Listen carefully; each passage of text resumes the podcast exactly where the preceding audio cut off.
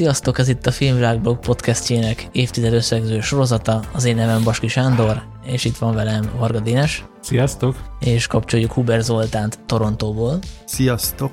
És hát elérkeztünk ennek a maratoni sorozatnak az utolsó előtti epizódjáig. A 2018-as évet fogjuk összegezni, és utána remélhetőleg még egy hónapon belül érkezünk a mindent eldöntő nagy utolsó adásra, amiben kiderül, hogy mik voltak szerintünk az év az évtized 10 legjobb filmje, és annyi kulisszatitkot elárulunk, hogy itt a 2018-as adásra azért már máshogy készültünk föl, mert azért hát eléggé frissek a filmélmények, nagyon sok filmet, 18-as filmet már elve 19-ben láttunk, nem tudom ti, hogy vagytok de én szokatlanul sok filmet néztem újra korábban ebbe az évből, tehát most nem kellett annyit pótolnom, de ettől függetlenül szerintem azért egy-két meglepetés talán, legalábbis nálam volt egy olyan volt néhány olyan cím, amit, amit most láttam először, és az adás kezébe tudtam pótolni, úgyhogy ennek azért örülök.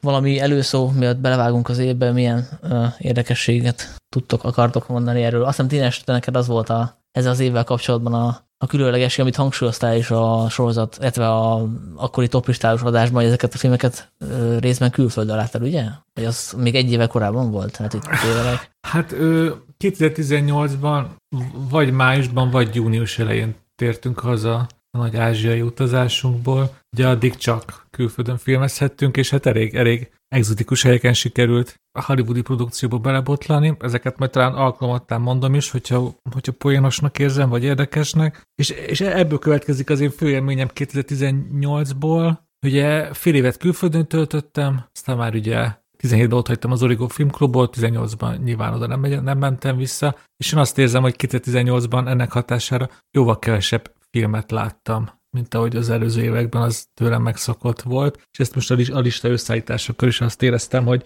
hogy nekem azért 18-ban nagyobbak a fehér foltok, mint mondjuk az előtte lévő években. És éppen ez nem tölt el hiányérzettel, hanem azt mutatja, hogy azért az, az ember nagy ritkán, ha még ez a szakmai, akkor is megengedheti magának, hogy mással foglalkozzon, és ne a filmekkel, és ez, ez, ez tök jó dolog, ha kicsit valami változatosságot rakunk bele. Nekem ez az év olyan fura, valahogy nem voltak ilyen nagyon-nagyon-nagyon nagy filmélményeim, de a, megnéztem, én 150 2018-as filmet láttam így azóta, meg összesen, ami tök sok, és így visszanézegettem, hogy miket, és a nagy része így ki is esett, úgyhogy Dénes nem vesztettél szerintem túl sokat, gondolom a, a fő, fő nagy dobásokat meg úgy is láttad. Na, akkor örülök, hogy pont egy jó évet off voltam félig meddig. Ja, direkt azért mentél akkor.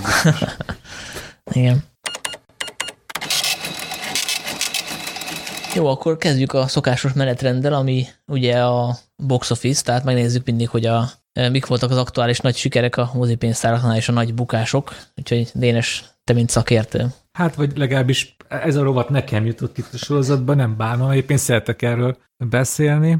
És ugye mindig tök izgalmas látni, hogy vajon a, a pénzügyi siker és bukás az mennyire áll, mennyire korrelál a, a, a minőséggel. Például 2018-ban ha azt nézzük, hogy a világszinten melyik film hozta a legtöbbet, az semmi meglepőt nem árulok el, az a bosszúállók végtelen háború, ami nem csak, hogy a legtöbbet hozta 18-ban, hanem még egy a két milliárd dollár fölé is lépett, és a mai napig összesen öt olyan film van, ami két milliárd dollárnál többet hozott. Szóval ez egy, ez, ez egy hatalmas siker, és már beszéltünk arról, hogy, hogy hol láttam filmeket 2018-ban. Emlékszem magára a filmre is, részeire, de életem végig az lesz ebből a, a, a, a fő emlékem erről a film, filmről, hogy Kelet-Timor, alig, hanem egyetlen pláza moziába láttam.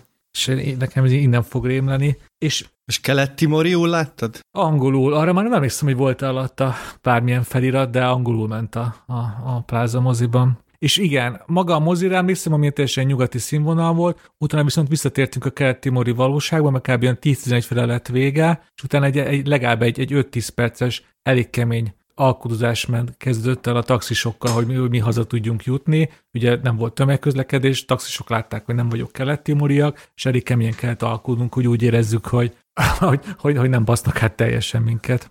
Úgy csak ki, kicsit basztak át. Ez a, számomra a végtelen háború az, az igazából a taxisokkal történt, nem magában a film alatt. De ugye a filmben magáról is beszéljek, én arra emlékszem, hogy amikor láttam, akkor azért úgy megérintett, hogy megcsapott, hogy, hogy egy szuperhős film, ahol, ahol, ahol, ahol fontos szereplők meghalnak, végre van tét, végre van igazi nagy-nagy-nagy dráma, és aztán ez az érzés tök érdekes, hogy a második rész fényében utólag teljesen elhomályosult, és így el, eltompult, és láttam, hogy ez is csak egy ilyen időleges nagy áldozat volt a Marvel-től, és aztán ugye szerintem ez most nem spoiler, erről beszéltek, ő ugye visszahozta a legtöbb karakterét, és nekem utólag elég erősen csökkent a szememben a végtelen háború minősége. Nem tudom, ti hogy vagytok ezzel? Erről azt beszéltünk is, nem? Sanyi volt egy podcast. Biztos, hogy volt, igen, igen, igen. És hát ott is azt fejtegettük, hogy... Igen, és pont, pont szerintem ez volt köztünk a vita, hogy mondtad, hogy neked, neked nagyon tetszett, vagy, vagy hogy, hogy hatott a vége, én meg, én meg sejtettem, hogy ez fog történni, ami végül is történt, csak ugye az volt a kérdés, hogy hogy hozzák vissza, ezért én nem éreztem ezt a nagy súlyt. Nekem egyébként is ezek, a, ezek az ilyen all-star Marvel filmek már ilyen túl, túl sok, szóval hogy ez nekem, nekem nem működnek annyira. Igen, hát ezt körbejártuk rendesen. Nyilván Igen. sejténetet, hogy a, hogy a befejezés az másmilyen lesz, mint egy nyitott végű epizód, és aztán valami olyasmivel érveltem, hogy azért attól függetlenül ez egy nagy szó, hogy ezt megmerik lépni, akár így is, hogy ide, ideiglenesen, időlegesen kinyírják a fő karaktereket, attól függetlenül mi lesz a vége. Talán valami toplistára is fölkerült nálam, úgy emlékszem, akkor a fél évesbe, vagy az év végébe, és akkor emiatt kiúnyoltatok aljas módon, arra emlékszem. Nem gúnyoltunk ki, csak az ízlésed vitattuk. hát a sznobizmus lecsapott. I- igen, igen. Hát én tisztánlátásnak hívnám, de akkor ugrok is tovább a második helyzetre, ami ismét egy Marvel film, és ez a Fekete Párduc. Ugye az első olyan Marvel film, aminek a, a szereplők nagy többségét ugye fekete színész játsza el, és most ugye készülve az adásra elolvastam korabeli cikkeket, és tökéletes, a legtöbb angol nyelvű cikkben szerepel az a kifejezés, vagy még rokonér, vagy, vagy körülírva az, hogy kulturális mérföldkő. Szóval legalábbis Amerikában, az angol száz világban ez nem csak egy hatalmas pénzügyi sikerként van elkönyvelve, hanem, sem akarom a szómat ismerve, egy nagy előrelépést az afroamerikaiak reprezentációja a hollywoodi filmben, hogyha ilyen, ilyen tanulmány címet adnék ennek az egész értekezésnek, szóval ebben lépett előre nagyot. Hát itt nem csak, itt várjál, itt van még egy fontos dolog, ugye nem csak arról van szó, hogy, hogy ebben a filmben afroamerikai színészek játszanak, és a reprezentáció, hanem hogy, hogy ezzel együtt hatalmas kassza siker volt. És ugye nagyon sok angol száz cikk elemezte, hogy lám, ugye nem a, ne, a fehér közönség is megnéz egy filmet, ha akármi van. Szerintem amúgy ez egy logikus dolog, de uh, ugye Amerikában megszállottak a, a, ezekkel, a, ezekkel a különféle identitás kérdésekkel manapság, úgyhogy ja, ez, egy, ez tényleg egy, egy, az egyik izgalmas Marvel filmek közül szerintem ez a, az a jobb, jobb kategória. Ja, és egyébként akkor is arra ment ez a vita szerintem, hogy hogy sokan megnézték, de a Marvel olyan státuszba került, olyan franchise épített ki, hogy a rajongók megelőlegezik nekik a bizalmat, tehát hogy az nem lehetett szerintem akkora meglepetés, hogy olyan sokan be, beültek rá, milyen ülnének be rá. Tehát, hát, hogyha most a Marvel kijön egy olyan rész, részsel, ahol csak, nem tudom, kerekestéges szuperhősök vannak, arra is beülne egy milliárd ember, mert érted Marvel. Ezzel egyetértünk. Erre már is tudok neked válaszolni, itt az, az arányok a fontosak. A Fekete Párduc a nemzetközi toplistán lett a második, úgyhogy ha megnézzük minden idők listáját, azon is a 12. legtöbb pénzt hozó film, és hogyha most kicsit előreugorva, ugye 2018 ez nagyon termékenyé volt a Marvel-től, mert egy harmadik Marvel-féle szuperhős film is kijött, a Hangya és a Darázs, és az viszont sokkal kevesebbet termelt, mint a Fekete Párduc. És azt nézem, hogy a nemzetközi box office listán nincs az első tízben, az amerikai, az amerikai bevétel alapján tudott az amerikai listán a 9. helyre felcsúszni. Igen, de a Hangya és a Darázs az szerintem egy ilyen picit ilyen spin-off jellegű film, tehát nem kapcsolódik annyira szorosan az univerzumhoz, míg ugye vannak a Marvel filmeknek olyan részei, amik a fősodorban vannak benne. Például tipikusan ilyen az Amerika kapitány folytatások, amik gyakorlatilag a, megelőző bosszáló filmek, és szerintem azért ezt látszott, látszott, hogy más kaliber a két film. Tehát a Hangya és a Daráz egy, az egy kisebb film, kisebb kaliberű, a Fekete Párduc meg egy szuperprodukció volt. Egyébként visszatérve arra, hogy mennyire mérföldkő ez a film, ezt nyilván nem lehet eldönteni két éve vagy két-három évvel később. Viszont az, hogy a Chadwick Boseman meghalt, ami egy tragédia, az a filmnek a legenda státuszát, azt nyilván elő fogja, elő fogja segíteni, ahogy a, mondjuk a Hollónak a, a státuszát is a Brandon Lee halála hát megnövelte. Igen, ebbe biztos. Ja, most így nagyon cinikusan hangzik, de hát ez Hát ez, ez, ez így van, de ez, ez nem cinizmus, hát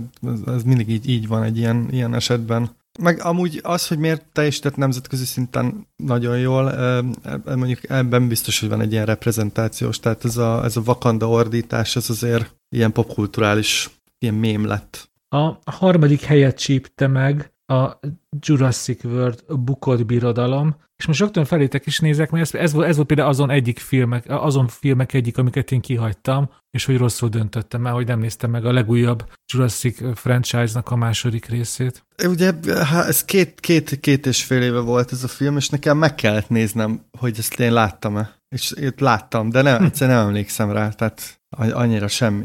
Nem ez a film, ahol van egy kislány, aki szintén klónozott? Igen? Akkor ezt lehet, hogy én nem is láttam. De én szerintem ezt láttam, nem? Ez a nagy vulkános. Hát ami úgy kezdődik, hogy a sziget megsemmisül, elmenekülnek, és utána... A dínok elszabadulnak, nem az a... Hát srácok, most azért nem érzem a profi, profizmust ebben az hát adásban. figyelj, megmondom őszintén, hogy tényleg ez a film ez azért nem, nem hagyott bennem maradandó nyomot. Azt tudom, hogy a, erről a filmről készített a Max Landis, akiről beszéltünk múltkor, mert ő volt a írója és a a forgatókönyvírója a Shadow in the Cloud-nak, hogy szerint ez a legjobb Jurassic, Jurassic Park film, az egyik legjobb az eredeti után, és ezt megindokolta egy hosszú videóban, sőt készített egy ilyen musical számot is a, a nevezett kislányhoz. Tehát, hogy neki ez annyira tetszett az ő performance, hogy iratott egy profi musical mert ugye ő egy ilyen Disney hercegnőt látott bele, de ez nyilván poén, de irónia. Viszont, viszont a szám, amit, amit készített hozzá, az tényleg egy ilyen, egy ilyen profi musical darab, azt majd ajánlom nekinek. Oké, okay, ez is sztori szintén kicsit creepy-nek hangzik nekem, de lehet, hogy a videót látva már nem az. Hát ezt levezett, hogy ez miért, miért gondolja, hogy ez, hogy ez egy tök jó film, hogy ez egy jobb film, mint az elődei, csak ugye itt nehéz eldönteni, hogy mi az irónia, és mi az, amit, amit komolyan gondol ebből. De az biztos, hogy én ezen a filmen jól szórakoztam, tehát hogy azt emlékszem, hogy nagyon sokan nem szerették, és hogy, hogy sok kritikát ért, mert vannak benne tényleg eléggé fura dramaturgiai megoldások, és cápaugrások, csak egy dínokkal, ugye a dínok össze-vissza rohangálnak abba a házba, gravitációt megszégyenítve, szóval, hogy mint bűnös élvezet, én úgy emlékszem, hogy nekem ez egy kellemes élmény volt. És hát ugye pénzügyileg ugye nagyon bejött a számítás a stúdiónak, ha jól emlékszem, ez a, ez, a, ez a Paramount, ugye ez az első nem Disney film a listán, és, har, és harmadik hely, ami ugye az magáért beszél. De ez ugyanaz, mint amit elmondtam Marvelről, hogy, hogy szerintem bármilyen Jurassic, a Jurassic Park franchise-nak ugye öt, öt része van most, és ebből három gyalázatosan rossz, és mégis nézik az emberek, tehát uh, itt, is, itt is lehetne kerekesszékes dínos akármi. Szerintem ez felkerülne egy ilyen box office listára. Hát srácok, e- erre majd térünk vissza a hatodik résznél, mert biztos vagyok benne, hogy, hogy lesz. Hát konkrétan nem, hogy lesz, hanem ugye visszatér uh, Sam Neill és uh, Jeff Goldblum. Most, most ez a nagy hír, hogy wow. nem csigáztalak fel, de én Ö... most nem látom a csillogást a szemedben. Én mindkettőket szeretem, de nekem ez a franchise ez már nagyon-nagyon-nagyon így a utolsókat rúgja. És ezért, ezért mennék is tovább a negyedik helyezethez, mert arról szerintem már több pozitívumot tudunk elmondani, mint hárman. Ez a hihetetlen családnak a második része. Az, az, az érte el a negyedik, helyzetet, a negyedik helyezést a nemzetközi listán, és méghozzá úgy, hogy a mai napig a Hihetetlen Család 2 minden idők negyedik legtöbbet hozó animációs filmje, csak a két jégvarást nem tudja megelőzni, illetve a, a, az oroszlán király legújabb változatát, ami azért ebből is látszik, azért elég nagy pénzt mozgatott meg ez a film. És ugye, és ugye e, ez ugye nagy részt annak szól, hogy az első rész, azt, azt ezt nyugodtan hívhatjuk szerintem egy animációs klasszikusnak a Hihetetlen Család egyet, az nekem tényleg az egyik kedvenc leegyszerűsítve kedvenc rajzfilmem ever. Igen, itt az volt az érdekes szerintem ebbe a Hihetetlen Család 2 hogy amikor az első rész kijött, akkor még nem volt ilyen hatalmas szuperhős mánia, szóval nem volt Marvel franchise, meg, meg stb. És hogy ez a másik rész, ez, ez reagált erre a erre az új jelenségre, és szerintem át tudta menteni ezt a, ezt a jófajta humort. Ugye ez egy ilyen nagyon ironikus megközelítés a szuperhősöknek. És nagyon látványos volt, én arra emlékszem, hogy én ezt moziba láttam, és ugye volt ilyen motoros üldözési jelenet, meg a, ugye a legviccesebb a, a Baby, ugye van egy szuperhős Baby, aki még nem tudjuk, hogy mi a szuper képesség, és ilyen mindenfajta dolgokat csinál ösztönösen, tehát nem, nem ilyen lézerszeme lesz, és akkor ugye egy kis, kis baba szuper képességekkel, az egy nagyon hálás. Most azért Zigmund Freudként hogy mutassak rá, hogy nem véletlen, hogy a friss apa az a baba karakter. Hát de ez várjál már, hát ez mikor em- volt már? Ki, ez, hát... A hihetetlen család kettőből. Hát akkor még én nem tudtam ezt. Lehet, hogy utólag átértékeled, ja, nem? Lehet. Tehát, hogy a, bár lehet, hogy akkor is ezt tetszett a legjobban ez az aspektus, nem? Vagy nem készítettél róla kritikát, vagy filmnaplót, vagy Letterboxon. Szerintem beszél, nem beszéltünk erről valamikor? Mind... Nekem rémlik, meg az is rémlik, hogy ebben volt egy ilyen erősebb politikai áthallás, mint minden filmben, ami annak idején készült ugye a Trump megválasztása utáni sokból kilábaló filmesek, vagy ezt, ezt a sokot így próbálták meg feldolgozni, és például a, a Hihetetlen családban is erősebb volt a közéleti vonatkozás, mint az első részben. Igen, ez így van. Én ugrok is tovább az ötödik helyzethez, ez az Aquaman, amit, hogyha csak kizárólag pénzügyi szempontból nézzük, ez, ez, ez, ezt nyugodtan mondhatjuk, hogy itt a DC-nek már beindult a, a sok pénzt csináló sorozata, amely ugye a Wonder Woman után az Aquaman is végre annyi profitot termelt, amennyit szerettek volna, és úgy, most úgy, úgy érezték, hogy végre ez a DC vonat a sinem van. Az, hogy a film milyen volt, az persze más, más kérdés, nem tudom, ti mennyire voltatok elégedettek az Aquaman-nel. Hát én nem láttam moziba, hanem most láttam egy-két hónapja, mert felkerült a Netflixre, és ilyen komfortfilmnek néztem rágógumi helyett, és borzasztó. Szerintem borzasztó. Úgy néz ki, mint egy fröccsöntött kínai játék, szóval nem tudom, nagyon, nagyon, nem tudom, miért néztem végig igazából, csak ilyen becsületből. Nekem bizonyos aspektusai tetszettek, csak a végére tényleg nagyon sok lett, tehát így megfájdult tőle a fejem annyira. Igen annyira zavaros, meg annyira színes, meg... meg, meg hát túl sokáig voltál víz alatt, aztán megfájdult a fejed. E, igen, igen, igen. Meg aztán másnapos, másnapos is voltam, amikor láttam. Hát lehet, hogy dehidratált voltál, az a baj. Igen, úgyhogy én újra akartam nézni, nem sikerült, de majd, majd igyekszem, mert olvasgatok olyan véleményeket, hogy másodszor jobb, vagy nem tudom. Hát lehet, hogy nem másnaposan kell nézni, hanem tudod a másik oldal, tehát hogy egy kicsit valami, valami szerrel. Igen, igen. És a Fekete Párduchoz hasonlóan itt is van egy ilyen külső tényező, mármint a film nem kultusza, de elismertsége, népszerűsége mögött, mégpedig az, hogy a főszereplő a Jason Momoa, hogy ő nagyon nagy szexszimbólum, mármint a nők számára, így hogy a rajongásnak az egy, egyik része az ennek köszönhető. Én, én ugranék is a hatodik helyre. Igen, most ezt mindenki gondolja át, amit elhangzott az Aquamerről. A hatodik helyzet a Bohém Rhapsódia, ami annyiban újdonság a listán, hogy eddig ugye eddig csupa 100 millió, 100 millió dollár feletti költségvetésből készült szuperprodukciók kerültek fel a listára. A Bohém Rhapsody viszont ugye egy zenés életrajzi film, ami csupán, idézőjelben csupán 52 millióból készült, és ehhez képest hozott 702-t. Ezt nyugodtan hívhatjuk egy ha nem is meglepetés sikernek, de, de tényleg hatalmasat robbant ez a, ez a film 2018-ban, és én arra emlékszem, hogy, hogy, ez, hogy, ez messze átütötte annak a magközönségnek a határait, akik így általában moziba járnak, és tényleg mindenki arról beszélt, hogy hú, mennyire hiteles ez a alakítás, mennyire jó ez a film, vagy, vagy pedig jött az ellentábor, hogy önkényesen bánik a valósággal, leegyszerűsít, Freddie Mercury melegségét, ahogy csak lehet tompítja, és az egész átfordul egy ilyen hát közösséges gicsbe.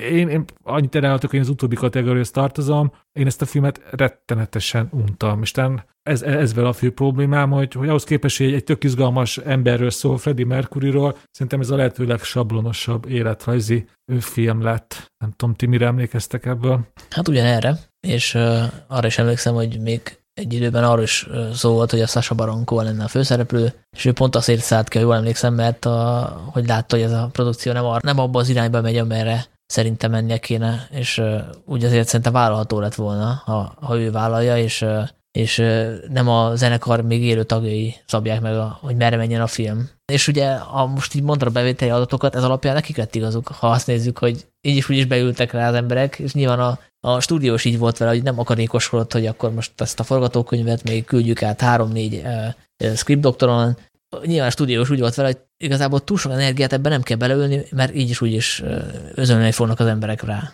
Oké, okay, csak hogy valamit a film védelmében elmondjak, azért van tényleg egy központi alakítás, amit mi, mint színész, színészi alakítás, az tényleg ö, ö, rendkívüli. Csak hát ugye minden más, ami köré van építve. Akkor hagyd védjem meg ezt a filmet, mert én erről egyébként írtam a Filmvilág blogra, ott el, elolvashatjátok, hogy, hogy miért tartom én ezt egy jó filmnek, mert hogy ez igazából a rajongóknak készült, és a rajongók el is mentek, és e, ott a bevétel. E, ez gyakorlatilag nem egy, nem egy ilyen hiteles, vagy nem egy ilyen belemenős életrajzi film, ez, a, ez Freddie Mercury-nak a, az ilyen megünneplése, egy, egy, egy pop ikonnak a hogy mondjam, szóval ez egy, ez egy ilyen, ez egy ilyen fun movie, és szerintem annak viszont nagyon jó, én nagyon élveztem. Mondjuk én mondom, én nagyon elfogult vagyok a queen mert nagyon szeretem a zenéjüket. Az első CD-m az Queen CD volt, és én beültem erre a filmre, jöttek a számok, Rami Malek nagyon jól imitálta Freddie Mercury-t, ugye a végén van a nagy, legendás Wembley fellépés, és kész, ennyi. Köszönöm szépen, nekem ez, ez megérte a mozi.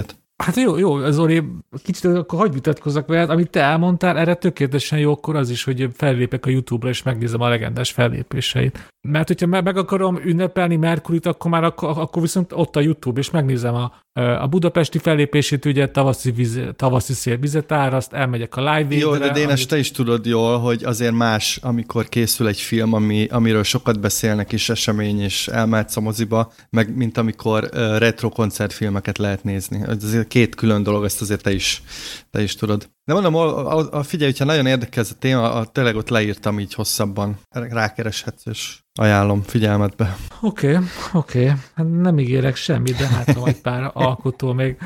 Alkotó jó, hát figyelj, igazából eddig hat volt, csak párszor nem értettünk egyet, úgyhogy eddig jó az adás.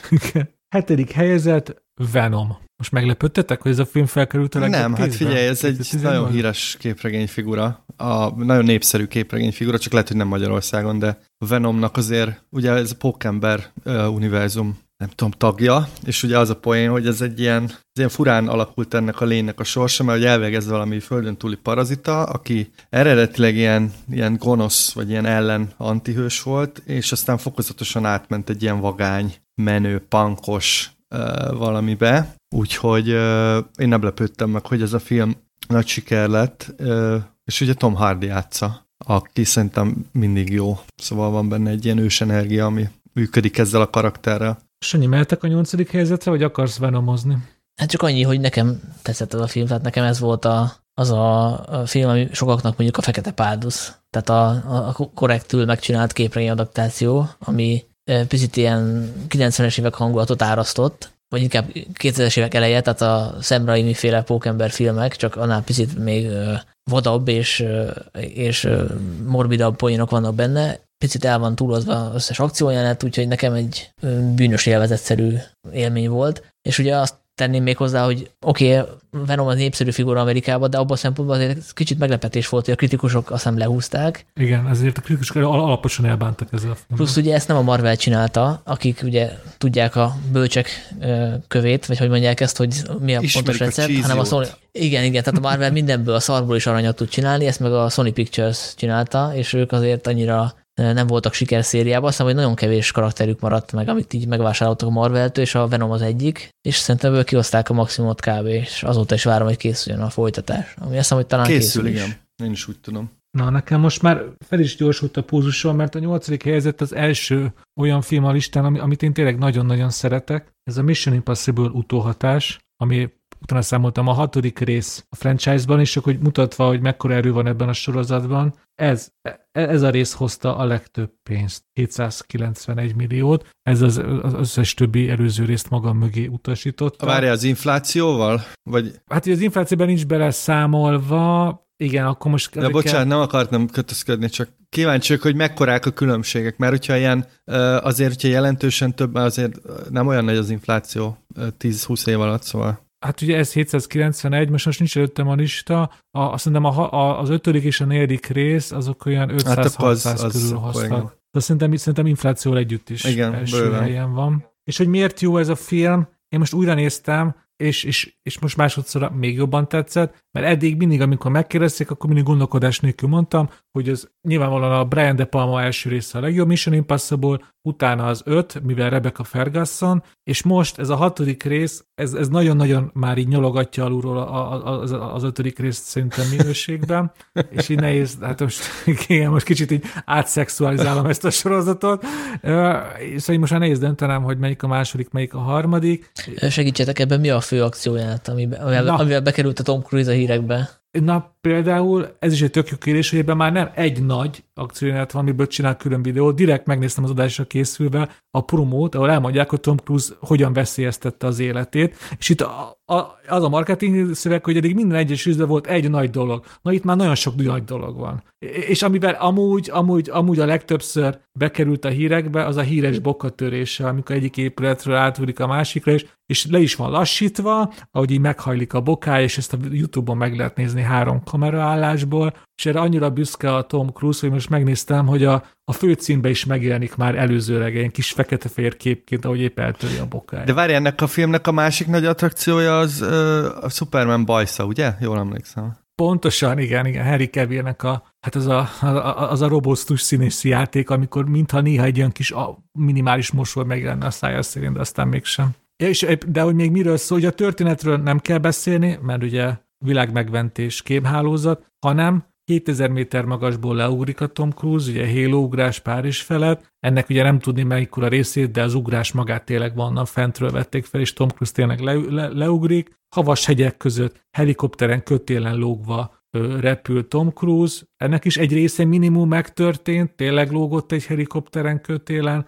szóval mi kellhet még? Főleg, hogyha megnézzük, hogy a többi filmből meg mennyi a valóság, ahhoz képest Tom Cruise mit rakott össze. Ez tényleg az a film, hogy két és Frank Kelsen úgy néztem, hogy azt a kurva. Ez, ez, ezek akciók. És ez talán most még több embert érdekel, mi annó 2018-ban, hogy van ez a körbi egy ilyen fehér ruhába öltözött pszichopata femme fatalt játszik, aki élvezettel szúr hátba, szúrja hátba késsel ellenlábasait.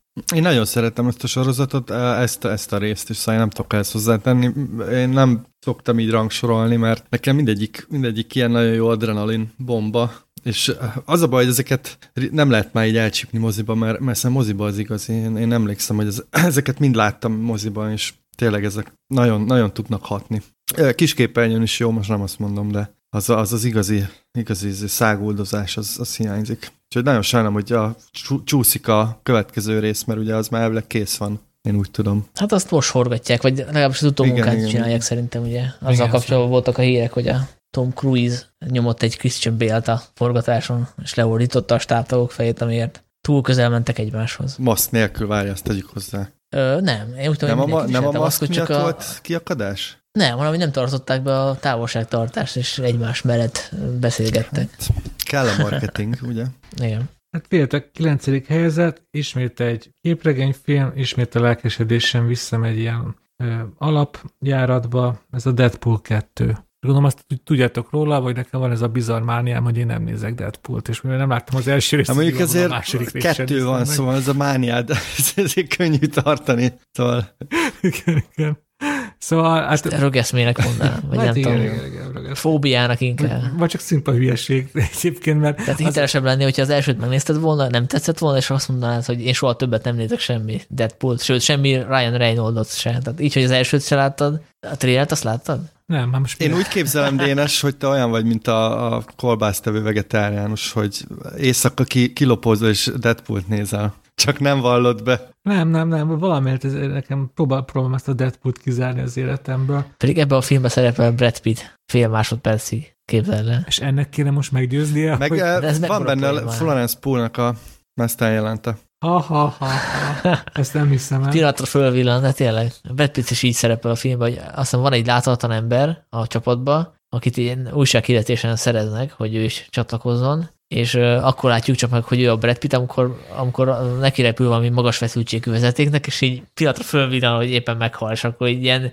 nem is fél másodperc, hanem ezred másodpercre föltűnik, és akkor így nem is tudod, hogy ez tényleg a Brad Pitt. Ez még egy jó poénnak van. a másik jó poén, hogy a, a Zazie Betts játsza a Domino nevű szuperhőst, akinek az a szuper képesség, hogy szerencséje van. És szerintem ez egy, ez egy hatalmas ötlet. Tehát, hogy az a szuper képesség, hogy mindig úgy alakul minden, hogy így szerencséje van, és nagyon vicces. Úgyhogy Dénes, hát ezekből kimaradsz, ugye, de hát... hát ezt vállalom, vállalom. Te várjál, legjobbat nem is mondtad, ebben van az, amikor a főhősnek lelődik a lábát, vagy a féltestét, és akkor Ja, tényleg, igen, igen, az, az is nagyon jó. és, a, és úgy nő vissza, hogy nem egyből egy nagy lába lesz, hanem egy előbb egy ilyen kis csecsemő lába, és igen. ül a főszereplő a kanapén, egy felnőtt, és csecsemő lábai vannak, a kalimpának a csecsemő lábai. Nem, nem, nem győztünk meg? Jó, Dénes, akkor az utolsó, az utolsó, és ezt kizárt, hogy ezután nem fogsz rákattani. A, van egy ilyen zenei videó a filmhez, egy ilyen klip trailer, a hibrid, és Celine Dion énekli a számot. Na? Mondhatom a tizedik helyzetet? Hát én mindegy. Jó, hogy vége ennek a sorozatnak. Mert...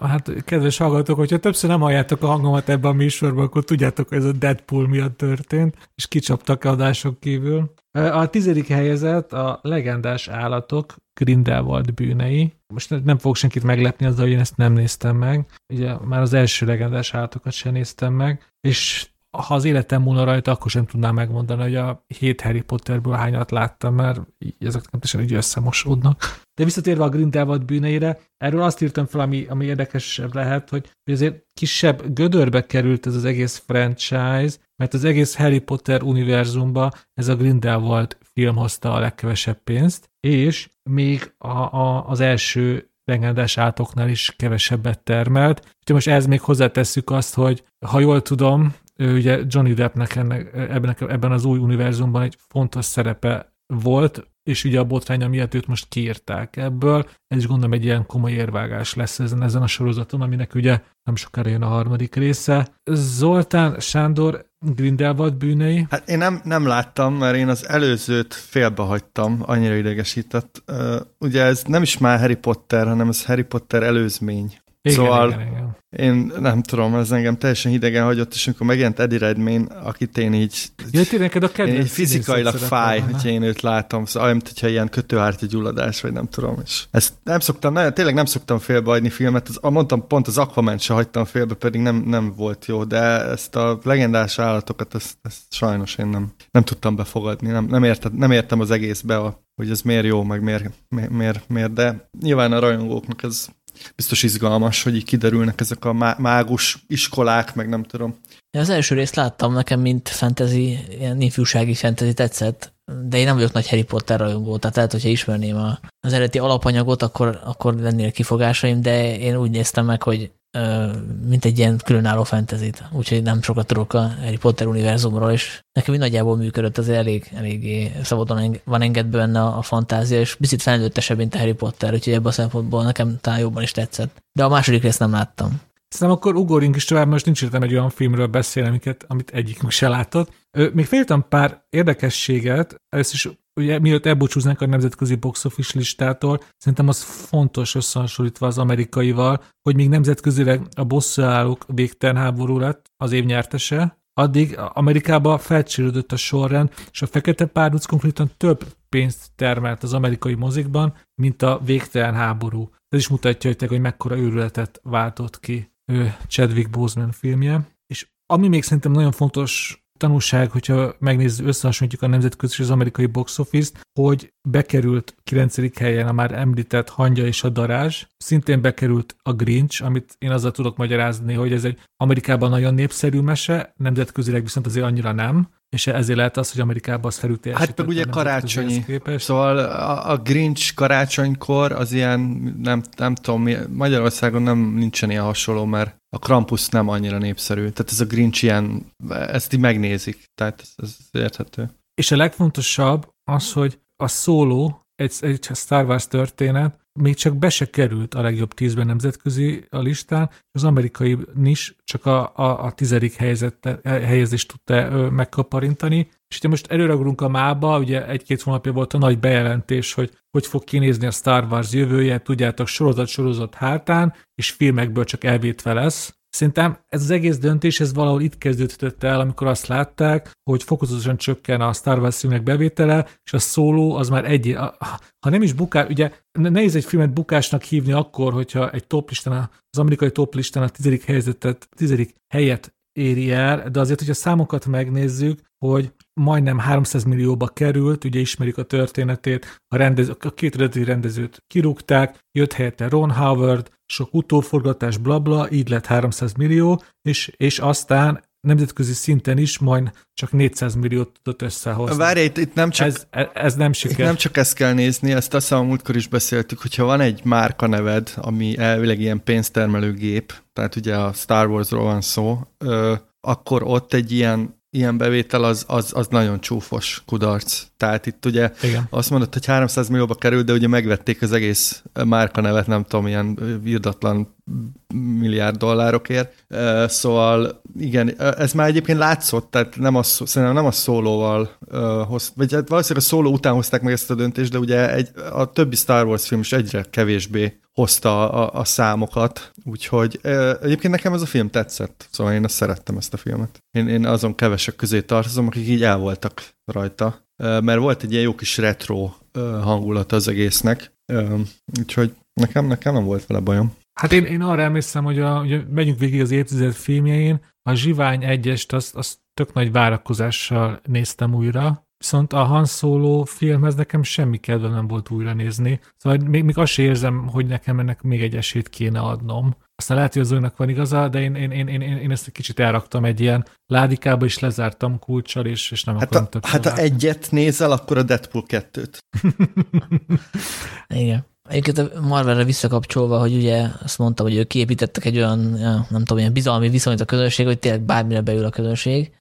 Az viszont szerintem kisebb fajta bravúr, hogy a Star Warsnál a Disney-nél ezt nem tudták megcsinálni. Tehát, hogy Egy, egy most Han, már... méghozzá Han Solo Igen, ezt akartam mondani szóval, pont, hogy a Han Solo az, az iszonyatosan népszerű figura, úgyhogy nem tudom, hogy mi történhetett, hogy vagy nem bízott a közönség a, a, a Disneyben, vagy, vagy esetleg az előzetesek tántorították el a, a nézőket, hogy látták, hogy ez a fickó, aki a fiatal Han Solo-t akar játszani, ez a cipőfűzőjét se tudná bekötni Harrison Fordnak, és ezért nem ültek be rá, mert azt gondolná az ember, hogy alapból ezt a filmet viszi a lendülete nagyon sokáig. Mert az, hogy a, a márkanév, vagy a Han Solo az univerzum, amiben játszik, és ehhez képest, nem tudom, ez bukásnak mondhatjuk, Szerintem mondhatjuk bukásnak. al, al, alul teljesítés. Szerintem ez bukás. Ez akár bukás is, mert ha tényleg majdnem 300 millióba került, és arra nyilvánvalóan a Disney még nagyon nagy reklámköltséget rápakol, szerintem ez a film ez nem hozott profitot. A, a, az évvégi könyvelésnél szerintem ez mínuszos volt az az Excel tábla, ami a szólót, a szólót rakta. Igen, elképzelem az Excel táblát. a- hogy Kathleen, Kathleen Kennedy még a, miatt karácsony le, lenyomja a lámpát. A Igen. B13-as cábot, vagy szóló értéke, nem tudom. A másik dolog, ami nagyon nehéz ebben, szóval a Marvelnél szerintem kicsit más a helyzet, mert ugye itt egy,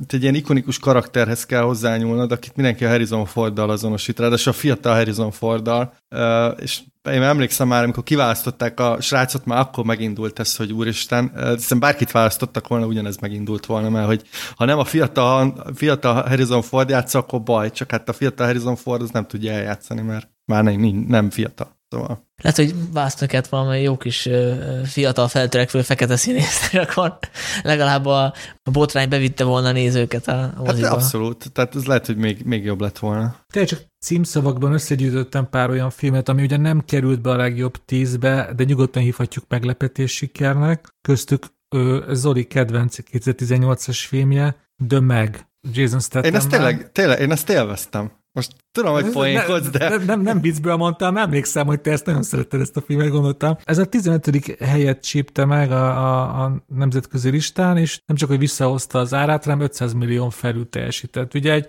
óriás cápa, megküzd Jason Tatham de talán inkább az Oli beszél. Hát ennyi, róla, hát elmond. Tehát van egy hatalmas nagy cápa, és Jason Statham, aki egyébként búvár volt civilben is, szóval method acting, mit akartok még? Búvár. Igen, ő, vagy nem búvár, bocsánat, Műugró. ő, szép, műugró. Hát, víz, víz, Tehát merülés, Víz, víz. merülés, merülés, teljesen mindegy. Az a különbség, Zóla, elmondom, hogy a különbség. A búvárnál tök mindegy, hogy hogy ugrik bele a vízbe, lényeg, hogy benne legyen, a műugrálnak az a lényeg, hogy hogyan ugrik. Jó, de a végeredmény ugyanaz, nem? A víz alatt van, és kész. Hát ö, igen, Igen, igen, igen, még placsan a víz, igen, igen. De, de hogyha tényleg, hogy egy filmet kéne kiemelni, mi volt 2018 meglepetés sikere, akkor az a Quiet Place nevű horror, ami mindössze 17 millióból készült, aztán ehhez képest hozott 340-et világszinten, és én arra emlékszem, hogy tele volt vele a sajtó. Ugye én ezt a sikert két dologra vezetném vissza, nagyon le kell hogy van, van egy tényleg egy, egy nagyon jól eladható egy mondatba összesülthető alapötlet, ami tényleg jól hangzik. Mi van akkor, hogyha nem beszélhetünk, mert ha beszélünk, vagy hogyha hangosan csapjuk oda az ajtót, akkor meghal a szörny és megesz minket. E- Ez egy, egy tök jó ötlet, amit egyébként szerintem korrekt módon is megvalósítottak, most hogy ezt, ezt megnéztem a héten, és ez még hozzáadott egy kis plusz bulvári ízt, hogy egy, hogy egy valódi sztárházas pár játszotta el a két főszereplőt, ugye John Krasinski és Emily Blunt. Ö, és ráadásul ő rendezte, azt is tegyük hozzá. Tehát Igen, Krasinski, Krasinski, Krasinski rendezte is. És ő, ugye most, most már látjuk, hogy ez- volt 2018 nagy meglepetés sikere, megérdemelt volt ez az őrület, amit ezt a filmet körbe, körbe lengte 18-ban szerintetek? Mert azért erről azért nagyon-nagyon sokat sajtóztak, én emlékszem. Hát ugye itt az volt a poén, hogy, hogy ez a csend, és ugye a multiplexekben általában pont arról van szó, hogy minél hangosabb és a dübörgőbb legyen, úgyhogy ez a, ennek szólt. Én emlékszem, hogy utána ezt nyilván szétszették ezt a filmet, hogy mi van, hogyha elfingotta magát, meg, meg ment ez a ezért, de, de én, ez, én ezt így élveztem, szóval Szerintem amúgy annyira nem nagy meglepetés, mindig van, minden évben van egy horror, ami nyilván egy horror nem kerül sokba. Mindig van a toplista első harmadában egy ilyen, ilyen film. Úgyhogy én, én bírtam. És hát ő annyira bejött ugye ez a film, hogy már el is készült a második része, és ha nem lett volna koronavírus, akkor ezt már tavaly ki is hozzák a mozik. Igen. Szóval most a Quiet Life az ott van valahol a valamelyik nagy stúdiónak a raktárában, és akkor majd gondolom várják, hogy mikor vehetik Mindig el. átírják az Excelben a dátumot. Igen. Meg leporolják, leporolják a, a tekercseket. A raktáros ugye, így csekkolja, hogy megvan. Igen. Hogy Steven porold le a Quiet Life 2-t, nagy meg, megsérüljön. Na, ennyi, hülye poénokból ennyi, mert ugye nyilvánvalóan ezeket már nem tekercseken tárolják. És a, a, hogy mennyire igaz, amit a Zoli mondott, hogy minden évben van horror, hát 2018-ban több más horrorok is elértek nagy szakmai, kritikai és pénzügyi sikert. Egyrészt ugye a Halloweennek a 11. felvonása, ugye már, már ezt, ezt kimondani, hogy már a 10. felvonásnál jár a Halloween, és ehhez képest nem egy straight to video 500 ezer dollárból összerakott csúnyasság jött ki belőle, hanem visszajött az eredeti főszereplő, ugye Jamie Lee Curtis, és egy, szerintem egy, egy nyugodtan nagy névnek nevezhető rendező vette kezelésbe az alapanyagot, ugye David Gordon Green, a, és egy kis érdekesség, hogy a, az írásba besegített neki ugye Danny McBride, akit azért ugye az emberek nem íróként szoktak rá gondolni, hanem sútyó játékok főszereplőjeként. És én nem láttam a filmet, de állítólag a kritika is szerette, és és hatalmas sikert is hozott forgalma a gyártó stúdiónak, 10 millió aránylik 252 millióhoz. Hát azért volt ez a film nagy duranás, mert, mert tényleg sikerült visszahozni ezt a, ezt a franchise-t, ugye már tényleg a Halloween elment egy ilyen nagyon, nem is tudom, tényleg ez a straight to video feeling, és itt tényleg, tényleg egy, egy sikerült aktualizálni és leporolni, és szerintem egy teljesen jó film lett belőle. Én szerettem. És ugye most mi két, tényleg nyugodtan nevezhetjük mainstream horrorról beszéltünk, ami tényleg, ha plázába levetítik, az emberek többségének be fog jönni, ez a Quiet Life-ra és a Halloween-re is igaz, viszont ellenben ott van az örökség, amiről szerintem azért, azért elég sokan jöhettek ki feldúlva, hogy ez nem horror, hanem egy beteg ö, ö, pszichopata lázáma. Ö, én amúgy nagyon szerettem ezt a filmet, erről egy külön podcastet is készítettünk, és most csak annyi adalék ahhoz a podcast, amit mindenkinek ajánlok, hogy ez nem csak kritikai nagy siker volt, hanem pénzügyileg is az A24 ö, gyártó cégnek az egyik, máig egyik legnagyobb sikere. 10 millióból csinált 80 milliót, és arra emlékszem, hogy például Tony Collette sokáig ilyen komoly esélyesként is számon tartották az Oscarra. És ez tényleg az a film, amit én nagyra tartok, szerintem egy hatalmas film, de annyira kiborított, olyan mélységesen hatott rám, és hogy, hogy, hogy annak a podcastban is elmondtam, és most is tartom, és azért nem fogom többször megnézni. Hát teljesen így kiszárított. Ezt együtt néztük, emlékeztek? És Dénes igen, lesújt a cigarettázott a West End tetőteraszán, arra emlékszem. Hát ezért volt miért. Igen.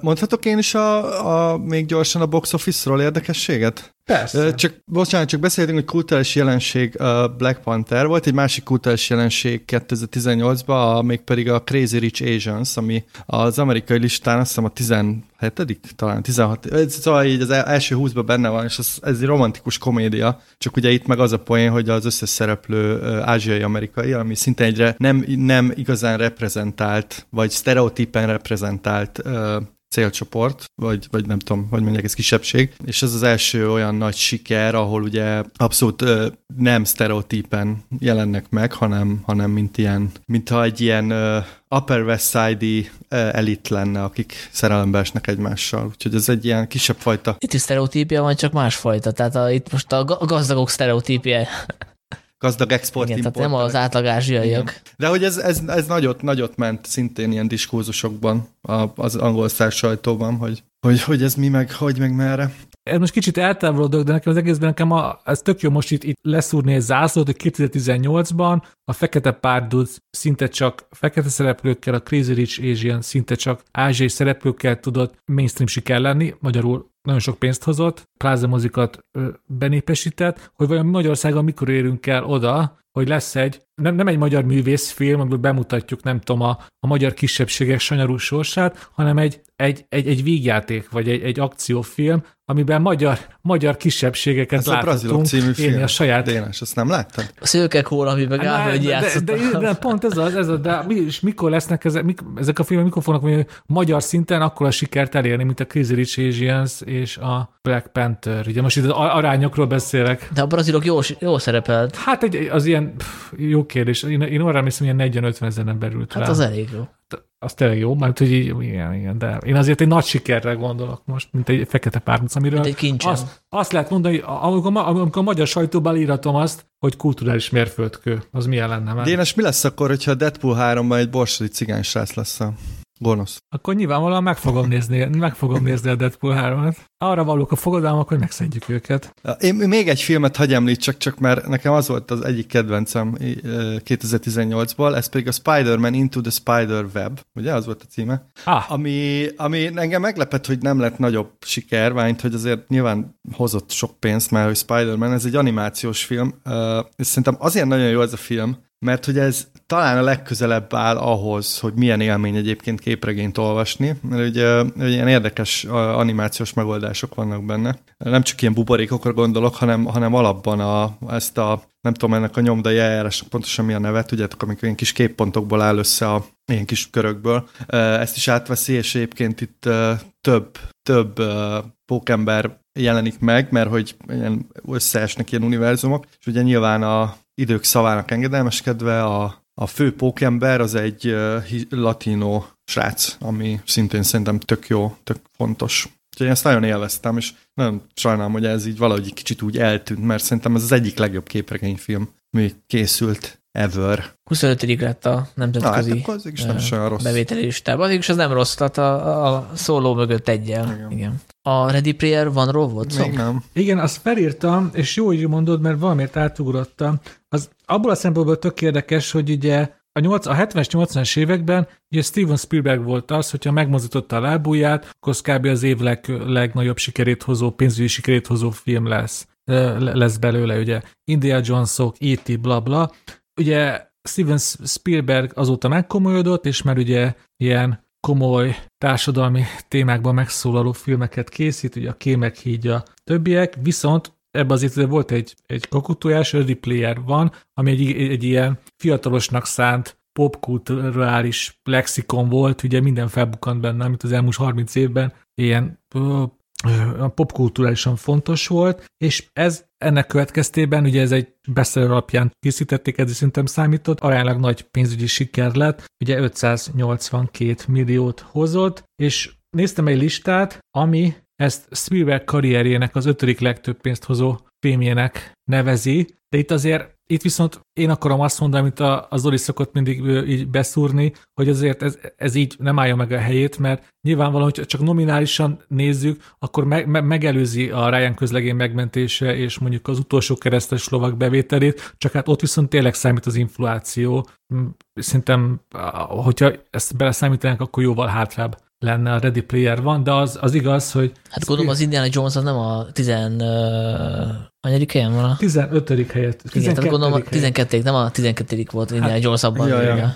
De, de a- a- az, az, az tényleg az, az, az, azt nem lehet letagadni, hogy a kései Spielbergnek messze ez a legnagyobb pénzügyi sikere. Kritikailag én azért emlékszem, hogy elég, elég komoly viták mentek arról, hogy ezt mennyire lehet jó filmnek nevezni. Én, én hogyha valami jelzőt tudnék mellé csatolni, ez a szórakoztató. E- Ennél messzebb azért nem mernék menni a Ready Player vannal. Én azt a jelzőt találtam rá, hogy tömény. Nekem túl, túl sok volt ez a, ez igazából így, ez az easter eggelést viszi így a, tényleg már egy ilyen abstrakt szintre. És szerintem amennyit kifizettek, na itt is megnézném az Excel fájt, hogy, mert ugye rengeteg karakter, mindenféle izé felbukkan benne, hogy vajon mennyit fizettek ki ezeknek a használatáért. Ugye nagyon sok minden a Warner-től van, tehát ugye a könyvben egy teljesen másik filmbe kell belemennie itt a ragyogásba, ami Warner Brothers, de akkor is szerintem itt, itt megnézném pontosan, hogy ez a, ez a bevétel, ez talán, talán nem tükrözi teljesen a, a valóságot. Igen.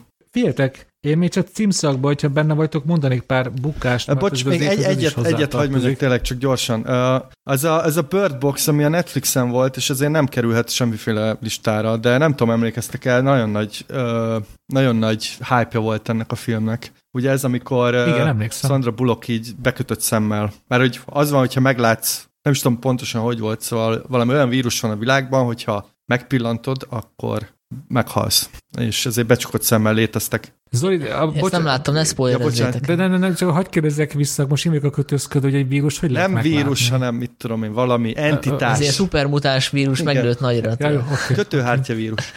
Nem, nem, eh, bocsánat, valami entitás. De nem is tudjuk, most nem akarok spoilerezni, mert Sanyi hát, ha még Nem, megnézi. mert én nem láttam még. De még. ajánlom. Arra kíváncsi, hogy a, arra kíváncsi, hogy eh, ez hogy született meg ez az ötlet. Én arra tippelek, hogy úgy, hogy a, a Quiet Place forgatókönyve eljutott ehhez a gyártó produkcióhoz is, Ö, ehhez a ez céghez egy- is, és úgy voltak vele, hogy ez nagyon jó high concept, csináljuk meg, csak hát nyilván változtatni kell rajta valamit, és hogy legyen horror, csak akkor itt ne, a, ne az legyen, hogy nem beszélhetnek, akkor hanem, hogy ne nézhessenek. Ez egy könyvből van, Sanyi, bocs, csak, de lehet hogy, a, lehet, hogy az író az így gondolkozott. Meg azért na, az, az az, hogy van egy vak főszereplő, vagy legalábbis aki nem láthat egy horrorban, azért ez nem egy új ötlet. Ugye Audrey Hepburn is volt egy 60-as évekbeli thriller, ami Audrey Hepburn, valami Before Dark. Igen, az a ilyesmi címe fé, volt, nem félünk a sötétben, vagy olyasmi. Valami olyasmi, szóval ez is egy elég, elég régi gimmick, gimmick már a- az ilyen thriller. Uh, itt ugye konkrétan az történt, hogy a Netflix sikere után nagyon sok baleset volt, mert hogy ilyen okosak az emberek, hogy megpróbálták ezt a, amit ugye Sandra Bullocknak el kell jutni X-ből Y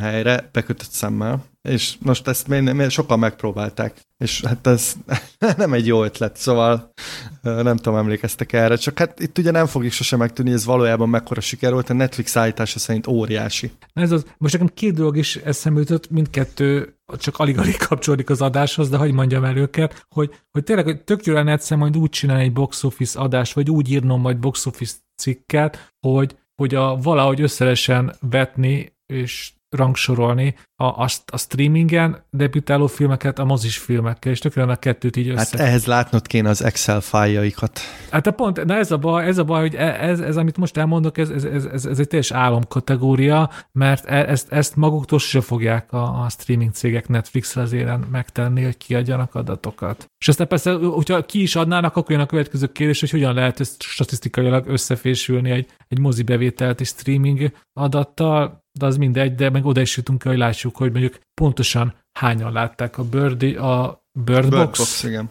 Igen. Mert ugye mindegy, be- bele Madarak a ez nekem egy nagy, nagy, nagy, magyar címe. na, nagy frusztráció. És a másik, hogy vakok, ez tökéletes, ez most már tényleg így á- átment, átmegyek most szabad költészetbe, de tökéletes az emberek milyen jelenetek maradnak meg filmből. Én most hirtelen nem is emlékszem már, azt ez spanyol film volt, legalább 15 éve láttam, de van benne egy olyan jelenet, hogy nem is tudom miért, hanem fogadásból emberek szemét bekötik, és, e- és egy erdőn kell végigfutniuk bekötött szemmel, és akkor egy kurva jól meg van csinálva, van, annyira megmaradt bennem ez a jelenet, hogy így, és egyre kevesebben futnak, mert mindenki valaki lefejeli, a, a fát így szétlocsan a koponyá, és futnak, futnak, futnak, és gondolom a végén egy ember marad, vagy nem tudom már mi a vége, de e- e- ez a jelenet annyira megmaradt bennem, hogy hát mi, Kár, hogy a hallgatók jó. nem látják, hát én ezt becsukott szemmel mondtad el a jelenetet. Hát ennyi, ennyire Hát átszemlültem. akkor lehet, hogy Intaktó, int, int, az volt a cím, hogy intaktó. Akkor lehet, hogy innen lopta az író ezt az egész filmet. De, akartok bukásokat hallgatni? Hallgassunk. Címszavakban, mert a bukások azért annyira nem érdekesek, mert hát ezek általában most például az összes nagyon gyenge film, amit felírtam. Az év legnagyobb bukásának szerintem nyugodtan lehet nevezni a legújabb Robin Hood filmet, ami a gyártási költségét sem hozta vissza, nagyjából 100-ból csinálták, 100 millióból és csak 86-ot ö, ért el, és ezt Magyarországon forgatták, és azt a papíron gondolom Hollywoodban jó ötletnek vélt dolgot csinálták meg, hogy mi lenne, hogyha van ez a Robin Hood történetünk, és csinálják meg fiatalosra, olyan, olyan 2010-esre, és egy, egy teljes káosz, és tényleg ilyen kínos káosz lesz az, lett az eredménye. Nem tudom, ti láttátok-e a Taron Egerton, a, fősz, a Robin Hood, aki talán a Kingsman fő, fiatal főszereplőként ismert. Szerintem ez egy olyan film, ami így feldühíti a nézőt szerintem a, a dilettantizmusával. Én ezt ilyen trashként néztem, ráadásul uh, utána be is szereztem, mert kimerevítettem egy jelenetet, ugyanis látni véltem a Szent Koronát egy szekéren. És szerintem tényleg odarakták a magyar kellékesek poénból. És szerintem ez- ezek engem megvesznek, tehát egy ilyen poénnal. Hát jó, akkor Keresétek a Jó, azért tényleg trash, trash. A ragadozó városok az év másik nagy bukása, ez se hozta vissza a gyártási költségét. Két dolog maradt meg ebből a filmből, pontosabban a traileréből, mert nem láttam az egészet. Egyrészt, hogy az egész úgy volt eladva, hogy Peter Jackson a producere, és szerintem az már eleve mindig gyanús, hogyha egy filmet a producer nevével akarnak eladni, legyen az pár a Gyűrűk rendezője is, a másik pedig, hogy mozognak a városok. Szóval ez ilyen steampunk történet, és ilyen, ilyen lánctalpakon, vagy nem is lánctalpakon, lehet, hogy Én, repülnek me- a én megnéztem, Lánctalapak, vagy, vagy nem, repülnek ezek lánctalpon vannak. Igazából szerintem az alapötlet nem teljesen ö, hülyeség, mert hogy ezek a városok úgy tudnak csak túlélni, hogyha így felzabálják a, az erőforrásokat, ezért mozognak, és akkor ezek így össze tudnak csomagolódni. Szóval London így össze csomagolódik ilyen nagy lánctalpas gépé, mint egy Transformers gyakorlatilag.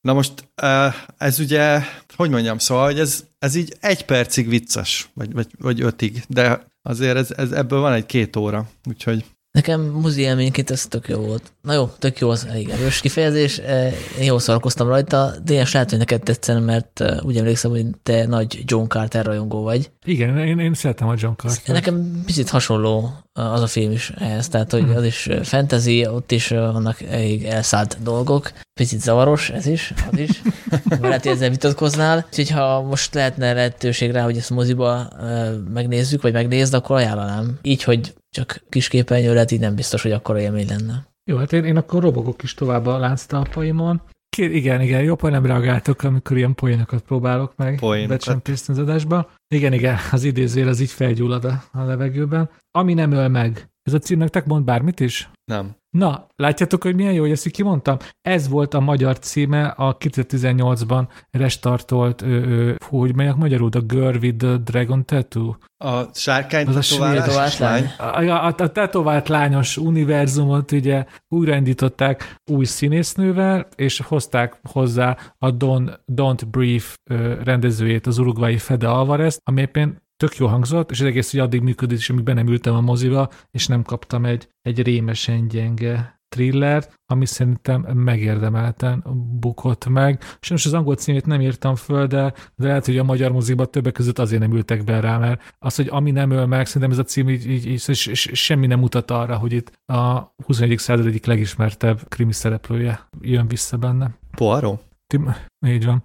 Még egy dolgot akartam, az utolsó bukást, utolsó bukás, amit ki akarok emelni, az a The Happy Time Murders, haláli bábjáték, mert pedig azért, mert ez, ez megvan konkrétan a pillanat, amikor ennek láttam a trailerét a moziban, és ott, ott, ott, ott szembesültem ennek a filmnek a létezésében, amiben Melissa McCarthy csúnyán beszél, és rendőr, eddig ugye nincs semmi meglepetés, de a Szezám utcából ismert, vagy olyan típusú bábok népesítik be- a filmet, és például az, a társa is egy ilyen báb, és az benne a poén, hogy vannak, vannak ezek a cuki bábok, akik amúgy csúnyán beszélnek. És én néztem az előzetest, és biztos voltam benne, hogy ez hatalmasat fog bukni, és hát igazam lett. Na mindegy, be is fejezem ez az adást, most nem, azért, nem arról hogy magamat dicsérjem. Gondolom, ti se nézték meg. Nem. Nem. De és, és már is el is De én emlékszem a trailer, trailerre, és azt hiszem, hogy ez nem jött végül a magyar mozikba, mert hogy uh, volt egy ilyen kisebb botrány, mert hogy nem, nem, csak, nem csak csúnyán beszélnek a mapet bábuk, hanem uh, eljakulálnak a, az előzetesben. Igen. Tényleg, igen, igen, hogy igen, szépen igen, fejezzem igen. ki magam. Uh,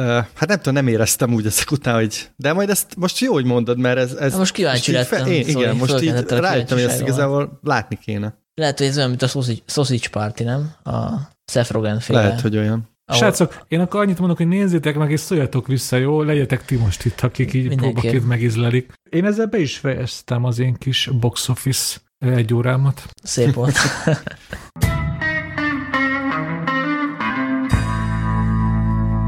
Jó, hát akkor áttérünk a fesztiválokra, vagyis áttérek én, mert én vagyok a fesztivál felelős. Ugye ebben a rovatban megnézzük, hogy a kritikusok, illetve a fesztivál zsűrik milyen filmeket díjaztak leginkább. Ugye a fesztivál szezon az hagyományosan januárban vagy februárban kezdődik a Sundance-el, a Sundance filmfesztivállal. Itt a zsűri nagy díját a drámai kategóriában a Cameron Post rossz nevelése, de Miss Education of Cameron Post kapta. Nem tudom, ti láttátok-e? Én nem sajnos. Nem. Hát pedig ezt nagyon körbe rajonták egy időben a kritikusok, úgyhogy reméltem, hogy ti megnézitek. A Én nem hiszek a kritikusoknak. Chloe Grace Moretz a főszereplő, ennyit, ennyit tudok. Hát meg, hogy ilyen, ilyen melegeket átnevelő táborban játszódik. Már is, már is jó hangzik. Én e- e- ezzel rémlik, és biztos, hogy volt egy olyan TXT fájlom 2018-ban, amiben gyűjtöttem a megnézedő filmeket. Szerintem benne volt, csak aztán nem jutottam el odáig. Erre jó a letterbox hogy ott be lehet x hogy fölteszel valamit a watchlistre, és az hasznos. Ú, ezt annyira jó, hogy mondtad. Most kicsit hagyd térítsem el az adást. Csak hogy egy kis gyors reklámot tartsak a letterboxra, hogy miért jó. Például, ha csináltok egy podcastet a régebbi film élményeitekből, akkor hatalmas segítség. Én 2018-ban kezdtem el letterboxdozni, boxdozni, ha ezt így magyarul hogy kell mondani, és tökre megkönnyítette a, a felkészülésemet, hogy 18-ban már ott voltak az én kis mini kritikáim, visszaolvastam őket, és hogy ja, tényleg, ezt tényleg így gondoltam, igen, igen, igen. És aztán így jöttem az adásra, szóval tök jó dolga lett. Amúgy azért is jó dolog, mert én az IBM-en csillagoztam régen, és át lehet exportálni egy az egybe. Szóval nekem már minden adásra így készültem. Mondjuk mini kritikáim nem voltak mind neked, de csillagok azok is segítenek. Akkor én visszatérek a fesztivál. Elnézést. Ez a Letterbox két perc, ez minden adásba kell. Ez. Kövessetek ott is bennünket. Már, már utalt is a Letterbox. a World Cinema nevű kategóriában a díját a Pillangók című török film kapta, gondolom egyik ötök se látta. Gondoltam azért említem meg, mert tök jó a címe eredetiben. Kele Bekler. Ja, te most törökül mondtál valamit? Igen, pillangók. Okay. És gondolom a legjobb első filmet se láttátok, amit én azért írtam ki, mert azt hittem, hogy ez egy izlandi film, csak összekevertem. Az a cím, hogy Monsters and Men, csak közben rájöttem, hogy nem, nem az. Az egy, az egy korábbi Rájössz, film egy zenekar, nem? A Monsters and Men. Igen, az egy zenekar. De volt egy Ja, de ez van egy izlandi zenekar. Hiszem. És egy izlandi film Aha. is, ami tök jó. Vagy, vagy lehet, hogy lovak és emberek? Hát olyan van, olyan van, olyan izlandi film van. ezt, ezt az a profizmus jeligére készítjük. Igen, ez a profizmus. Most Dénes, Dénes, aki nem nézett filmeket 18-ba, Sanyi, akinek a címek majd teljesen össze-vissza kavarognak. Sanyi, biztos van olyan film, amiről igen, igen, igen, igen, igen. Az a címe, hogy Of Horses and Men, lovak és emberek. Ez egy szuper izlandi film, ajánlom mindenki. Várj, akkor gyakorlatilag az End szerintem... és a Men volt, ami egyezik, ugye? Igen. De, és, és de akkor mit tudunk a Monsters and Menről? A, a, a, azon kívül, hogy nyert valamit Sundance-ben. Hát, angolul beszélnek benne. Jó, hát akkor... Ugrunk tovább Berlinbe. A Berlinari fődíját, a Aranymedvét, a Ne érints meg uh, Touch Me Not című film kapta, amit egy román rendező készített, Adina Pintilie. Látta valamelyiköt? Nem. Nem. én, én láttam a Kolozsvári Filmfesztiválon, Na. és uh, annyira nem rajongtam érte. Nem érintett meg? Nem érintett meg, nagyon jól mondtad, igen, igen, igen. Úgyhogy valaki, aki nagyon érdekel, az keresni vissza a korábbi podcastet, ahol erről a filmről beszéltem. Ezüst medvét a legjobb rendezésért, Wes Anderson kapta a Kutyák szigetéért. Ugye ezt a filmet akár említhettük volna is a idézőjeles bukásoknál is, a box office-nál, mert hogy nem túl sokat, nem túl sok bevételt termelt, nem tudom, ez mennyire meglepő egy Wes Anderson film esetében, de azért neki korábban voltak sikeres animációs filmjei, ez annyira nem szerepelt jól, de legalább díjat kapott, ugye, az is valami. Kánban az aranypálnát a Bolti tolvajó kapta, Koreeda Hirokazu filmje. Jól tudom, hogy Győző Japán rendező, aki évente legalább egyet csinál? Hát igen, nagyjából igen, igen, és nagyon jellegzetes stílusa van ő egy elég humanista rendező, nem tudom, bepótoltátok Én most néztem meg direkt szóval, az adásra, mert ez volt az egyik nagy hiányosságom 2018-ban, és én ezt nagyon-nagyon szerettem, ezt a filmet, nagyon jól esett. Nagyon szép film, tényleg mindenkinek ajánlom. Hát szép és kemény is. Hát kemény, igen. Itt igazából egy, a, gyakorlatilag a, a, a család kérdése, hogy mi, pontosan hogyan, hogyan is áll össze egy család, mennyire fontos a vérségi kötelék. Most nem, nem akarom így a, a sztoriban nagyon belemenni, de, de tényleg egy nagyon, uh, szerintem nagyon lírai, és a kemény téma ellenére azért szerintem alapvetően egy, egy, egy pozitív. És ezt el lehetne mondani a zsűri díját megkapó Kafarnaumról is, aminek az a magyar cím, hogy A remény útja, ami azt hiszem, hogy egy, talán egy libanoni film, ami egy menekült film, ha úgy veszünk, csak az a menekült srác, aki a főszereplő, az nem egy európai országban menekült státuszban, hanem egy másik közel-keleti országban, és az ő sorsát követi a rendezőnő. Nyilván amatőr szereplő játsza a főszerepet, és nagyon ajánlom mindenkinek, aki, akinek erős az idegrendszer, mert azért elég megrázó film. Én láttam egyedül ezek szerint? Én nem láttam. És akkor a következő kategóriának Díjas nagyon fog örülni, mert hogy a legjobb rendezés díját Pavel Pavlikovski kapta a hidegháborúért. Hajrá Lengyelország! És e, esetleg el is mondtad a film címét lengyelül, ha szeretnéd. Zsimna Vojna. Ah, köszönjük. és erről a filmről még ma fogunk beszélni, úgyhogy erről nem, nem vesztegetnék túl sok időt erre. Kiemelném még a legjobb férfi alakítás díját, mert egy, egy olyan filmről van szó, amit szerintem nem fogunk emlegetni ebben az adásban, de egy tök erős film, a Dogman színésze, Marcello Fonte kapta. Dogman, Kutyák király, ez volt a magyar cím. Az egy ilyen olasz maffia-szerű film, legalábbis a maffia. Akkor lehet, hogy Marcello, nem? Hogyha olasz film. Ó, köszönöm, igen. Lehet, nem tudom milyen ízűségű a színész. Hát a olasz nyilván, Marcello, igen, bocsánat. Hát ebben a mai multikulti világban. És a legjobb forgatókönyv díját említeném meg, amit megosztva kapott három rendező. A Szent és a Farkas című filmnek a, az írója kapta, amit, amit én nem láttam, nem tudom, hogy vagytok vele, azt én be akartam poltolni, sajnos nem volt rá időm, általában nagyon-nagyon szuper film. Ez az Alice Rochbach? Igen, igen, igen. Akinek nem így kell kiejteni nevét, mert ugye Ezt olasz, igen. Igen, igen, igen. És akkor van még egy kategória, ami, amit fő kategóriának nem nevezhetünk, de nekünk fontos volt ebben az évben, mert hogy a Fipreski díjat megosztva kapta három film, a Gyújtogatók és a Lány mellett az Egy nap Szilágyi Zsófia rendezésében. Lehet, hogy erről a filmről még érdemes lesz majd külön beszélni, hogyha a magyar filmekről beszélünk, a 2018-as magyar filmekről. Úgyhogy ugornék is Velencébe, ahol az Aranyoroszlánt a Roma kapta Alfonso Cuarón filmje. Ennek ugye az az érdekessége, hogy Velence Kannal ellentétben úgy döntött, hogy beengedi a Netflixes filmeket is a, versenyprogramba. Így nyerhette meg Cuarón ezt a kategóriát, holott akár Kamba is versenyezhetett volna. És ugye a másik érdekesség, hogy szerintem azt Magyarországon szinte mindenki úgy mondja, hogy Róma, mint ugye Olaszország fővárosa, de ahogy te is mondtad, ugye ez, ez, nem, ez, ez egy mexikói negyed, a Mexikóvárosban egy negyed, azt hiszem. De attól még mondhatnák Rómának. És, és tökéletes, hogy kell kérteni, én az élek a gyanúperre, hogy nem Róma, ahogy mi mondjuk. Hát ezt, ezt nem én fogom eldönteni, vagy nem én tudom. Romá. Szóval te mit tippelsz? Igen? Szerintem igen, nem. mert nincsen ékezet. Nézzek neked, ez spanyol. Igen, mert... Hú, mondd ki még egyszer. Szerintem Róma. Oké. Okay. De aztán lehet, hogy a mexikói dialektus az máshogy. Lehet, hogy Rómának ejtik tényleg. Az Ezüst Oroszlánt a Testvérlövészek című film kapta. Ez alapján ki tudjátok-e találni, melyik filmről van szó? Hát persze, The Sisters Brothers. Oké, okay, nem tudtam, hogy tudjátok a magyar címét, azt hittem, hogy hát ez, én, nekem ez, én, én erre rácsodálkoztam, amikor láttam, hogy ez így van. Szerintem egyébként ez egy, ez egy kifejezetten jó cím, és nekem megvan otthon könyvben, aminek nyilvánvalóan ugye ez a magyar cím van rajta, ezért volt könnyű dolgom. És kicsit hagyd csatoljak vissza a box office-hoz. Sajnos egy western filmnél, egy western filmnél ez nekem mindig külön fájdalmas, de a Sister Brothers is az év egyik pénzügyi bukása volt ilyen. Több mint 30 millióból készült, és ilyen tényleg ilyen, ilyen 10 millió alatti összeggel fordult vissza a garázsába. Igen, de, de szerencsére a... igen, igen, igen.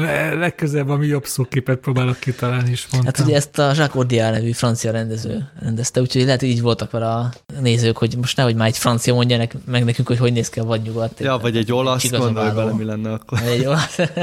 Hát jó, de Igen. lehet, hogy pénzügyileg, de ilyenkor a Prestige nagyon sokat számít, és azért ez, ez jó kritikákat kapott ez a film, nagyon sok listán felbukkant, és egyébként egy jó film, úgyhogy szerintem azért nem, nem bánták el, hogy ez... Meg kéne nézni az Excel-t itt is. Hogy... És ez, ez, ez, ez egy kifejezetten jó film, egy, egy, egy, egy, egy bravúrusan jó western film, amiben van két egy, egy ilyen nagyon bizarr és néha nagyon megható testvéri kapcsolat, ugye Joaquin Phoenix és John C. Reilly alakításában ő játsza két testvér, és engem tényleg valamikor megnevettetett, valamikor tökre meghatott, valamikor elborzasztott, szerintem nagyon ügyesen játszik a hangulatokkal, és nagyon merészen, és szerintem emiatt nem lehetett ez nagyobb közönség siker. Szóval annyira keverednek benne ezek a különböző hangvételek, hogy így igazából így drámának is nehéz mondani, vígjátéknak sem. Valami nagyon ilyen, ilyen különleges módon szólítja meg az embereket, és engem hát, mint a, mint a Koenig filmjei. Nagyon jó hasonlat, igen, igen. Velencéből még kiemelném a színészi kategóriát, mégpedig azért, mert a legjobb színésznő díjának szerintem Zoli annak idén örült, mert hogy Olivia Colman kapta a kedvencért. Igen, ő a kedvencem. A, igen. a legjobb színész díját pedig Willem Defoe az örökké valóság kapujában ért, amiben uh, Van Goghot alakítja, kicsit túlkorosan. És ennek a filmnek az az érdekessége, hogy ez a magyar mozikba, vagy a magyar távmoziba, ha minden igaz, pár hónapja jutott csak el. Wow. Tehát hogy kellett neki egy ilyen az a három éves átfutás. A legjobb forgatókönyvet pedig a Coen testvérek vitték el a Buster Scruggs balladájáért, ami szintén egy Netflixes film, úgyhogy máshol nem is lett volna esélye. És ugye egy ilyen, hát hívhatjuk sketch filmnek, ilyen különálló epizódokban egymáshoz nem vagy csak minimálisan kötődő epizódokban jár, és szerintem ez, a, ez, ez, ez mindenképpen a gyengébben sikerült Cohen filmek közé tartozik. De is nagyon szórakoztató. Ebbe, hát úgy mondom, hogy vannak szórakoztató részei, például amikor James Frankot másodszor is fel akarják akasztani, meg ilyenek. Szóval az a legelső rész. Igen. Én az, az, az, az, azon nagyot nevettem, de hogy szokták ezt mondani? Ez egy ilyen gyors, rutin új gyakorlat volt szerintem a kontest. Várj, ezt tegyük hozzá, hogy ezt sorozatnak akarták, és ugye nem lett be, nem készült el a sorozat, és átírták gyorsan. Vagy hát nem tudjuk mennyire gyorsan, de hogy átírták sketchfilmé. Úgyhogy talán az lehetett, hogy ezek inkább csak ilyen ötlet magok. De én is Sanyival vagyok, én ezt tökre szórakoztatónak tartottam. Meg ez kuriózum is, nem? Mert volt már korábban westernes sketchfilm, nekem nem rémlik. Biztos volt, de itt talán az az érdekes, hogy itt a western műfajának a teljes spektrumát megpróbálják átfogni, mert ugye az első az egy ilyen musicales, ami ugye a régi Tom Mix féle ilyen éneklős cowboy figurájával játszik el, és van ugye aranyásós, nem is tudom. Szóval hogy így, így szerintem így ez izgalmas azért, úgyhogy Dénes aztán. Van egy ilyen balladisztikus, igen, igen. ugye az az utazó. Az, az utazó, izé, az kicsit már ilyen horroros, vagy, vagy van benne egy ilyen igen, igen, a...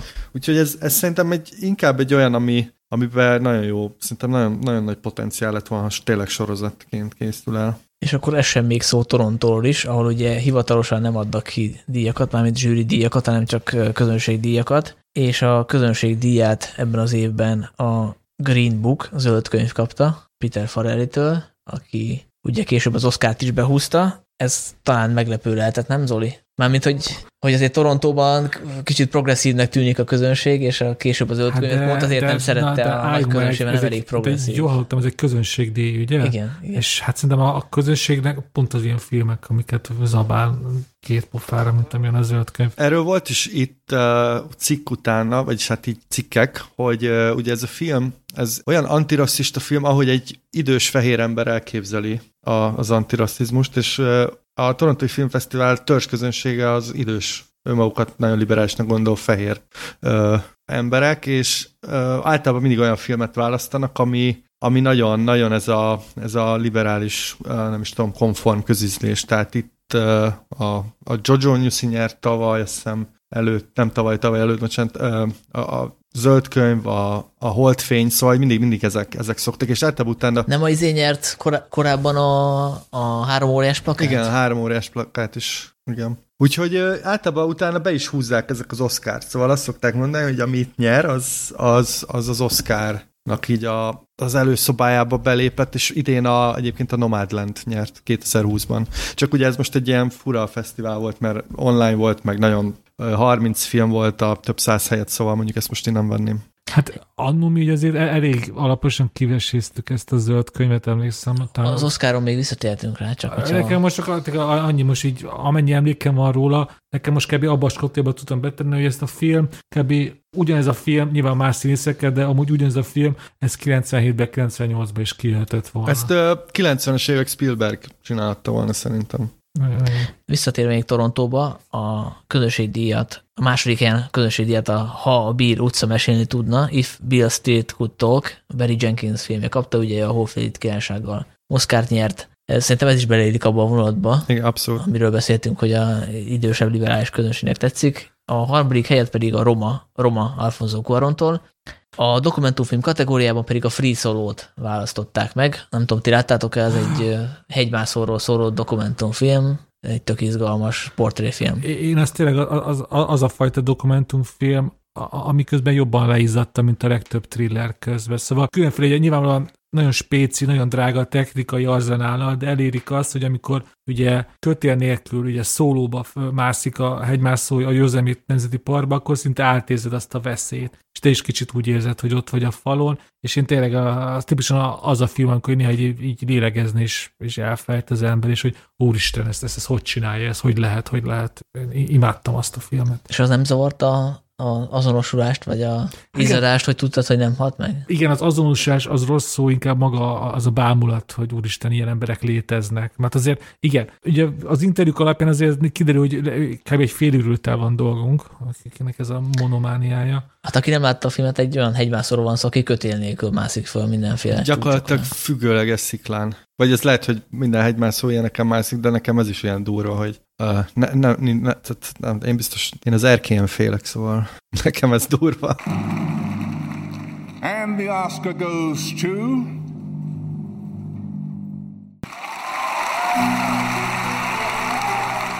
Akkor térjünk át az Oscar szezonra, ha már úgyis emlegettük a zöld könyvet, Zoli. Hát nem tudom, ti mire emlékeztek a 2018-as Oscarról. Uh, én semmire. Hát a, a zöld könyv. Hát a zöld, könyv, zöld könyvet övező szép szakmai szóval backlash-re, hogy a, amire elértünk az Oscarig, addigra egyre túlnyomó részt már negatív ö, ö, élő cikkeket lehetett olvasni a zöld könyvről, és pontosan azért, amit már ti is emlegettetek, hogy, hogy ez ilyen kicsit, igen, az, az, a, az a 90-es évek liberalizmusa köszön vissza belőle, ahol a, a művelt fehér férfi kicsit leereszkedően megpátyogatja a feketéket. Hogy Ezt az Oli mondta, nem én, úgyhogy nem mosom. Ez, ez, most nem a magam véleményként mondom, csak hogy kérdezhető volt a cikkekből, hogy egy, egyáltalán nem, nem érezték progresszívnak a filmből Szerintem erről vitatkoztunk annak idén az Oscar kapcsán, az Oscaros adásban, úgyhogy én szerintem akkor is azt kép, képviseltem, most is azt képviselem, hogy egy megtörtént esetnél azért más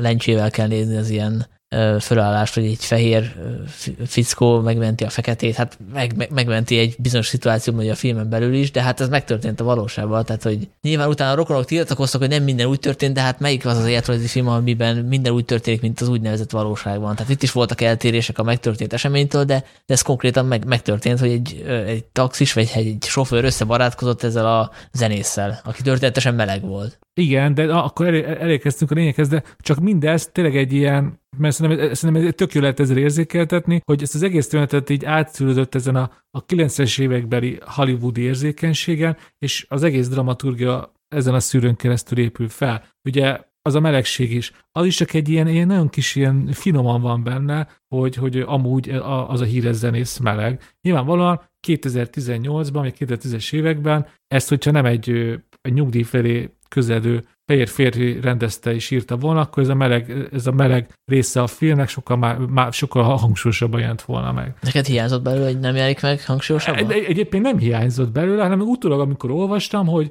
ö, amúgy meleg volt, és a, film, a filmből is kiderült, de csak úgy tényleg úgy... Hát konkrétan börtönbe Igen, miatt. de azért, azért, azért ez egy széljegyzet azért a film teljes dimenziójához képest. Tényleg utána erre most nem tudok neked választ adni, el kéne olvasnom az egész embernek az életét, életútját, hogy ez olyan, mennyire volt számára ez hátrán, mennyire volt fontos az életében az egész meleg. Szerintem azért az fontos, Dénes, hogy ugye ezt Peter Farrelly írta és rendezte, aki a Farrelly testvérek egyik tagja, ugye Dumb és Dumber és társai, szóval finomságot említünk, akkor ez szerintem alapban egy érdekes dolog. Másrészt ő egy 64 éves fehér férfi. Na most egy 64 éves fehér férfitől szerintem nem várhatod el, hogy olyan progresszíven gondolkodjon, mint egy 20 éves tüntető. Szóval szerintem ez egy ilyen kettős mérce, és nekem erről a Jim Jeffriesnek van egy tök jó bitje, amikor az apjáról beszél, hogy, a, hogy az apja néha tesz ilyen rasszista megjegyzéseket, de egyéb, vagy nem rasszista, bocsánat, homofób megjegyzéseket, de egyébként a meleg házasság támogatása mellett szavazott, és mondta Jeffries, hogy hát ő mindig lebassza azokat, akik beszólnak az apjának, mert hogy mit vársz el egy 70 éves ausztrál faszitól, próbálkozik, és az a fontos. És szerintem Igen, se... Itt a kontextus az van, bocsánat, a Jeffries bitbe, hogy nagy nehezen elfogadta a melegházasságot, mint intézményt, és akkor utána amiatt ö, cseszték le, hogy nem elég érzékeny a transz igen, kérdések igen, iránt. És erre mondta Jeffries, igen. hogy igen, tehát hogy most ne várd el tőle, hogy hirtelen ő lesz a legnagyobb transz aktivista, miközben most fogadta csak el a melegházasságot. Tehát az is egy óriási eredmény, és nem azért kéne lebaszni, mert hogy nem a legképzettebb transz ügyekben. Jó, igen. Én, én, én eddig próbáltam azt az általános véleményt visszaadni, ami, ami, a, amit a film, ami, ami övezte a filmet ott az Oscar idején. Ha személyes filmére vagytok kíváncsiak, nem néztem újra, én arra emlékszem, hogy miközben néztem a filmet, itt tökre működött ez a klasszikus hollywoodi dramaturgia, együtt voltam a szereplőkkel, izgultam, amikor kellett, nevettem, amikor kellett, és, és, és, és később, és a film után azért éreztem, hogy ezt lehetett volna bátrabban, talán igazabb módon is megcsinálni, de a film köze maga közben nem volt problémám. Hát ez én is így voltam. Tehát, hogyha azt a Spielberg csinálja meg, ahogy mondtátok 90 évben, az is hasonló minőség volt. Tehát az is olyan, hogy, hogy szórakoztat, amíg nézed, utána lehet, hogy ha mondjuk írnod kell róla egy elemzést, akkor leírod, hogy elmar, elmarasztalom, hogy mi az, ami hiányzik belőle, de, de ez tipikusan az a film, aminél a, az úgynevezett nagy közönség értékelése, meg a kritikusok értékelése közt lesz egy óriás nagy szakadék. Tehát ez az a film, amit most is szeret a közönség, szereti fog 5 év múlva, 10 év múlva is, mert ez működni fog, tehát annyira egyszerű és annyira össze van rakva, és lehet, hogy a, a kritika az mondjuk más kontextusban nézi majd mondjuk szintén tíz év múlva, és amikor már nem az az elvárás, hogy, hogy egy, egy olyan film ilyen Oszkárt, ami minden tekintetben a legkorszerűbben közelíti meg ezeket a rassz kérdéseket, meg a identitás, identitás stb. Talán annyi érdekesség, hogy ez aránylag friss hír, hogy, hogy Vigo Mortenzent is kérdezték a zöld könyvről, ugye aki a a, a rasszista bunkó ö, sofőrt játsza a filmben, és ő most is teljes melszélességgel kiáll a zöld könyv mellett, és azt mondja, hogy szerintem ez ki fogja állni az idő próbáját ez a film. Egyrészt nyilván szerepelt benne, mi mást mondana, de azért, azért a Mortensen azért egy karakter, egy ennyiség, és szerintem ő az a színész, hogyha lenne problémája a filmmel, akkor ha nem is az Oscar gála idején, de később, vagyis most azért már így, így, így, így megszerűztetné.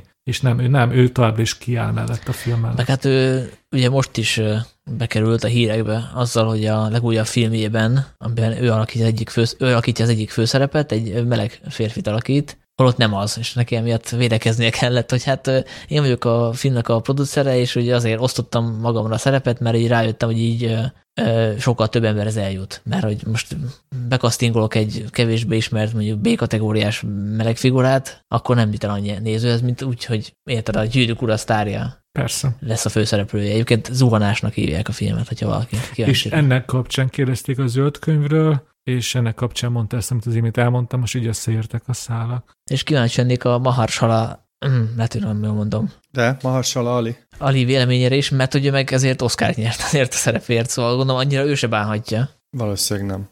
Én olvastam vele egy interjút, és azt hiszem talán a nem is tudom melyik újságban, mindegy. Azt hiszem a Little White Lies-ban volt Mahershala Alival interjú a zöldkönyvről, és ő azt mondta, amit, amit kb. a Mortensen, hogy, hogy ez egy teljesen, teljesen rendben lévő film, és ő nem, nem, ér, nem érezte ezeket a vádakat jogosnak. De hát nyilván ezt mondja, hát most fura lenne, ha azt mondaná, hogy hát utáltam minden percét a forgatásnak, és nem is tudom, miért vállaltam el, de ma már Oscar akkor. Hát igen, ugye most, hogyha jól, jól, jól emlékszem, mi most már közben rátértünk az Oszkára, hogyha úgy tenném, hogy úgy tenném fel a kérdést magamnak és nektek, hogy, hogy, hogy, e, hogy ez a film érdemelte meg a legjobb filmdíját 2018-ban, akkor erre nyilván nemmel válaszolnék. Hát akkor menjünk is végig szerintem a legjobb film kategórián. Nagyon-nagyon gyorsan. Még tényleg csak nagyon gyorsan szóval itt tenni, az Oscarnál az volt egyébként még a, amilyen érdekesség, hogy ekkor vetődött fel, hogy kellene egy ilyen legjobb populáris filmdíj, mert hogy a, a, a legjobb filmek közé bekerültek, vagy jelöltek közé bekerültek, így nem, nem ilyen nagy box office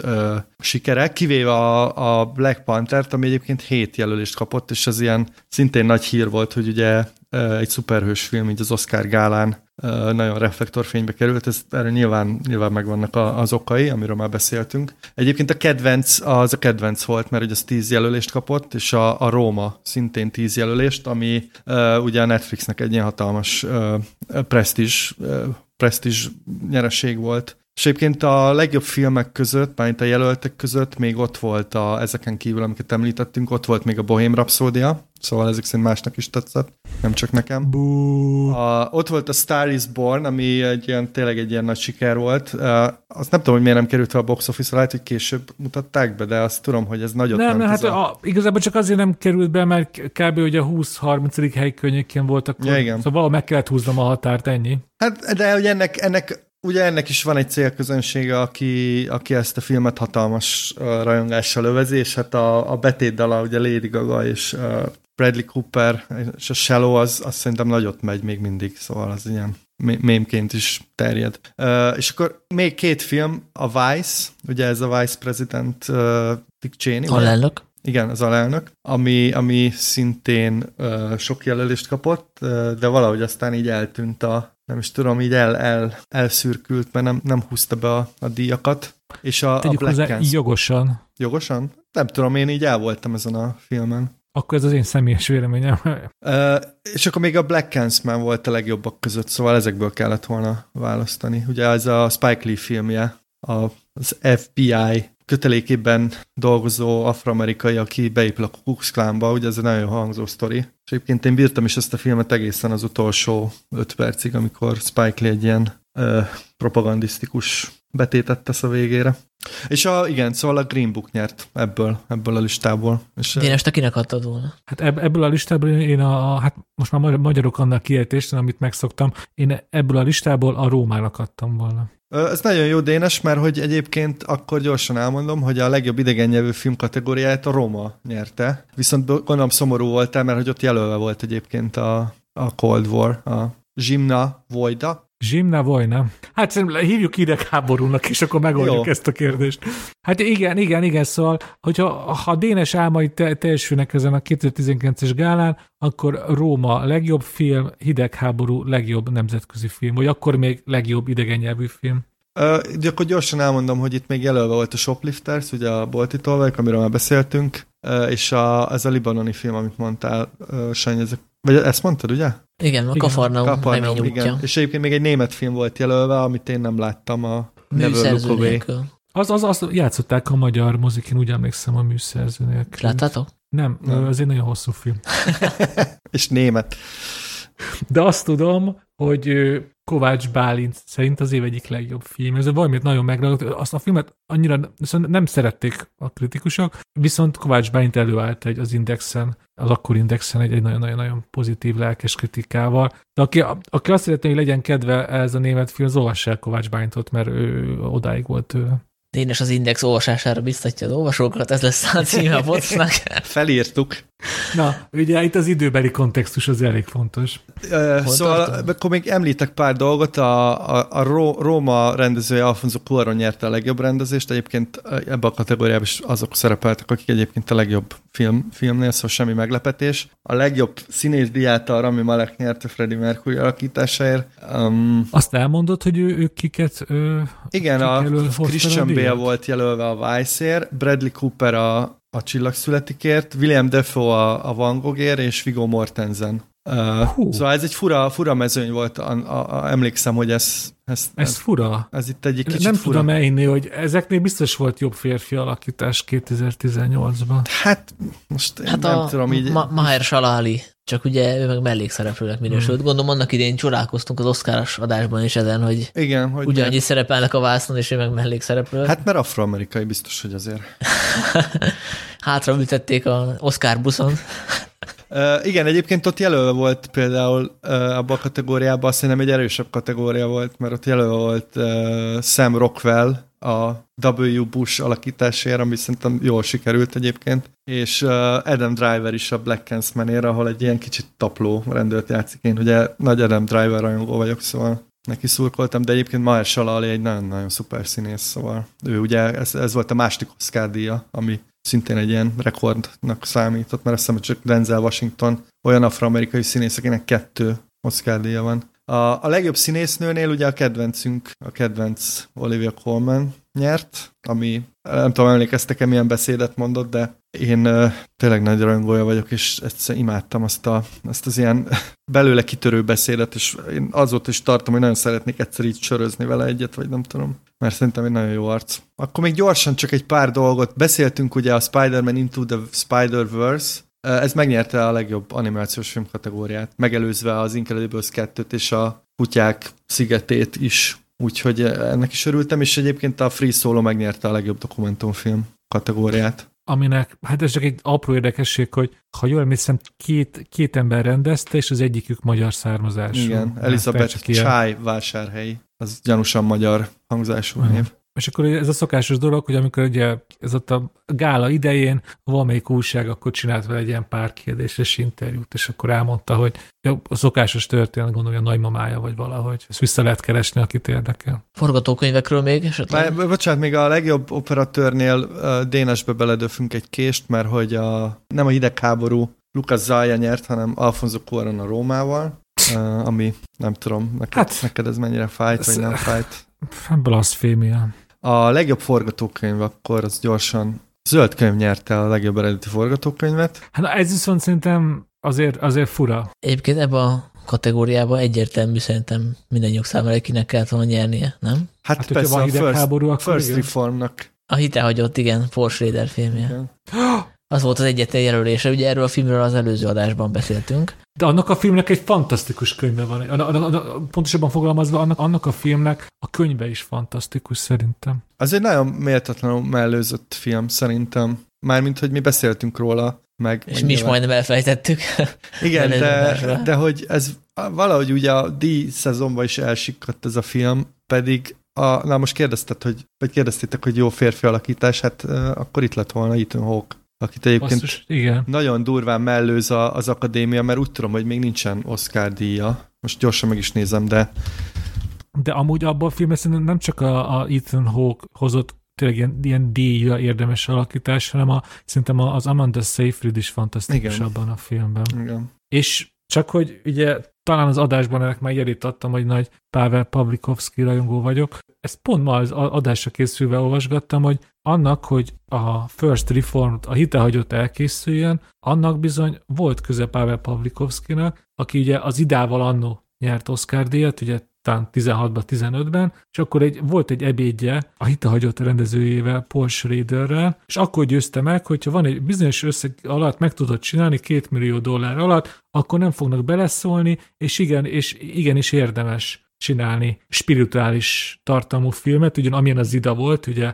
egy, egy katolikus zárdából kijövő nővéről szólt, és tulajdonképpen az Ida sikere volt az egyik nagy lökés, ami elindította azon az úton Paul Schradert, hogy igen, érdemes megcsinálnom, és érdemes belemennem ebbe az egész Na hitalba. várjál, ez most úgy hangzik, mint a Paul Schrader valami kezdő rendező lenne. Uh, valójában Ja, egy, persze, hogy nem egy az, 74 éves emberről van szó, aki uh, ugye a taxisofőr forgatókönyve miatt talán a legismertebb, de azért van neki jó pár filmje. Hát van, de attól még lehetnek az embernek bizonytalan periódusai, és nyilvánvalóan, ne, nyilvánvalóan nem ezért, nem ez volt a, f- a nagy ok, de ezt ő maga mondta, hogy kellett neki ez De a beszélgetés Szóval- Pavlikovszkival, és kellett az ida sikere, mert ugye ott azért elég, van, el- elég sok tem- tematikai kapcsolódás van a két film között, sőt, ugye technikai is, mert ahogy az ida, ez a régi hollywoodi 4, 4 a 3-ashoz képaránt használja, úgy a hite hagyottat itt. És ugye most már csak tippelek, de lehet, hogy még ennek is közel van az idához, hogy Paul Schrader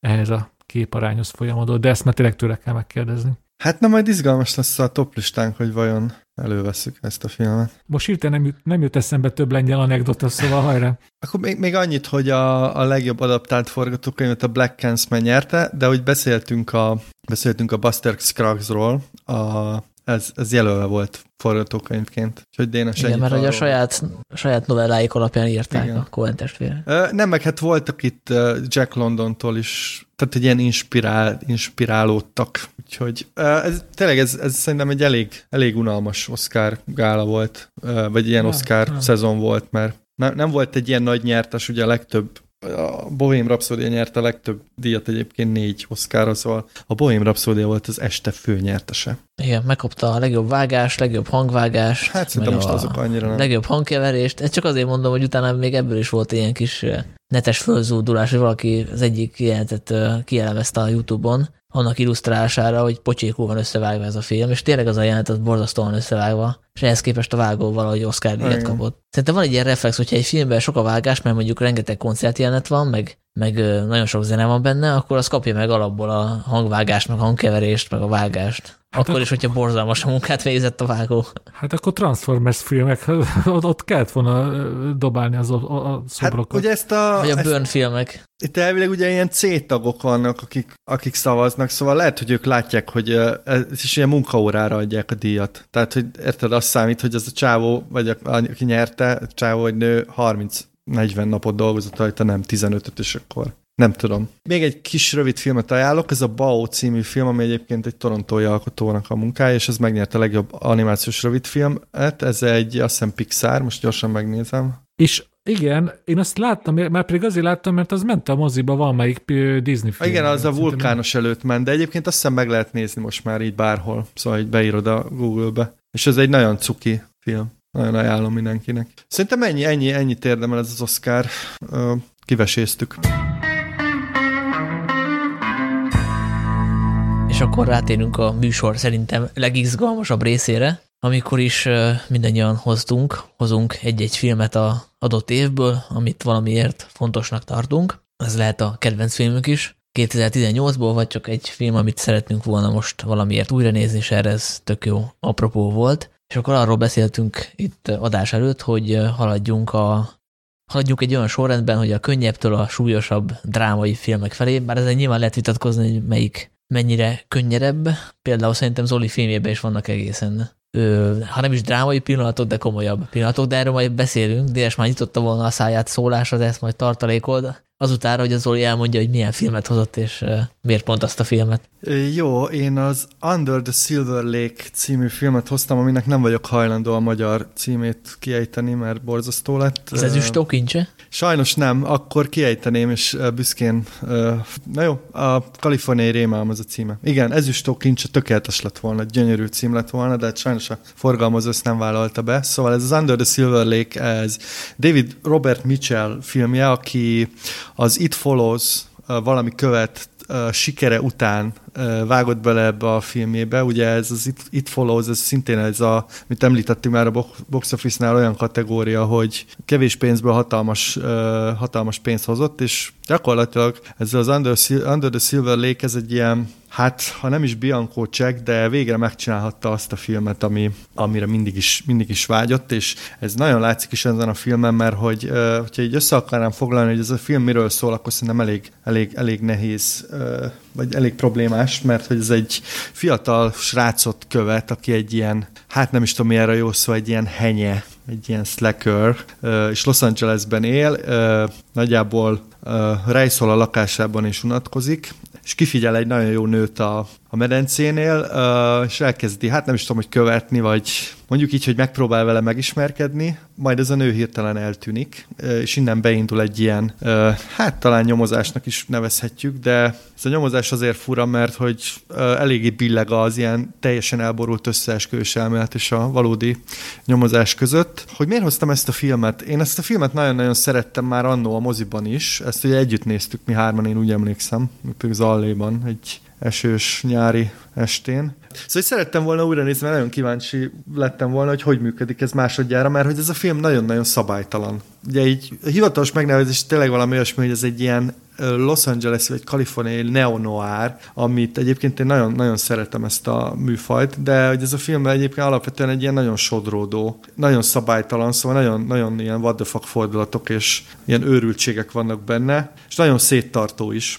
Szóval ez egy, nem, egy, nem egy hibátlan film, mert hogy tényleg mindenfelé kanyarok, Két órán bőven felül van a játékideje, és én megértem, hogy ez, ez a film valakit így mondjuk idegesít inkább, de hogy én nagyon szeretem az ilyen sodródós, kanyargós, kacskaringós, kiszámíthatatlan filmeket. Valószínűleg ez összefüggésben van azzal is, hogy nagyon-nagyon sok filmet nézünk mi ugye mindannyian, mint hárman, és a műfai filmeknél azért én egyre jobban szoktam tudni, hogy mi, mi következik, vagy legalábbis nagyon jól bejósolható, hogy, hogy milyen irányokba mennek a filmek. Nem tudom, hogy ti mennyire vagytok ezzel ide. Én pont azért szeretem az ilyen filmeket, amik így nagyon meg tudnak lepni, akár még azzal is, hogy tényleg ilyen, ilyen széttartóak, és tényleg ilyen minden, mindenbe belekapós. Mert ugye ebben a filmben egyébként nagyon sok téma van, meg nagyon sok, ö, ö, nagyon sok irányba elindul, a popkultúrától kezdve, a kortás popkultúra helyzetétől kezdve, az ilyen összeesküvés elméleteken át, egy ilyen, hát nem is, nem is tudom, ilyen Y-generációs életérzés.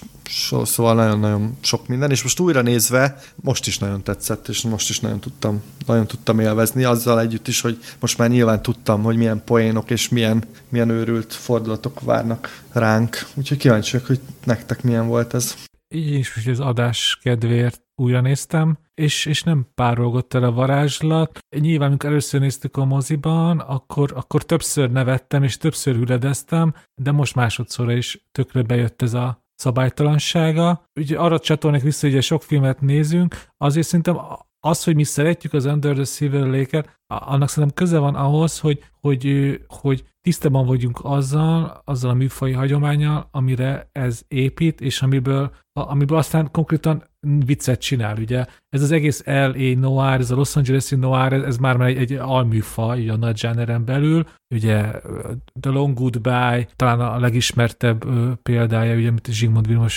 fényképezett 70-es évek elején Altman filmje, és a másik pedig, hogy, hogy, hogy, hogy itt messziről, felszínesen nézve, ez akár egy, egy nihilista filmnek is tűnhet. Szerintem nekem azért tetszik, mert hogy, hogy azért ez, ez nem igaz, ez, ez a fontos dolgokról beszél, és azért állít is dolgokat. Nekem nagyon szimpatikus, hogy, hogy legalábbis az én interpretációmban azt állítja, hogy ez az egész modern világunk, ez tele van jelekkel, kódokkal, amikből aztán nagyon könnyű ö, bár az őrületbe menve összeesküvés elméletek és különféle világ, világmagyarázatokat eszkábálni, és hogy ezzel azért óvatosan kell bánni, és talán jobb is, hogyha néha csak legyintünk erre az egész posztmodern katyvaszra, ami körülöttünk forog. Én kb. ezt, ezt, ezt hoztam magammal a filmből, és hogyha én aktualitás, hogy, hogy tökéletes, hogy hogy az, hogy mi most itt vagyunk hárman, megelőlegezve a Sanyit, kíváncsiak, hogy ellent mond el, szerintem nagyon kevés, nagyon, nagyon kevés helyen lenne az, hogy van három ember, és mindhárom szereti ezt a filmet. Ugye ez Kámba ha nem is utálták, de nagyon-nagyon-nagyon szélsőséges vélemények jelentek meg róla, és ez ö, aztán annyira elbizonytalanította a stúdiót, hogy egy évig Amerikába be sem mutatták, és még újra is akarták vágatni a rendezővel, aki kitartott az eredeti koncepciója mellett, szóval ez elég ö, viharos útja volt végül az amerikai mozikig, ez is a szabálytansága miatt történt. Szerencsére a, a rendező kiállt a víziója mellett, és, és most, hogy van az egész kanon marhasság Amerikába, ugye, hogy pedofil sátánista kultusz. A, a, az a vicc, hogy, hogy ahhoz képest azok az elméletek, amiket a filmbe összehoznak, meg azok a teljesen merész képzett társítások, tök konzervatívnak tűnnek a kanon mitológiához képest. QAnon. Vagy QAnon, bocsánat. Ezt a múltkor is, ezt a múltkor igen, hát ez is. most van az igen az én, az én, az én hibám. Szóval ahhoz képest tökre szolidnak és konzervatívnak tűnik. Szóval én tökre kíváncsi lennék, lettem volna, hogy ez a film mondjuk most jön ki, akkor hogyan reagálnának rá, mert akkor lehet, hogy még aktuálisabb lenne, és még inkább lehetne mutogatni, hogy ez teljesen beülik a zeitgeistba, mert egyre inkább ilyen őrületekkel magyarázzuk azt a világot, ami amúgy nem összeesküvés elméletekre épül, és mégis ez most már egy ilyen lassan egy tömeghobbi, hogy mindenki kitalálja a saját maga elméletét, hogy miért történnek úgy a dolgok, ahogy történnek a környezetében. Ezt a hogy behoztad ezt a QAnonos dolgot, mert nekem nem jutott eszembe valamiért a film nézése közben, holott teljesen logikus, úgyhogy abszolút igazad van. Meg a másik, amiért nem biztos, hogy eszembe jutna még akár akkor se, hogyha mondjuk most mutatná be a filmet, mert ugye ennek a filmnek van egy ilyen nagyon fura időtlensége, idézőjelbe, mert hogy van egy korszak, amihez lehet kötni, szerintem inkább a 90-es évek, mint a mint mondjuk a 2010-es évek, és a film erre szerintem rájátszik, tehát hogy ott VHS néz a főszereplő, van mobiltelefonja, de nem nagyon internetezik, sokáig azt lehet tudni, hogy ebben a világban van egyáltalán számítógép, már mint egy internet, és utána, utána a végén azért látjuk, hogy a, amikor be akarja mutatni a rendező, hogy szerez meg egy információt, akkor előkerül a laptop, nem tudom, a játékidő 100 20. percébe vagy 100. percébe, akkor elővesz a srác egy laptopot, és valamit beír a Google-be, de addig az sem biztos, hogy egyáltalán ebben a világban van-e internet. Annyira rámegy erre a 90-es esztétikára, és akkor emiatt nekem inkább a 90-es évek készült hasonló posztmodern filmek jutnak eszembe, mint mondjuk a Nagy Lebowski, és ezek szerintem ma már annyira nem népszerűek, tehát hogy, hogy a forgalmazó nem tudta mit kezdeni, az ennek is köszönhető, hogy, hogy teljesen behozott egy ilyen papíron már nem annyira divatos világot. Ugye valahol ezt úgy írták ezt a filmet, hogy ez a nagy Lebowski és a kínai negyed metszete, és ezt szerintem ez egy tökéletes leírás. Úgyhogy akinek ez a két film tetszett, az, ez is tetszeni fog szerintem. Úgyhogy én is azért, azért szerettem ezt a filmet, tényleg abszolút szabálytalan, picit korszerűtlen, ha úgy veszünk, akkor picit öncélú is, mert szerintem itt a rendező a saját mániáit viszi vászonra, már ami a, mondjuk a filmes részt illeti. Ugye itt rengeteg filmes idézet van, popkulturális idézet, képregények, filmek, plakátok a falon, szerintem a felét se tudjuk dekódolni első megtekintésre, de lehet, hogy második megtekintésre sem. Sőt, szerintem pont akkor esnénk a hibába, hogy ezeket most elkezdenénk ilyen, ilyen tudományos professzor ö, agy, agy, agyjárásával elkezdeni minden jelenetet dekódolni, és minden a jeleket keresünk, akkor pontosan abban a hibába esnénk, amiben a főhős és a konkrétan rossz üzenetet, és szerintem rossz üzenetet olvasnánk ki a filmből. Igen, de tudjuk, hogy a sok jel közül valami a főhősnek ö, bejön, mármint, hogy követi a jelet, mert hogy eljut valahova, más élek meg nem vezetnek sehova. Ugye itt van egy központi rejtély például a filmben, hogy ki az, aki a kutyákat gyilkolja, és azt gondolhatja a néző, hogy ez ki fog derülni, vagy ennek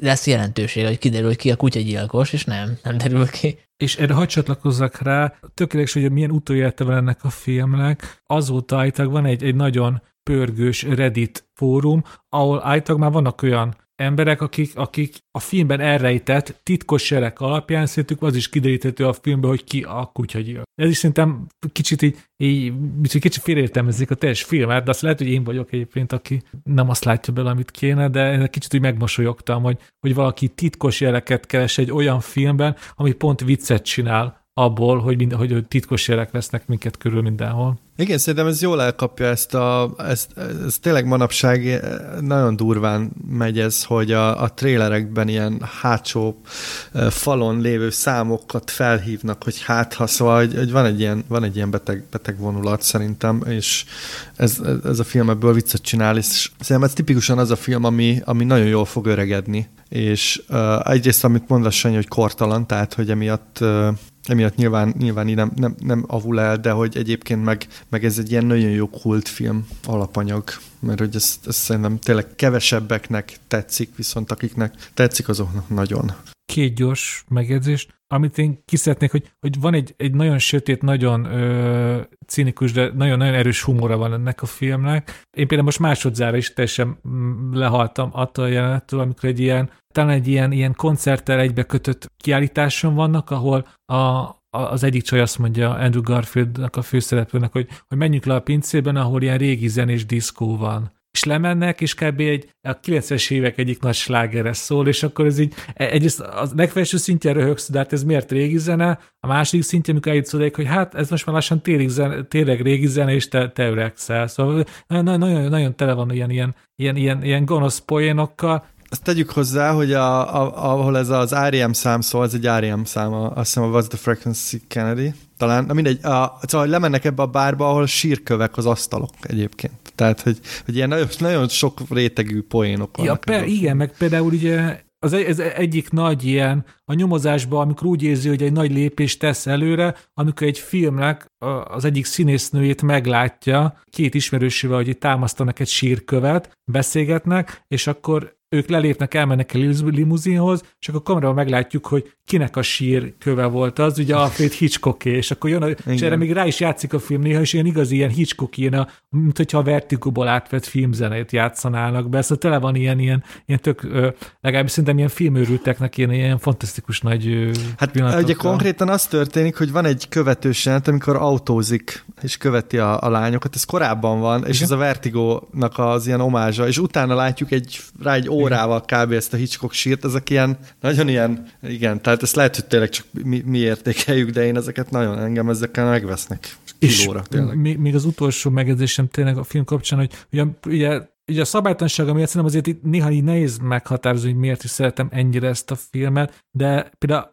olvastam egy interjút a rendezővel, és ő maga világított rá, hogy, hogy ő, ahogy így felépítette a nyomozás logikáját, az egyik inspirációs forrása azok a 90-es évek klasszikus Lucas arcos kalandjátékai voltak, ugye Sam Max, meg a Maniac Mansion, vagy játszó, hogyha játszottatok ezzel, akkor talán emlékeztek arra, hogy ilyen teljesen elborult módokon lehetett előre jutni a történetbe. Most nem, tudom, nem tudok már konkrét példát mondani, de kb. úgy kell elképzelni, hogy a kenyérpirítóból úgy tudod kihalászni a kulcsod, hogyha a padlásról leemelsz egy horgászbotot, a horgászbotot belógatod a kenyérpirítóba, és úgy emeled ki a, a kocsi kulcsot. Ugye valóságban nem így vennéd ki, de a kalandjátékban valamiért így találták ki, mert ez így vicces, és magában a filmben is így a nyomozás ilyen, ilyen teljesen elborult ötletekkel és megfejtésekkel van tele, és, és, és tényleg rájöttem, amit annól ezekben a kandjátékokban imádtam, az tényleg ott van ebben a filmben. Én annyit tennék még hozzá lábjegyzetként, hogy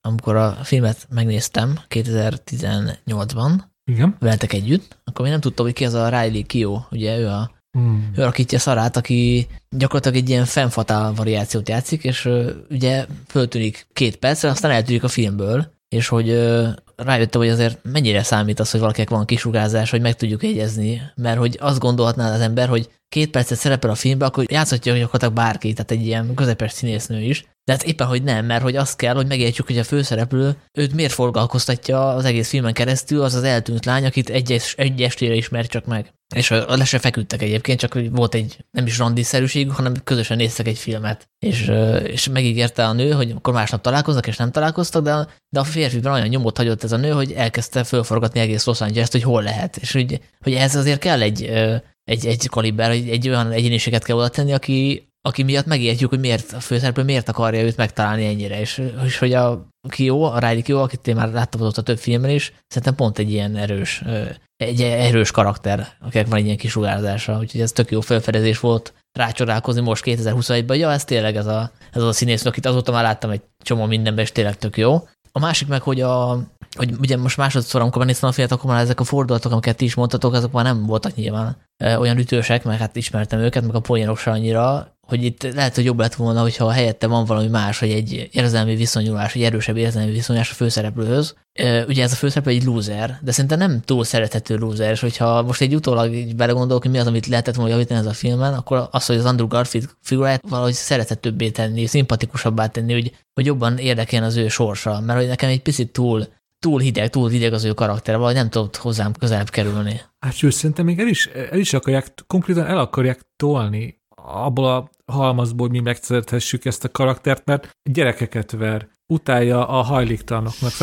Azért a véleményben az, hogy a gyerekeket én is megvertem okay. volna, akik összekarcolják a okay, kocsimat. De hogy, oké, okay, igazad van, de azért érződik, hogy több, több ilyen, egy, több olyan része is van a filmnek, hogy direkt arra van, hogy hú, azért ez, azért ez a srác, ez, ennek, ennek komoly problémái vannak. De most nem azért, de most az, nem mondjátok meg, hogy ez nem rohadt vicces, amikor de, de, egy ököllel megpüf... Az szóval, nagyon vicces. Tudom, lehet, hogy én vagyok beteg, de hogy szerintem de ez, ez, ilyen vágybeteljesítő, mert ki ne akarna ilyen büdös kölköket néha megpofozni, csak hát nyilván nem teszed meg, mert Oké, okay, de, de szerintem ez két külön dolog. Nyilván én is nagyon nevettem másodszorra is, azok a gyereket elagyabulálja, de az a jelenet azért az, az, az nem erősíti az azonosulás, azonosulásodat a főszereplővel, az más kérdés, hogy nyilván nevetsz rajta. Az segített volna például az azonosulásban, hogyha mondjuk azt látom, hogy őt izgatja, hogy ki fogják lakoltatni, és valahogy próbál pénzt szerezni, és akkor drukkolok neki, hogy, hogy, hogy sikerüljön neki valahogy ott maradni abban a lakásban, és leszarja, hogy, hogy ki fogják lakoltatni. Tehát, hogy ezek után nekem nagyon nehéz izgulni érte. Hogy valami rejtés oknál fogva őt nem érdekli, hogy, hogy hajléktalan lesz.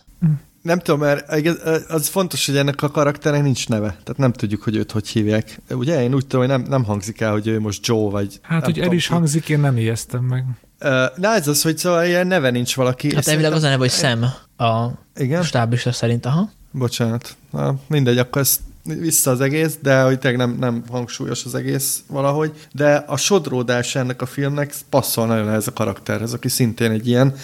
Én szeretem, amikor nem tudok, én szeretem, amikor ambivalensen lehet viszonyulni egy, egy főhőshöz, és szerintem itt azért ez erősen, erősen megvan.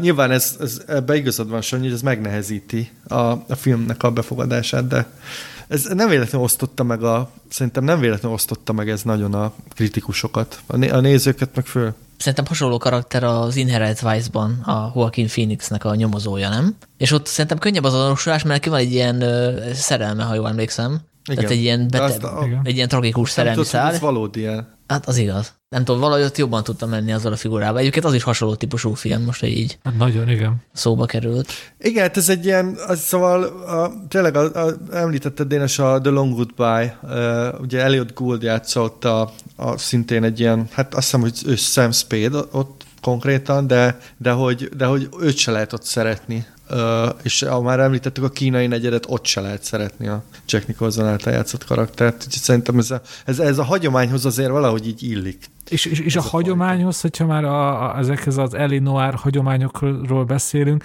nem tudom, hogy ezt így mennyire gondolták poénak, vagy csak a, a műfai panerek kis túl járatásának, de én azon egy időn elkezdtem nevetni, hogy bármikor találkozik egy, egy jó nővel, hiába egy ilyen utolsó lúzer, mindig lefeksződnek, és mindig, le, mind, mindig, szinte mindig eljutnak szexig, vagy valameddig legalábbis, és ez tök érdekes, hogy ebből is szerintem legalábbis poént csinál a film, hogy a, hogy a noir detektív az mindig megkapja az, alkal, a, az alkalmi nőt, de van egy nagy célja, hogy az ő szerelmét megmentse, és ebben nem ére semmiféle morális kilengést az ő viselkedésében, pedig azért, azért van. És a másik pedig, hogy ezt inkább kérdezem tőletek, mert nem találtam rá megfejtést, hogy, hogy egy, egy, egy Los Angelesben játszódó filmben miért szinte mindenki fehér? Én ezt most másodszorra néztem, és most jöttem rá, ez tök érdekes. Lehet, hogy most már, ez most már az angol száz kritika most már hat a gondolkodásomra, de kicsit furcsa volt ebbe a filmbe, hogy, hogy tényleg mindenki fehér benne. Amit azért tudjuk, hát, hogy Los Angeles ehhez, azért... Ehhez, bocsánat, csak ez ismerni kéne. Uh, én nem ismerem Los Angelesnek így a földrajzi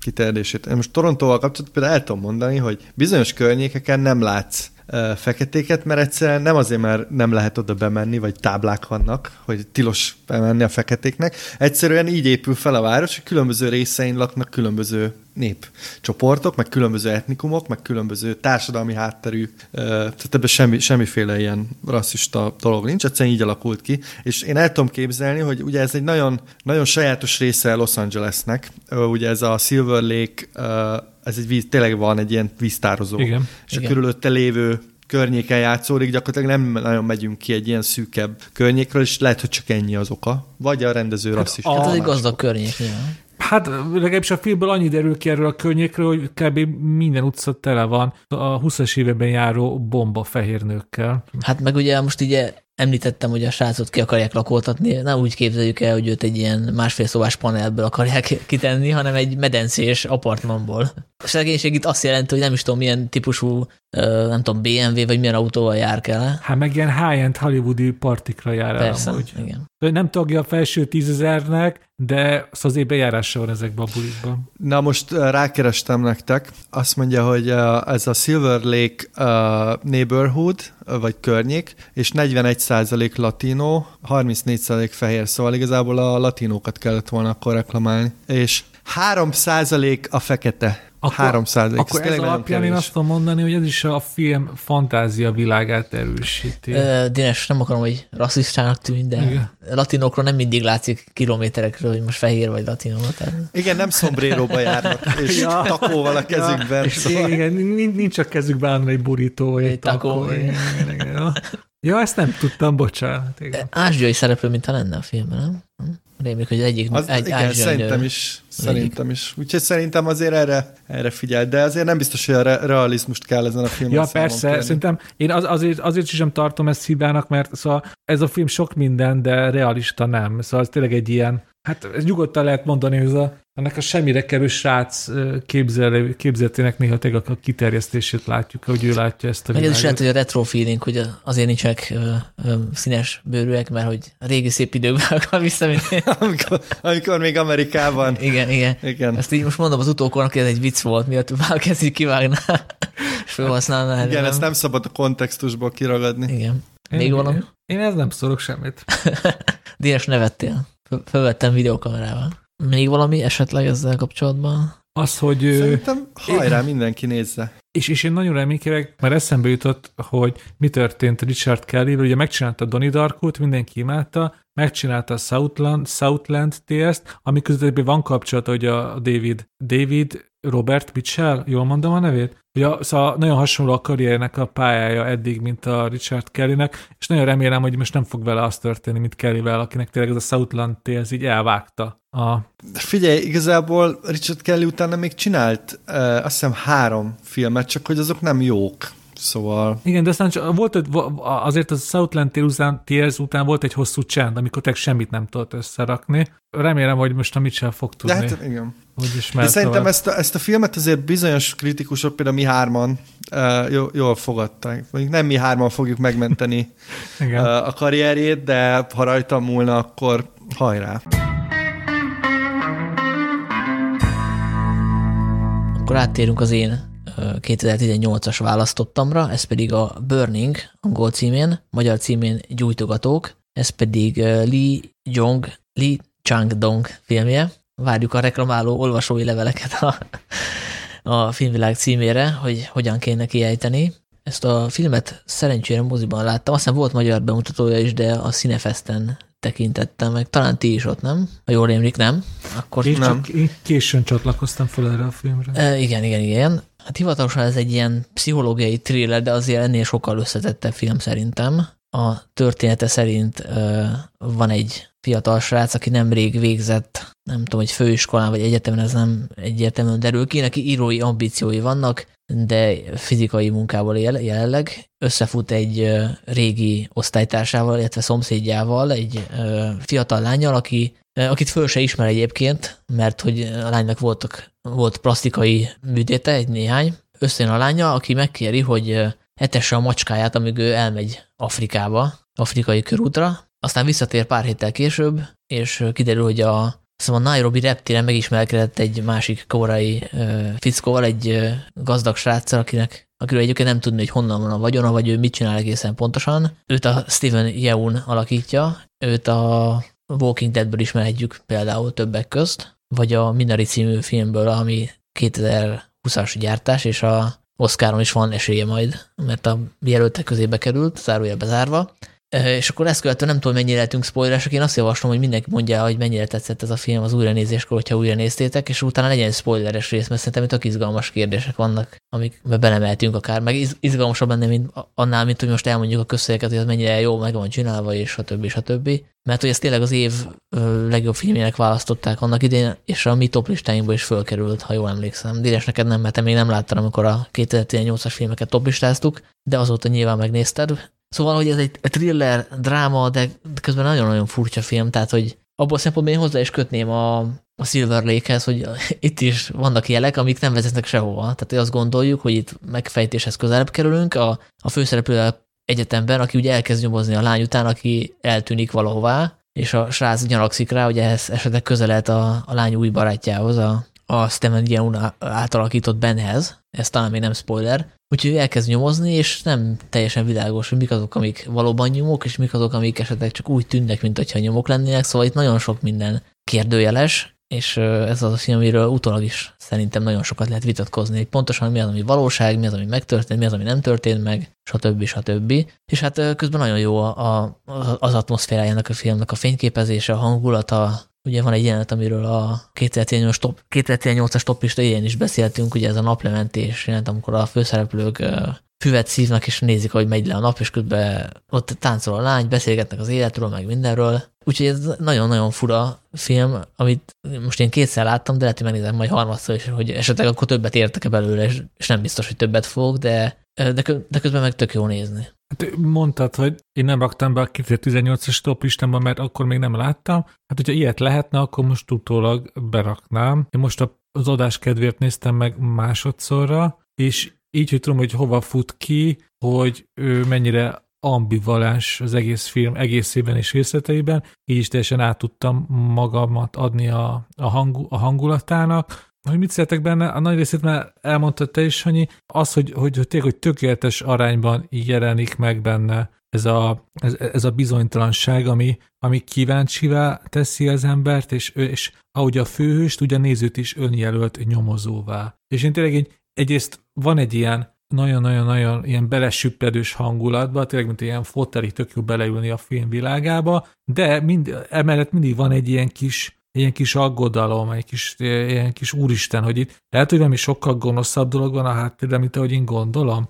És ez egész egy ilyen, ez nagyon-nagyon jó, ahogy, ahogy ezek az érzések így hömpölyögnek magában az emberben is, és még tényleg is magára az ambivalenciáról, hogy, hogy most mit, hogy ő eltűnik a lány, és mi történik benne. De az, az a film nagyszerűségének az egyik kulcsa, hogy ez nem csak a központi történetben van benne, ez a bizonytalanság, hanem hogy ahogy, ahogy halad erőre a film, utólag visszanézve egyes jelenetekre, így utólag bizonytalanodsz el. Például mondtad a főhős nőről, azt hiszem Heminek mondják, aki bejelenti, hogy azért nem ismeri meg a gyerekkori barátja, mert plastikai műtétje volt. De hogy halad előre a film, és kiderül a lányról, hogy amit, az itt ő, amit ő mond, az, azért azt azért csinyen kell bán, bánni a valóság tartalmával, hogy utólag már én azt se hiszem el neki mindenképp, hogy neki volt plastikai műtétje, mert mi alapján hinném el neki. Lehet, hogy volt, lehet, hogy nem. És az egész film ilyen, hogy így, hogy így bizonytalanságban tart, sőt, a későbbi információk alapján már azt se hiszed el az, amit az elején elhittél ezeknek a karaktereknek. És ami a legfontosabb szerintem, hogy az ilyen filmeknél könnyű túlzásba es, esni, és a néző frusztráltá válik, hogy igazából miről szól ez az egész, nem kapok semmilyen mankót, segítséget, és inkább kiszel az egész rejtély megoldásába, és eltávolodik a filmtől. Ezt szerintem a gyújtogatók esetében egy pillanatra sem történik meg. Szerintem hogyha lehetne, nem tudom, egy ilyen egyenest húzni a, a között a filmek között, hogy vannak a, nem tudom, a, a klasszikus hollywoodi krimik, ahol a végén szépen minden lezárul, és minden rejtére fény derül, mondjuk a másik végén van mondjuk Lynchnek a Twin Peaks, ahol mondjuk semmire nem derül fény, akkor a gyújtogatók szerintem kicsit a, a Twin Peaks irányba halad el, de azért messze nem annyira uh, radikálisan uh, szól arról, hogy a világ teljesen kiismerhetetlen. A Twin Peaks melyik évadáról beszél? A harmadik szerintem az a, az a másik véglet. És, és ezért nekem nagyon tetszik, hogy, hogy vannak benne minimális mankok, de azért nagy ezt szabadjára enged, és ezt az arányt szerintem nagyon jól kitalálja, és tényleg ez az a film, hogy ezt, ezt, ezt is mondta, de ezt hangsúlyozok ki, hogy, hogy utána napokig benne lehet maradni a világában, és nap, napokig lehet azon agyalni, hogy, hogy itt Sojában mi is történt. Egyébként lehet ezt a filmet úgy is nézni, mint egy nemzedéki filmet.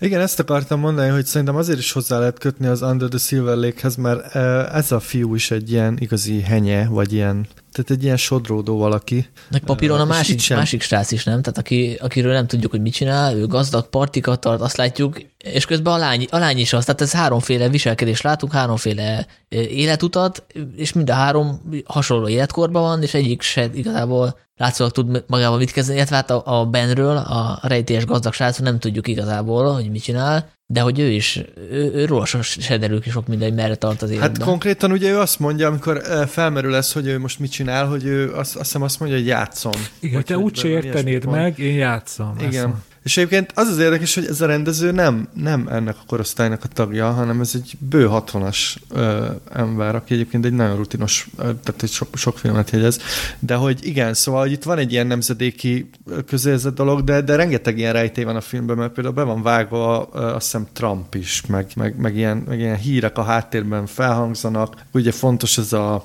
hogy az észak-koreai határnál van, és áthallatszik onnan a, a propaganda, szóval nagyon sok irányba el lehet indulni ezen a filmen, és én egyébként háromszor láttam, szóval az különleges, hogy, és utoljára láttam moziban, mert hogy itt volt egy ilyen évtized legjobb filmjei ívetítés sorozat, és szerepelt köztük, és szerintem minél többször nézed meg, annál, annál még több, még több rejt. Tehát, hogy nem, nem csökken a rejtély, hanem nő. És ez szerintem nagyon jó. Tehát, hogy én ezt imádom az ilyet amikor, amikor ne, egyszerűen nem tudod megfejteni a filmet, mert nem, nem, valószínűleg nem lehet és nem is kell, de van benne tényleg valami nagyon, nagyon, ez amit mondtál Dénes, hogy ilyen rejtély, vagy nyomasztó, vagy nem is tudom, igen, szóval ez, ez, a, ez tényleg ahogy a, a, a valóság, és, és lehet, hogy tényleg nem olyan egyszerű minden, ahogy tűnik, ez, ez, ez, ez erre rá lehet nagyon, nagyon ö, feküdni. Hát igen, és ezek a felismerések nem úgy jönnek, mint a Under the Silver Lake-ben, hogy hogy ilyen drámai zene akár, meg a közeli a Andrew Garfield arcáról, hogy látjuk, hogy megdöbben, hanem itt utólag értéked át magadban, hogy hoppá, lehet, hogy nem is úgy történt, ahogy gondoltad. Tehát annyira finom, hogy lehet, hogy észre se veszi, észre se veszi egy nem annyira figyelmes néző, hogy itt más nézőpontok Igen, mert ez egy, ez egy alapvetően azért ez egy drámai film, azt tegyük hozzá, hogy az Under the Silver Lake az alapvetően szerintem egy ilyen fekete komédia. Igen. Ez, ez egy nagyon drámai film. Meg, meg realistább is igazából, nem? Tehát, hogy ezért nem tudtam ezt a thriller címkét úgy jó szívvel rámondani, mert hogy közben meg nagyon érint például olyan ügyeket, mint az élőskörök. Ugye ezt megszokhattuk a korai filmektől, hogy a társadalmi különbségeket azt tematizálja, és ebbe is megjelenik ez. A háttérben ugye ez a, a bennevű figura, ez nagyon gazdag, elit környéken lakik a Gangnam negyedbe, ugye, a srác meg egy ilyen teherautóval jár, és akkor van a lány, aki két világ közt ingázik, ha úgy és valamilyen formában szerintem ezt is kommentálja, pláne amikor a srác gazdag barátai is föltűnnek, és ott a, előttük mondjuk egy jelenetben a lány hülyét csinál magával. Abszolút. Igen, igen, ez tök jó, hogy nagyon sok irányból lehet megközelíteni. Bocsánat, csak még annyit, hogy a, igen? konkrétan is hangzik a Nagy Gatsby neve a igen. sráctól. És igen, például ha, ha a társadalmi szintje fontos nekünk ennek a filmnek, akkor tök jó ki lehet belőle olvasni ezt a, ezt a kórai társadalomkritikát, hogy, hogy, hogy ez a gazdag réteg élősködik a szegényeken, ilyen játékszernek tekinti őket, mert ugye kb.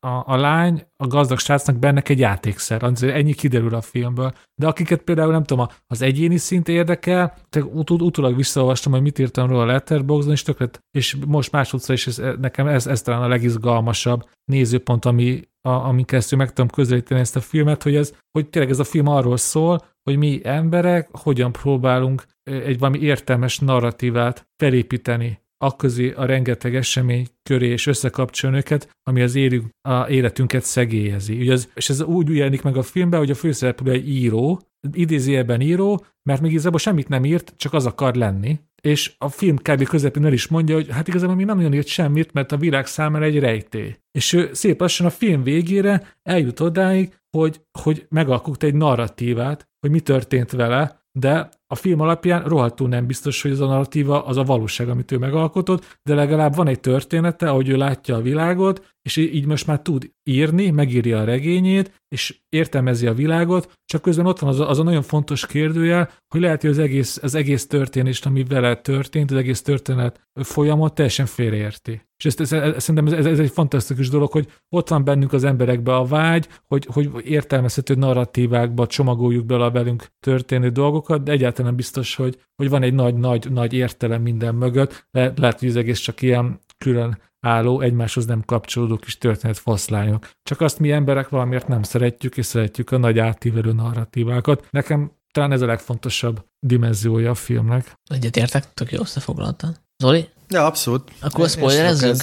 Igen, szerintem spoilerezzünk, mert most tényleg most már ezt többet nem... Ja, ja, ja. Spoiler nélkül már nehéz erről Ja, úgyhogy aki még nem látta a filmet, az nézze meg, hogy mikor kezdődik a következő menüpont, és ugorjon oda, és akkor mi meg megbeszéljük, hogy hogyan lehet ezt a filmet értelmezni.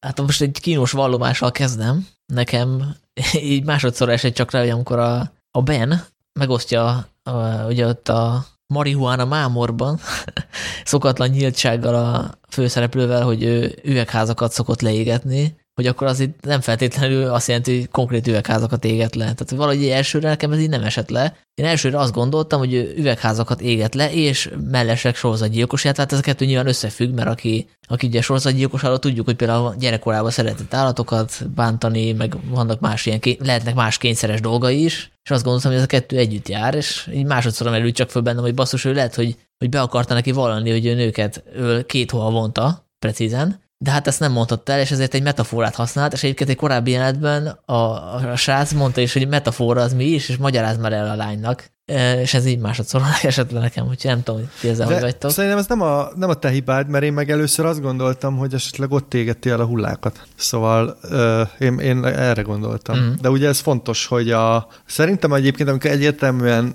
lehet következtetni, az a, a, a bennek van egy ilyen nagyon vérfagyasztó ásítása, amit szerintem na, ez nagyon zseniális, nem tudom, megvan-e. Per, kétszer is. Kétszer is. Igen, igen, igen, igen. Szerintem az, a, az talán a filmnek így a leg, legerősebb pillanat, és onnan tényleg elkezded átértékelni, hogy akkor most ő, amiket mondott, azok vajon mit, mit jelenthetnek. Hát ugye azért ásít, mert egy pszichopata, vagy szociopata, akit nem nagyon érdekelnek az emberi az emberi érzések, nem is tudja őket átérezni. Ugye egy korábbi jelenetben, amikor a, a lány arról beszél, hogy ő, ő elsírta magát, akkor ő mondja, hogy hát milyen furcsa, hogy az emberek sírnak, az mindig ilyen furának tartom, én még soha nem sírtam. Tehát ez is, ez is egy ilyen vészjelzés, hogy ő nem képes az empátiára, soha nem sírt és akkor utána unatkozik az emberek közösségébe, de persze nyilván ember, emberek közé jár, hiszen tudja eh, gyakorló pszichopataként, hogy ő nem tűnhet ki, tehát hogy tehát neki be kell ideszkedni az emberek közé, úgy tud csak úgy áldozatokat szerezni, már hogyha elfogadjuk, hogy ő tényleg gyilkos, ami nem biztos egyáltalán. Igen, te most azt csinálod, amit a fős is, egy narratívát alkotsz a különféle történetfoszlányokból, mert hát nem ezt tudom... a narratívát kínálja fel a film, meg a forgatókönyv. Hát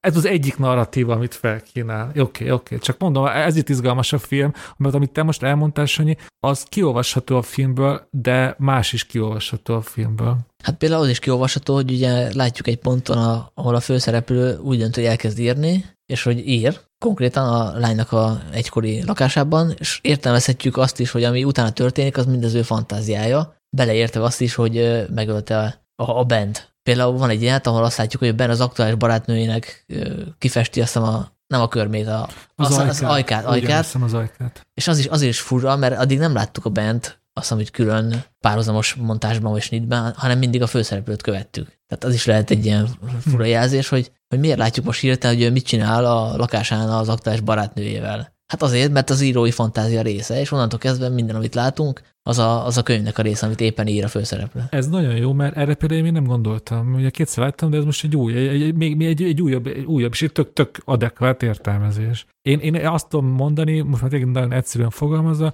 először megnéztem a filmet, akkor tényleg az a primer ösztönöm, hú, ez biztos az egy gyilkos. Ez, hát ez, ez, ez, ez, annyira gyanús, hogy az nem igaz, és bennem, ahogy mondtam, napokig benne lehet maradni a filmben, annyira erős az atmoszférája, és ahogy múltak a napok, és egyre többször gondoltam végig, hogy mit is láttam, egyre kevésbé voltam biztos abban, hogy ez a férfi sorozatgyilkos. Egyre inkább azt éreztem, hogy, hogy, hogy, hogy én azért tartom sorozatgyilkosnak, mert a főhős nek ez a rögeszméje, és csak ezt, e, e, és a, és a, és a fős rögeszmén keresztül látom én ezt az embert annak, és az egész egy, egy, egy rám erőszakolt narratíva, a, amiből, ami, amit a film egyáltalán nem támaszt alá teljes mértékben legalábbis. És most másodszor megnéztem, most ilyen teljesen unalmasan, ilyen 50-50 százalékra mondom mind a két lehetőséget. A, a, az amikor elsőre megnéztem, akkor viszont ez izgalmasabb volt, mert akkor a majdnem biztos a gyilkosból eljutottam odaéket, hát hogy valószínűleg nem is az. Uh-huh.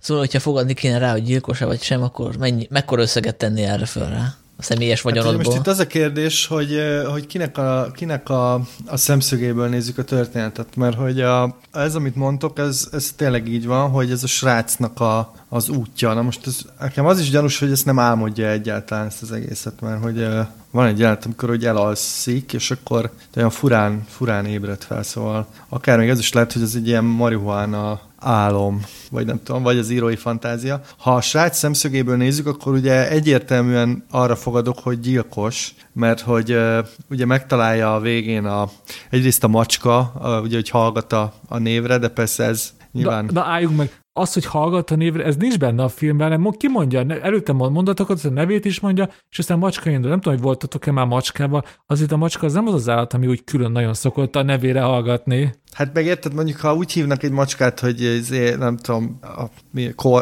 hogy mint szoktak mondani egy macskának? Ilyen? Shit. Nem, Cic, hanem milyen, milyen tipikus macska név? Ja, Kormi, Kormos mondjuk, nem? Kormi. Lukrécia. Na, most így egy... Lukrécia. Igen, vagy Lukrécia. Vagy Bolyhos.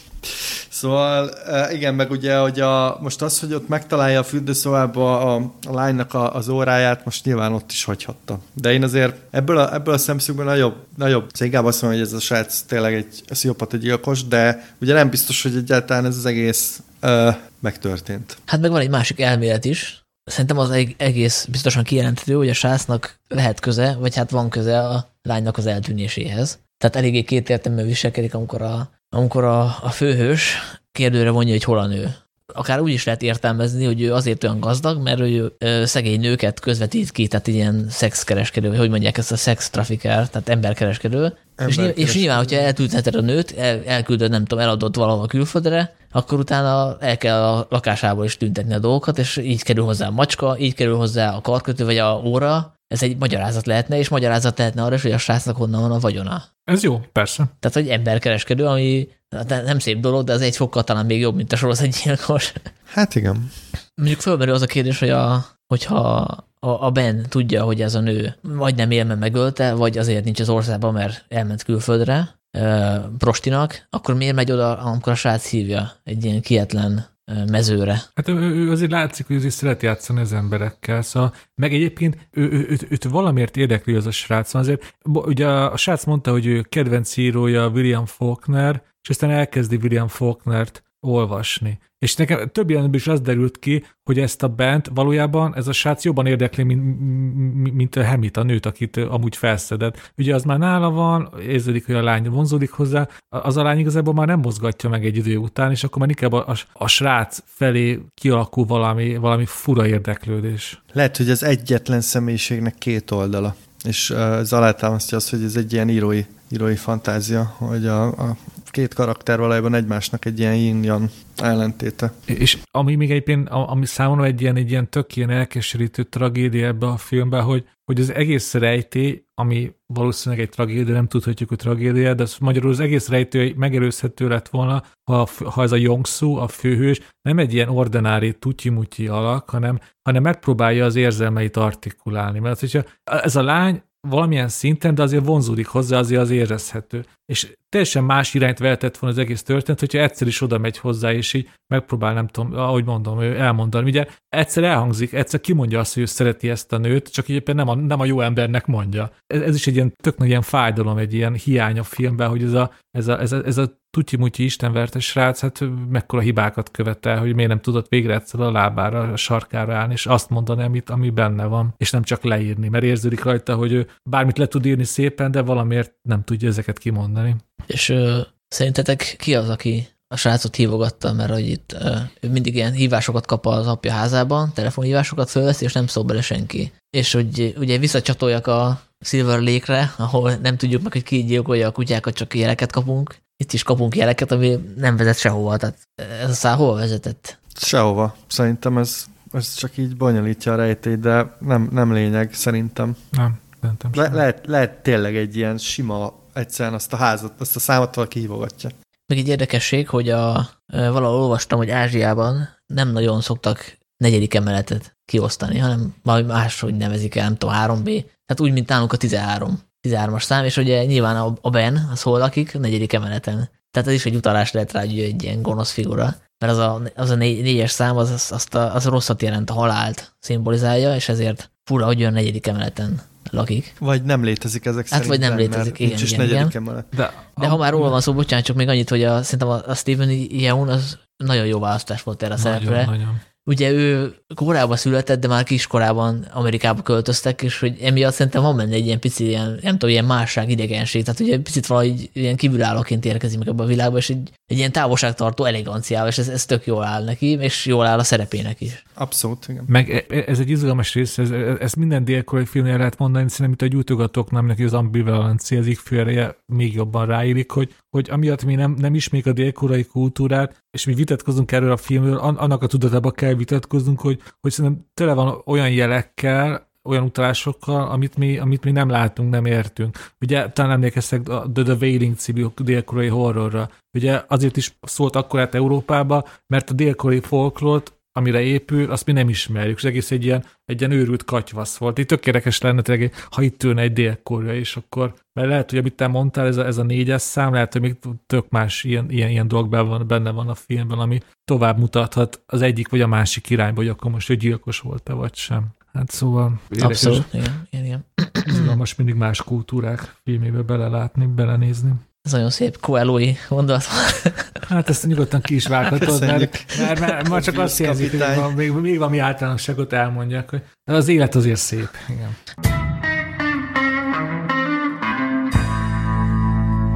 Akkor légy valami általánosságot mondjál el a te kedvenc 2018-as filmedről is. Hát szerintem ez most már segít nem fog meglepetést érni, aki e, végighallgatta figyelmesen az adást. Én Pavel Pavlikovskitól hoztam a hidegháborút. Ez egy fekete-fehér lengyel szerelmi történet, ami egy 15 éves intervallumot ölel fel a 40-es évek végétől a 60-as évek kb. közepéig, és tényleg egy, egy, egy szenvedélyes szerelmi kapcsolat áll a középpontjában, egy, egy zenekarvezető férfi és egy öntörvényű énekesnő között, akik egyrészt a, a saját konokságuk és saját erős személyiségük, de nagyobb részt a, a történelem viharai miatt újból és újból ö, szétválnak az útjaik, és aztán különböző országokban, különböző élethelyzetekben találkoznak, és hogy miért tetszik, miért rajongok ezért a filmért, hogy van, van tényleg egy, egy, egy, egy klasszikus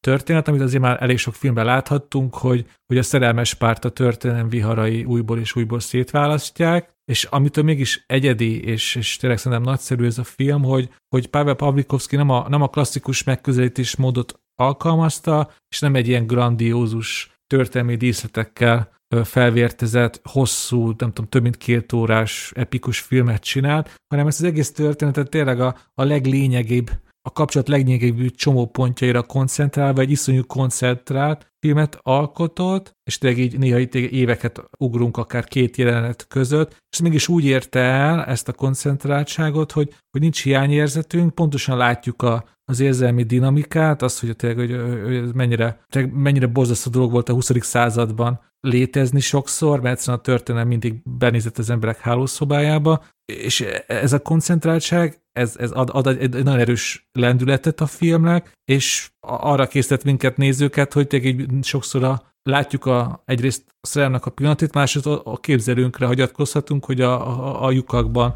mi történik, és hát ugye mi is ugyanebben a régióban nőttünk fel, ismerjük a közép-kelet-európa 20. századi történelmét, ezért nem nagyon erősen meg tud minket szólítani, mert ismerjük azt a világot, ami, ami e, e, mögött a film mögött van, és, és, és kapunk egy, egy, egy, szerelmi, egy nagyon szép szerelmes történetet, ami az egészet vagy tényleg így a leglényegebb részeire redukálja, és, és tök érdekes tényleg, hogy ez úgy történelmi film, hogy, hogy, hogy valójában egy szerelmes film, és nekem talán ez a kettősség az, ami leginkább megtetszett ebbe a filmbe, csak erre rakódik rá az, az még talán, hogy, hogy tényleg fantasztikusan van fényképezve, ez a fekete-fehér, ez nagyon élik az ő szenvedélyes kapcsolatukhoz, és hogy az idő múlása az a a zenei stílusok váltokozásával van leginkább jelezve, hogy egy, egy lengyel népdalból hogy lesz például jazz szám az, az évek múlásával. Ő, szóval nekem a hidegháború egyik, egyik nagy kedvencem ebből az évből, és nem tudom, ti mit szóltok ez a filmhez?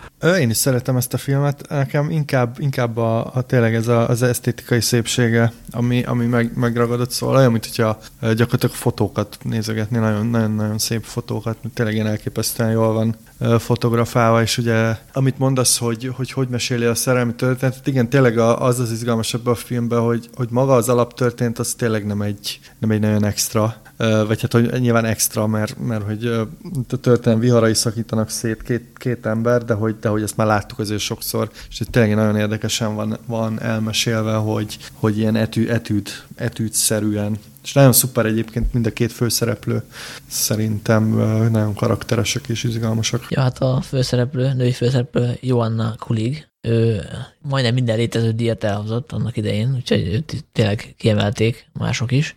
Nekem is egyébként a fényképezés az, ami, ami így kiugró a filmmel kapcsolatban, mert hogy iszonyatosan elemeli néhol a, a szereplőket a háttértől, tehát gyakorlatilag picit ilyen időtlennél teszi ettől az egész sztorit, ami persze paradoxon, mert ez az egész sztori az időről szól, az idő múlásáról, meg egy bizonyos történelmi periódusról. Tényleg azt az ember, hogy egy ilyen hömpögő történelmi eposzt fogunk látni, drámát, ami tényleg 150 perc, és a végén már iszonyatosan unjuk, és ehhez képest ez abszolút meglepő és innovatív megoldás, hogy, hogy összesűrít inkább a, a drámai pillanatokat. És aztán erről beszéltünk a podcastben is annó, és most nem néztem újra a filmet, de valószínűleg most is azt kifogásolnám benne, amit akkor, hogy a, a, a befejezés az nekem nagyon lehúzós, klisés. Hát, most nem tudom, hogy spoilerezzünk-e vagy sem, de hogy... lehet, de az egy klasszikus ilyen, ilyen, olyan, ilyen defetista kelet-európai befejezés. Igen, ezt akartam mondani, hogy ez a magyar filmekben az egy klisé, hogy ennek úgy kell befejeződni, de ezek szerint akkor a lengyel filmekben is. Hát ez, ez, igen, az a szocializmusnak az a beláthatatlan céltanság, hogy nekünk most már nincs jövőnk, akkor mit csináljunk?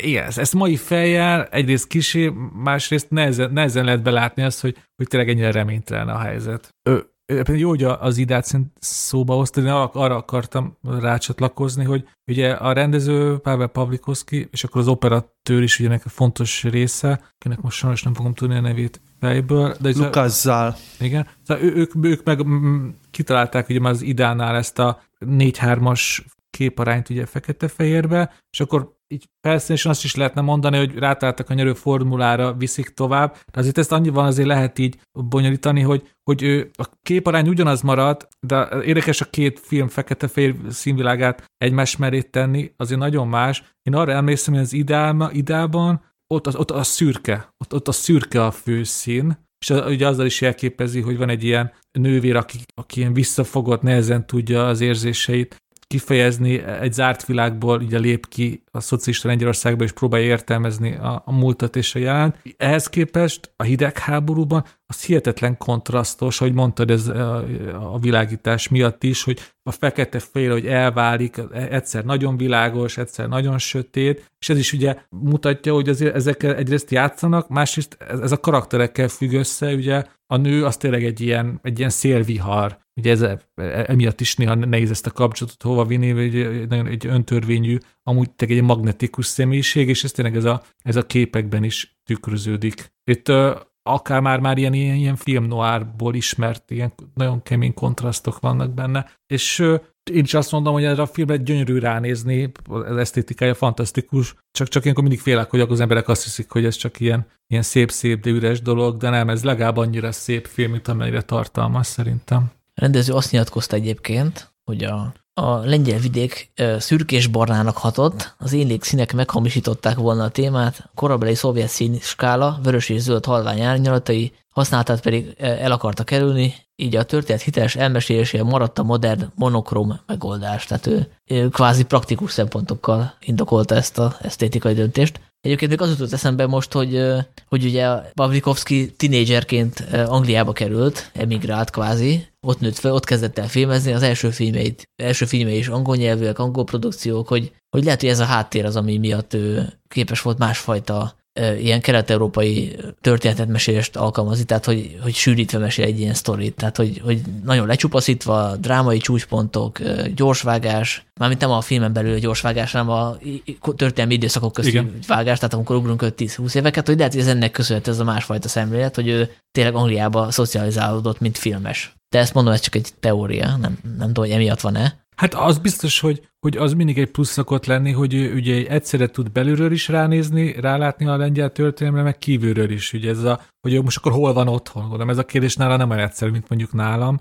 és ez, ez szerintem ez segíthet. Hát azt tudom, hogy ez inkább az idánál érdekes, izgalmas történet, de az ide ugye egy elég ellentmondásos részét emelte ki a lengyel közelmúltnak, és egy elég kemény támadásokat kapott Pavlikovski. A hidegháborúnál ez már nem, nem igazán történt meg, pedig és olvastam egy-két nyilatkozatát, azért most is kemény párhuzamokat von, Miután emlékeztek a hidegháború elejére, ahol, egy, ahol a, a lengyel népdologból csinálnak ilyen sztálinista propaganda eszközt, és van az a, az a, az a társulati vezető, aki tényleg egy ilyen a, a hatalomnak a meghosszabbított keze, és ő arról nyilatkozik, hogy, hogy aki ebbe párhuzamot fedez fel a mostani jobboldali lengyel kormány működésével, az, az, az, jó úton jár, hogy, hogy ő tényleg azt érzi, hogy itt kicsit ismétlődik a történelem most Lengyelországban, ahogy a, ahogy a lengyel kormány a művészetet felhasználja, hogy a művészet ez folyamodik, és akkor ugye innen, innentől már csak a következő lépés az, hogy, hogy akkor abba belegondolunk, hogy, hogy ma Magyarországon hogyan viszonyul a hatalom a művészetekhez, akkor már, akkor már tényleg egy akár aktuálisnak is nevezhetünk egy amúgy tényleg. Hát meg Dénes, a, szerintem az emigráció is most, ugye már nem kell átszökni a határon, de ez a menni vagy maradni kérdés, ugye ez Lengyelországban is, sőt, talán Lengyelországban még erősebb, mert a, a lengyel diaszpora az mindig is egy ilyen nagyon, nagyon népes volt, szóval szerte Európában és Észak-Amerikában is hatalmas lengyel közösségek élnek, és nem azért, mert a szocializmus alatt jöttek el, hanem mert folyamatosan. És az azért a filmben is elég fontos, hogy ugye az, az megjelenik, hogy míg a férfi nagyjából tud boldogulni, a nő abszolút idegennek érzi magát. Ugye először nem is akar átszökni, aztán aztán ugye nem is, nem is, nem is tud boldogulni Párizsban, hiába indul be egyébként a karrierje, vagy beindulni látszik. Szerintem ez is egy aktuális kérdés. Igen, igen. Bocsánat, hogy így közben. Nem, hát teljesen jó, teljesen jó, hogy ezt is Ez a nép, népdalokkal együtt szerintem tényleg van, van azért aktualizált sztori talán egy záró gondolat, hogy miért nagyon erős ez a film, meg hogy kicsit általános, hogy, hogy mi, miben rejlik a film ereje. Benne például az a jelenet, ez, ez az, valamiért nagyon megmaradt, amikor igazából egy szó nem hangzik el, csak azt látjuk, hogy a férfi főszereplő fogja a bőröngyét, és átsétál Kelet-Berlinből Nyugat-Berlinbe. És ő így azt, talán azt hiszem, ez vágás nélkül van benne a filmben, ez, ez, ez, a, ez, ez a határátlépés, ugye ez még 61 előtt történt, mielőtt még felépítették volna a berlini falat, de azt látjuk, hogy a, hogy a koszos, sötét, Kelet-Berlinből átlép Nyugat-Berlinbe, ahol hirtelen neon feliratok vannak, fényesség van minden, és például annyira megmaradt, hogy, hogy, hogy erről teljes könyvek szólnak, meg, az, eh, meg, meg, meg, meg, meg sorozatok, filmek, meg egyetemi előadások, hogy, hogy miért van az, hogy, hogy valamiért mindig a szocialista blogból szöktek át Nyugat-Európába, és nem fordítva, és itt ezt a Pavlikovski kb. nem, nem akarok hülyeséget mondani, kb. egy, egy percen is rövidebb jelenetbe összefoglalta a lényeget, hogy, hogy, hogy, hogy, hogy, hogy, hogy egyáltalán miért volt jobb hely Nyugat-Európa, mint Kelet-Európa sokáig. Vagy hát lehet, hogy még most is. Ez, ez jó, jó záró szó volt? A? Szerintem igen, nagyon pessimista, de hát olyan, mint a film is, nem? Hát igen. igen. igen ez, ez, ilyen, ez ilyen pessimista romantikus film, igen. Na hát megbeszéltük a három fő filmet, én mindenkitől elnézést kérek, de nyolcig ugye haza kell érni az embernek, hogyha nem akarja, hogy megbüntessék a rendőrök. Én most ünnepélyesen átadok egy listát filmcímekkel a Sanyinak, hogy ezek azok, ez 2018-as filmek, amikről még nem volt szó, de én akartam volna őket említeni. Ezek most már a Sanyinál vannak, és ő el fogja mindig mondani, hogy igen, igen, ezt a filmet a Dénes is szereti. Szia Sanyi, szia Zoli, sziasztok hallgatók! Szia Dénes, hajrá! Dénes tehát itt hagyott bennünket, úgyhogy ezért nyugodtan szidjátok a kormányt, vagy bármelyik illetékes szervet, mert ez már gyakorlatilag a harmadik eset, azt hiszem, sorrendben, vagy talán a negyedik, hogy emiatt nem tudja befejezni velünk az adást, amit én sajnálok, mert hogy azért elég sok film még kimaradt. Ugye van nekünk egy rovatunk, amikor előveszünk a korabeli toplistánkat, úgyhogy most nem tudom, hogy neked kéznél van-e. Kéznél van abszolút, én készültem erre. Uh, ugye itt most az a különleges helyzet, hogy uh, eddig mindig volt írott top listám, de ugye itt már teljesen átmentünk a podcastre, de szerencsére én a Letterboxdon és az IMDb-n bejelöltem, hogy miből készültem fel, úgyhogy lehet, hogy a sorrend az így nem teljes, de hogy a, a filmek, amiket említek, azok biztos, hogy, hogy ilyen toplistás filmek. Igazából majdnem mindent említettünk. Ugye a 2018-as listámon elég sok a 2017-es uh, természetesen. Nagyon elő van az Egy nap című magyar film, azt a másik helyre tettem, amiről, mert esetleg egy, egy ilyen magyar filmes blokkot még a végére beszúrunk, talán ott beszéltünk róla jobban. A Burning van a harmadik helyen, ugye ezt beszéltük, az Örökség az ötödik helyen, az Under the Silver Lake van a hetedik helyen, a Rossz Versek került még fel a top 10-be, ami szintén magyar, a testvérlövészek, ugye ezt is említettük, és akkor itt van egy film, amit eddig még nem említettünk, a tizedik helyre tettem a First Man című filmet, a Damian Chazelnek a, a Neil Armstrongról szóló filmjét. Na most ezzel a film egy kicsit bajban vagyok, mert én ezt IMAX-ben láttam, és ennek a filmnek nagyon nagy része Hát én azt mondom, hogy már-már ilyen kísérleti filmes jellegű, mert hogy iszonyat megpróbálja fizikailag is visszaadni, hogy milyen, milyen egy űrhajóban ülni, és hogy milyen, milyen erők működnek ott, és ilyen elúszó képek és hatalmas hangorkán van, lehet, hogy ez most egy kisképernyőn nem működne, de én ezt a filmet annak idején nagyon-nagyon szerettem, de uh, hozzáteszem, hogy nagyon elfogult vagyok az űrhajózás témájával kapcsolatban, szóval engem azzal bármikor meg lehet venni, és ennek a filmnek egyébként fantasztikus a filmzenéje, tehát ezt ajánlom mindenkinek, hogy így keressen rá a, a Youtube-on, vagy bárhol a, a Land, Moon Landing című uh, szerzeményre, amit a Emil Sazánk az állandó zene szerző társa, akinek most sajnos nem itt eszembe a neve, ő szerezte egyébként a Succession-nek is a szintén fantasztikus fő témáját, Úgyhogy ezt a filmet én minden, mindenkinek ajánlom, csak tényleg nem újra kéne nézni, hogy ez mennyire működik kisképernyőn. Nem tudom, te láttad ezt, vagy szeretted-e? Hát de moziba láttam, és úgy emlékszem, hogy egy kicsit elálmosodtam közben, hogy annyira nem kötött le nekem túl meditatív. téged nem. Mondom, én egy kicsit elfogult vagyok. Túl meditatív volt. Egyébként van olyan látványfilm, űrben játszó látványfilm, ami kis képernyőn is működik, konkrétan a gravitációra. Gravitáció. Attól is féltem, hogy nem fog tetszeni kis képernyőn, és abszolút működött úgy is, hát nyilván nem ugyanaz az élmény. Egyébként itt tenném hozzá zárójelben, hogy van egy hallgatónk, aki jelezte el, nem konkrétan nekünk, hanem úgy általánosságban, hogy azokat a podcasteket most nem akarja hallgatni, amikbe elhangzik, hogy ez a film milyen jó lenne moziban, mert ugye nyilván a pandémia idején Hát most gyakorlatilag minden, minden harmadik filmről ezt, ezt mondjuk el, és hát végül persze igaza van, de azért én azt hozzátenném, hogy azért vannak olyan filmek, amiknél tényleg sokat dob a, a, a nagy vászon. Nyilván mi akkor a mozibuzik vagyunk, hogy mindent moziban néznénk, ha lehetne, igen, ezt akartam mondani, hogy azért nekünk ez talán elfogultság is, meg, meg egy picit szakmai ártalom is, de én személy szerint uh, minden filmet moziban néznék, még a, az ilyen uh, egy szobában játszódó kamaradrámákat is. Mondjuk egyébként most erre pont eszembe jutott a Tarantinónak a film, ami egy helyszínen játszik, és 70 mm-re forgott, és fantasztikusan néz ki, ugye a, a, a az iOS 8-as. Szóval nyilván elfogultak vagyunk a mozival kapcsolatban. Én ezért szoktam ezt mindig így kiemelni, meg emlegetni, nem, nem ilyen sznobizmusból, hanem egyszerűen a, a, a, ugye ezeket a filmeket azért tegyük hozzá, hogy nagyon sokat dolgoznak rajta, nagyon sokan, hogy ezek úgy szóljanak és úgy nézzenek ki, ahogy. Ö, ugye ezeket alapvetően azért moziba szállják, és szerintem azért hozzáad az élményhez. Ö, nem csak a nagyvászon és a hang, hanem az egész körítés, de hát erről már sokat beszéltünk. Ja, abszolút, úgyhogy nem tudom, lehet, hogy majd elém kerül a First Man, akkor adok neki még egy esélyt, de nekem a listára nem félt rá.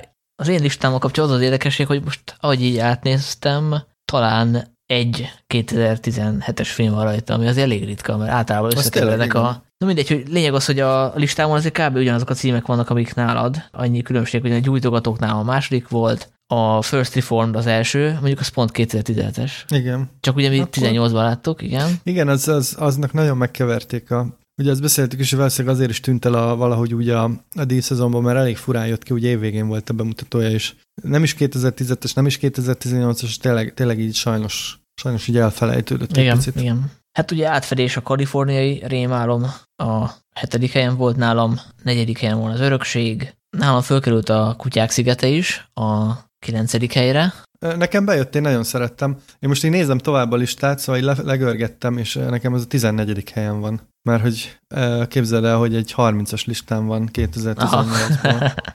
Gondolom a podcastra készültem, és akkor raktam össze. Úgyhogy ja, én ezt szerettem ezt a filmet, ugye annak szerintem az a különlegessége, hogy Wes Anderson itt, itt erősen politikus, és ez, ez újdonság szerintem nála, és én egyébként kezdtem már unni a Wes Anderson filmeket, a, már nem az, hogy unni, de hogy, de hogy elvesztette azt a frissességét számomra, ami, ami így az első időkben volt, és, és ez, a, ez a Kutyák szigete nekem azért is nagyon tetszett, mert egyrészt ugye egy más kultúrkörbe ruccan ki, szóval tényleg ezt a japán vonalat izgalmasan feldolgoz, hogy hogy látja egy nyugati, másrészt meg, meg ez a politikai vonal, ugye itt a menekült kérdése gondolok főleg, szerintem nagyon, meg a, meg a populizmusra, ezek nagyon-nagyon jól elkeverednek ezzel a Wes Andersonos világgal.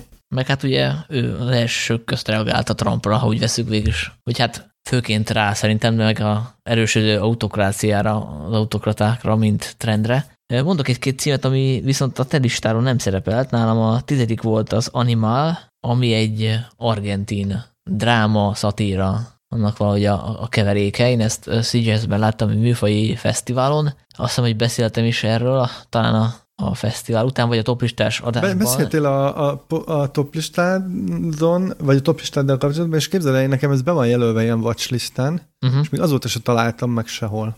Uh, ja, úgyhogy erről annak idején beszéltem, ez egy tök jó szatíra, és uh, hát lehet, hogy más nem osztja a véleményemet, mert azóta nem nagyon hallottam erről a filmről, tehát nem emelték fel a, a, a kritikusok. Az expedíciót is föltettem, ami 2018-as, ugye? Az Annihilation. Nálam az a nyolcadik helyen van a Alex Garlandnak a, a skifie, amit ugye mi nem tudtunk sajnos megint elő kell hoznom a mozit, szóval mi nem tudtunk sajnos moziban megnézni, mert az Netflixes film volt, és csak Észak-Amerikába mutatták be ugye ez a Natalie Portman, Jennifer Jason Lee, Tessa Thompson, Oscar Isaac főszereplésével készült Skiffy, ami egy adaptáció egyébként, regény adaptáció, és, és iszonyatosan bizarr helyenként néha a Stalkerre emlékeztet, néha a Solarisra. Nekem az Ex Machina is tetszett már a rendezőtől, úgyhogy ennek is nagyon örültem. Aztán föltettem még a Freaks című filmet, a Szörnyszülöttek magyar címet kapta, ha minden igaz, bár nem tudom, hogy bemutatták-e valahol.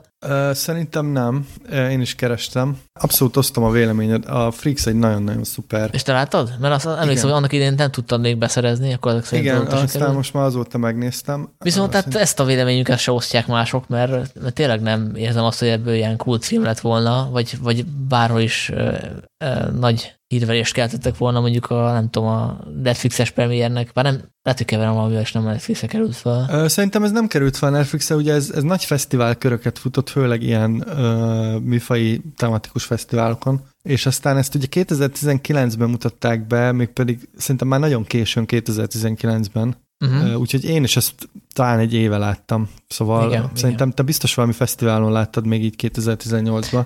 Persze, Szigyezben, igen, igen, úgyhogy nem tudtam róla semmit. Aki esetleg kíváncsi rának, annyit mondok mindenféle spoilerezés nélkül, hogy ez egy unortodox szuperhős történet. Vagy hát nem is szuperhős, hanem ilyen mutáns kislány van benne. Bár az sem biztos, hogy azt, ha nagyon sokáig játszik a nézőnek az elvárásaival.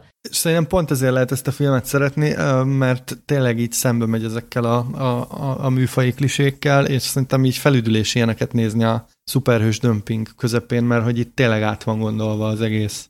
Hát ha nem is szuperhős, de mondjuk mutáns, mindegy, szóval ez a, ez a képességhez való viszony. Igen, uh, igen. És nagyon ügyesen játszik vele végig. Igen, az egyik főszereplő a Bruce Dern, aki kiváló itt is, mint mindenhol, a másik pedig az Emil Hirsch, aki azóta valami botrányba belekeveredett, úgyhogy lehet, hogy ezért uh, került sülyeztőbe a film. Nem akarták uh, őt megfuttatni. Ami nálam még szerepel, de nálad nem, az a harmadik helyen a nyolcadik osztály, legalábbis ez a magyar címe a port szerint, ez a 8th, grade, a rendezője pedig az a Bo Burnham, aki stand-up komikusként kezdte, de színészként is ismerhetjük. Például legutóbb a ígéretes fiatal nőben volt egy elég emlékezetes szerepe. Hát ebben a filmben pedig azt a bravúrt hajtotta végre, hogy 28-29 éves férfiként beleélte magát egy nyolcadikos kislánynak a az életébe, egy mai nyolcadikos kislánynak az életébe, és megmutatta, hogy milyen veszélyek, vagy nem tudom, milyen lelki problémák leselkednek egy ilyen kislányra, aki az interneten éli az életét, de amúgy is vannak problémái, magánéleti problémái az apjával is, elég rendezetlen a viszonya. Ez egy ilyen dráma, dramedi, nem tudom, hogy te hogy kategorizálnád. Talán a dramedi áll a legpontosabban hozzá. Hát szuper érzékeny film, azt el lehet mondani. Mert igen, itt az empátián van a hangsúly, tehát tényleg ez, ez nekem is félelmetes, hogy, hogy mennyire mennyire közel tud menni ez a, a, a szereplőhöz, és tényleg a filmmel sikerül átadni, szóval te is egy másfél órára egy nyolcadikos kislánybőrébe bújhatsz, aki azt hiszem, hogy ugye ott az utolsó heteket próbálja valahogy túlélni, és uh, ugye YouTube videókat gyárt közben, és tényleg, tényleg így ez az egész. Igen, meg nincsenek barátai, próbál barátkozni nála idősebbekkel. Igen, igen, és tényleg ez egy nagyon-nagyon szuper film. Tényleg nem fogod a térdedet csapkodni a rögéstől, is, rögéstől de nem, nem hoz le az életről, szóval nem, nem egy ilyen szomorú, nem tudom, kesergő valami, hanem azért itt felcsillan a, Gyakorlatilag tényleg a kamaszkornak a, a, az ilyen gátlásait, meg frusztrációit össze tudja hozni ezzel a, ezzel a új közösségi médiás őrülettel. Nem ezért fontos. Igen. És szerepel azon a listán is, amit Dénes nekem itt hagyott, hogy mindenképpen olvassam föl, vagy be, úgyhogy neki is a kedvencei közé tartozik, ha már toplistát, rendes toplistát nem csinált. No, van-e még valami a te listádon, ami... Uh, igen, még mondok egy párat, mert én egyébként megnéztem még a 2019-es listámat is, mert ugye arra is csúsznak 18-as filmek. Ugye itt szerepel a, a kedvenc nyilván, erről már beszéltünk, ami szintén izgalmas, a, a Mandy, az is 2018-as, de szerintem az 2019-ben pörgött nagyon. Ugye ez a Nicolas Cage és a kisebb koszmatosz, hát nem is tudom mihez hasonlítani, egy ilyen Pokoli lázálomba, igen, egy lázálom Nicolas Cage-el, és szerintem ezzel így mindent, mindent elmondtunk. És ez, én Mondjuk ez minden második filmjére igaz. igen, ez, ez is igaz. Mondjuk itt, hogy mondjam, a Nicolas Cage-séget, Cage-séget, azt így nehéz szerintem korrában tartani, és van, vannak rendezők, meg produkciók, amikor ez sikerül, és ez egy olyan, tehát ez mindenképpen. Meg itt nem csak a Cage őrült, hanem az a világ is, ami vele van Igen. rakva, vagy az is ilyen Abszolút. túlvilági. Igen, engem egy kicsit emlékeztet a, ezekre az apokaliptikus olasz filmekre, meg szóval itt, itt, itt ez a filmrajongóknak szerintem a szívét meg fogja dobogtatni. Ami még a listá, kibővített listámon van, és szerintem érdemes róla pár szót, az a Private Life uh, című film, ami elég jól, jól futott a kritikusoknál. Ez uh, Paul G- Giamatti, vagy G- Giamatti? Szóval ez egy önéletrajzi jellegű film, ugye itt egy pár próbál teherbe esni, és akkor végig mennek ezen a teljes mesterséges megtermékenyítős valamin, és ez is egy ilyen dramedi, tehát ez is egy, ugye ez egy drá, alapvetően drámai történet, de, de nagyon komikusra van véve, és a Paul Giamatti játsza a férjet, a, a, nyilván én vele, vagy ráemlékszem, meg vele tudtam azonosulni, mint uh-huh. szintén férfi, és ahogy, ahogy itt próbálnak gyereket összehozni, ez, ez egy nagyon-nagyon, szerintem egy nagyon érzékeny film szintén. Amit még mindenképp ki akarok emelni, az a Game Night című film, amit szintén ilyen kibővített listára tettem fel. Ez egy vígjáték, Jason Bateman és Rachel McAdams. Uh, tehát ez egy klasszikus ilyen commerce vígjáték, viszont uh, szerintem nagyon nagy hiány van mostanában jó vígjátékokból, ami nem egy ilyen alpári guztustalanság, hanem tényleg humoros, és ez a film, ez, ez amellett, hogy szerintem nagyon humoros, ugye itt a, az alaphelyzete az, az kicsit emlékeztet, a, volt egy ilyen Bill Murray film, az ember, aki túl keveset tudott, hogy itt is az van, hogy azt hiszik, hogy egy, egy ilyen, hát nem is tudom milyenek a magyar neve, szóval egy ilyen színházi estén vesznek részt, ilyen nyomozáson, vagy nem is tudom mi, ez ilyen Game Night, tehát ez a film címe. Egy ilyen interaktív játékon vesznek részt, azt gondolják, és közben nem. Tehát közben való, valóságban zajlanak a különféle események, és ugye ez a, ez a kettősség adja a poént. És ez a film egyébként nagyon jól meg van csinálva, szóval én azért szeretem nagyon, mert uh, engem a Fincher filmekre emlékeztet vizuálisan, ami szerintem egy elég jó. Igen, igen, igen. Tehát egy végjáték-szerűség, ami képi világát tekintve akár lehetne egy Fincher film, és emlékszem, ezt kiemeltük, amikor beszéltünk róla, mert én is láttam, nekem is tetszett, és azt hiszem, hogy pont te ajánlottad nekem, hogy nézzem meg. Igen, azt azért szoktam mindenkinek ajánlani, meg azért mondom el most is, mert, mert hogy tényleg akarsz nézni egy ilyen könnyű kikapcsolódás ezt nem kell túlgondolni ezt a filmet. Pont nekem ez a, ez a filmtípus nagyon hiányzik mostanában, amit így bármikor berakhatsz, jól szórakozol rajta, de egyébként meg meg csinálva és, és, és, és át van gondolva, és jó. És akkor még, még egy filmet, ami, ami remélem Dénes listán is rajta van, már nincs rajta, akkor felhívom és lecseszem. Ez a Transit, a Christian Petzold. Rajta van, igen, igen, igen, igen. Na jó, akkor megnyugodtam, hogy Dénes még nem vesztette el a ez a Christian Petzoldról ugye már sokat beszéltünk, meg legutóbb is a, a felkészülés kapcsán. Ez a Transit ez szerintem azért izgalmas film nagyon, mert hogy ez a Petzoldság itt, itt azért tényleg a maximumot van csavarva, ez egy meghatározhatatlan időben játszódó film, szóval nem tudjuk, hogy ez most a jelen, a múlt vagy a, a jövő. Mindenféle modern eszközök vannak a filmben, és közben meg a Casablanca-nak a sztoria zajlik előttünk, vagyis hát a casablanca egy ilyen utánérzete, hogy itt is egy, egy, egy férfi próbál átjutni a megszállt Franciaországon, és próbál vízumot szerezni a nem is tudom milyen hajóra, azt hiszem, hogy hajóra talán, tehát azért Hajó, Amerikába tart. Amerikába tartó hajó. És ez a, ez a fura, fura lebegés ennek a filmnek, hogy most tényleg nem tudod, hogy mi van pontosan, meg mi ez. Ugye nem derül ki, hogy most milyen háború van egyáltalán, vagy hogy miért van elfoglalva. Hát azért van. utalnak rá, hogy mint hogyha ilyen második világháborús lenne. Talán, de úgy is felfoghatod, hogy ilyen menekült krízis tört ki, mert arra is, arra is van utalás tele van anakronizmusok, hogy elbizonytalanítsa a nézőt. Igen, persze. és azért nem, nem könnyű film, szóval ez, ez szerintem Petzoldnak talán a, a kevésbé könnyen befogadható filmjei között van, de aki szereti az ő stílusát, azt nem fog csalódni. Ja, én ezt most pótoltam be pár hónapja.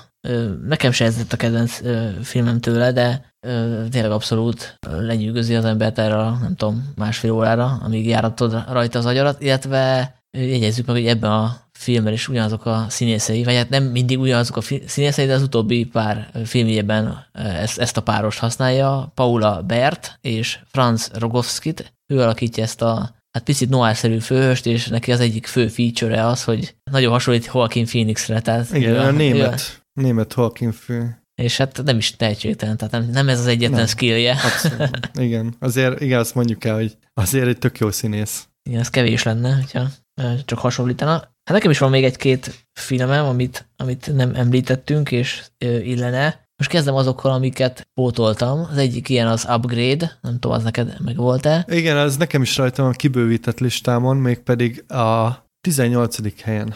Az a magyar címe, hogy Upgrade javított verzió újraindítás. Oké. Okay. Ez egy ez skifi, amiből szerintem olyan túl sok nem készült mostanában, mármint olyan típusú skifibe, ami nem a nagyon távoli jövőbe játszódik, hanem egy picit előre ugrik, és annyira nem rugaszkodik el a valóságtól, de akár meg is történhetne pár éven belül. Igen, és úgy szifi, hogy gyakorlatilag szerintem olyan, mint egy, egy, egy nagyon jó Black Mirror rész. Tehát, hogy ez nem, nem, nem az a nagyon látványos szifi, hanem itt az ötlet és az agyalás inkább, ami, ami, ami kiemeli. Igen, és aki rendezte, Lee Vanell, ő csinálta a Láthatatlan embert is, ami szerintem a tavalyi évi egyik legjobb műfai filmje volt. Úgyhogy azért látszik, hogy nem, nem ügyetlen, és amúgy színészként kezdte, például a fűrészben ő volt a, az a fickó, akit hozzá bilincseltek ahhoz a... a... Ő volt a hulla? Később aztán hulla lett belőle, vagy, vagy talán ő volt a főszereplő, ezt nem is tudom. Én már nem emlékszem pontosan, hogy igen, hát gondolom azért nem csak hullát játszott. Szóval. Igen. nem, bocsánat, hát biztos, hogy nem, mert szerepelt a Fűrész 2 és a 3 is. Szóval. A jó, a Fűrésznél nem jelent semmit, hogy valaki meghal, ugye? De mindegy. Ja, nem, biztos nem, persze. Szóval ő volt a főhős, igen. Ja, úgyhogy az ő pályafutását én továbbiakban is követni fogom. És akkor maradva a frissen bepótolt filmeknél, nekem egy nagy hiányosságom volt a Nyughatatlan özvegyek című film. Videóz. videóz? Videóz, igen, Steve McQueen-től, amit régóta szerettem volna bepótolni, úgyhogy ez most nagyon jó alkalom volt, nagyon jó apropó, és nekem ez, ez óriási élmény volt. Tehát a McQueen tényleg úgy tud műfai filmet csinálni, hogy egy, egy millisekundumot nem engedett a saját szerzőiségéből, és tehát ez egy helyszfilm gyakorlatilag, de közben meg azért sokkal mélyebben belemegy a, a karakterek háttér történetébe, meg a különféle szociális, társadalmi feszültségekbe, ami persze a, a McQueen-nek a, a trademarkja. Én láttam ezt a filmet, én is nagyon, nagyon szerettem, mert uh, egyrészt rohadt jól néz ki a film, szóval ezt mondjuk nyilván tudjuk McQueenről, hogy, hogy nagyon vizuálisan is nagyon érzékeny, de de tényleg én nagyon szeretem, amikor ezeket az úgynevezett ilyen fontos témákat ezeket úgy sikerül beletenni, hogy igazából, ha akarod, nem is kell rá figyelni, mert hogy műfai filmként is tökéletesen működik. Tehát nem ugrik le ez a, ez a két, két réteg egymásról. Én, én nagyon sok ilyen filmet szeretnék látni, szóval ez tényleg, tényleg igen, olyan. Igen.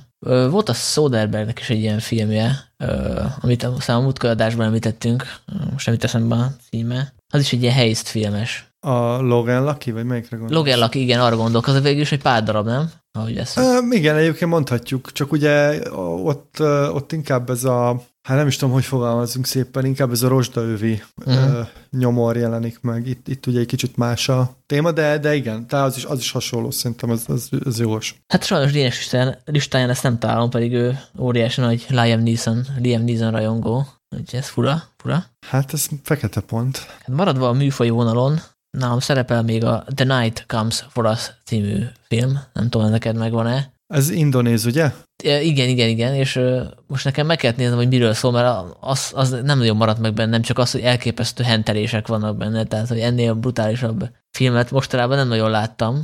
Igen, én, én sem emlékszem, hogy miről szól, mert hogy ezek a összecsapások, meg bunyók, meg ezek annyira intenzívek, hogy szerintem tényleg, tényleg ez marad meg. Igen, tehát ez már a paródia határán van, úgyhogy aki nagyon finom lelkű, annak ezt semmiképp nem ajánlom ezt a filmet. Ha már ezt mondtad, akkor én mondanék egyet gyorsan, a Drag, Dragged Across Concrete igen, azt, akar, azt akartad mondani? Bocsánat. De mondjad, mondjad. Előttem, csak mert az is, az is uh, ugye ez a S. Craig Zahlernek a, azt hiszem a harmadik filmje, most, most ezt egy pillanat, gyorsan megnézem. Uh, ugye ő, ő, ő rendezte ugye a Csontok és Kalpok, a Bone Tomahawk. Ja, igen, és akkor volt a... Kanibálos, börtönös, börtönös, rendőrös. Így lehet összefoglalni.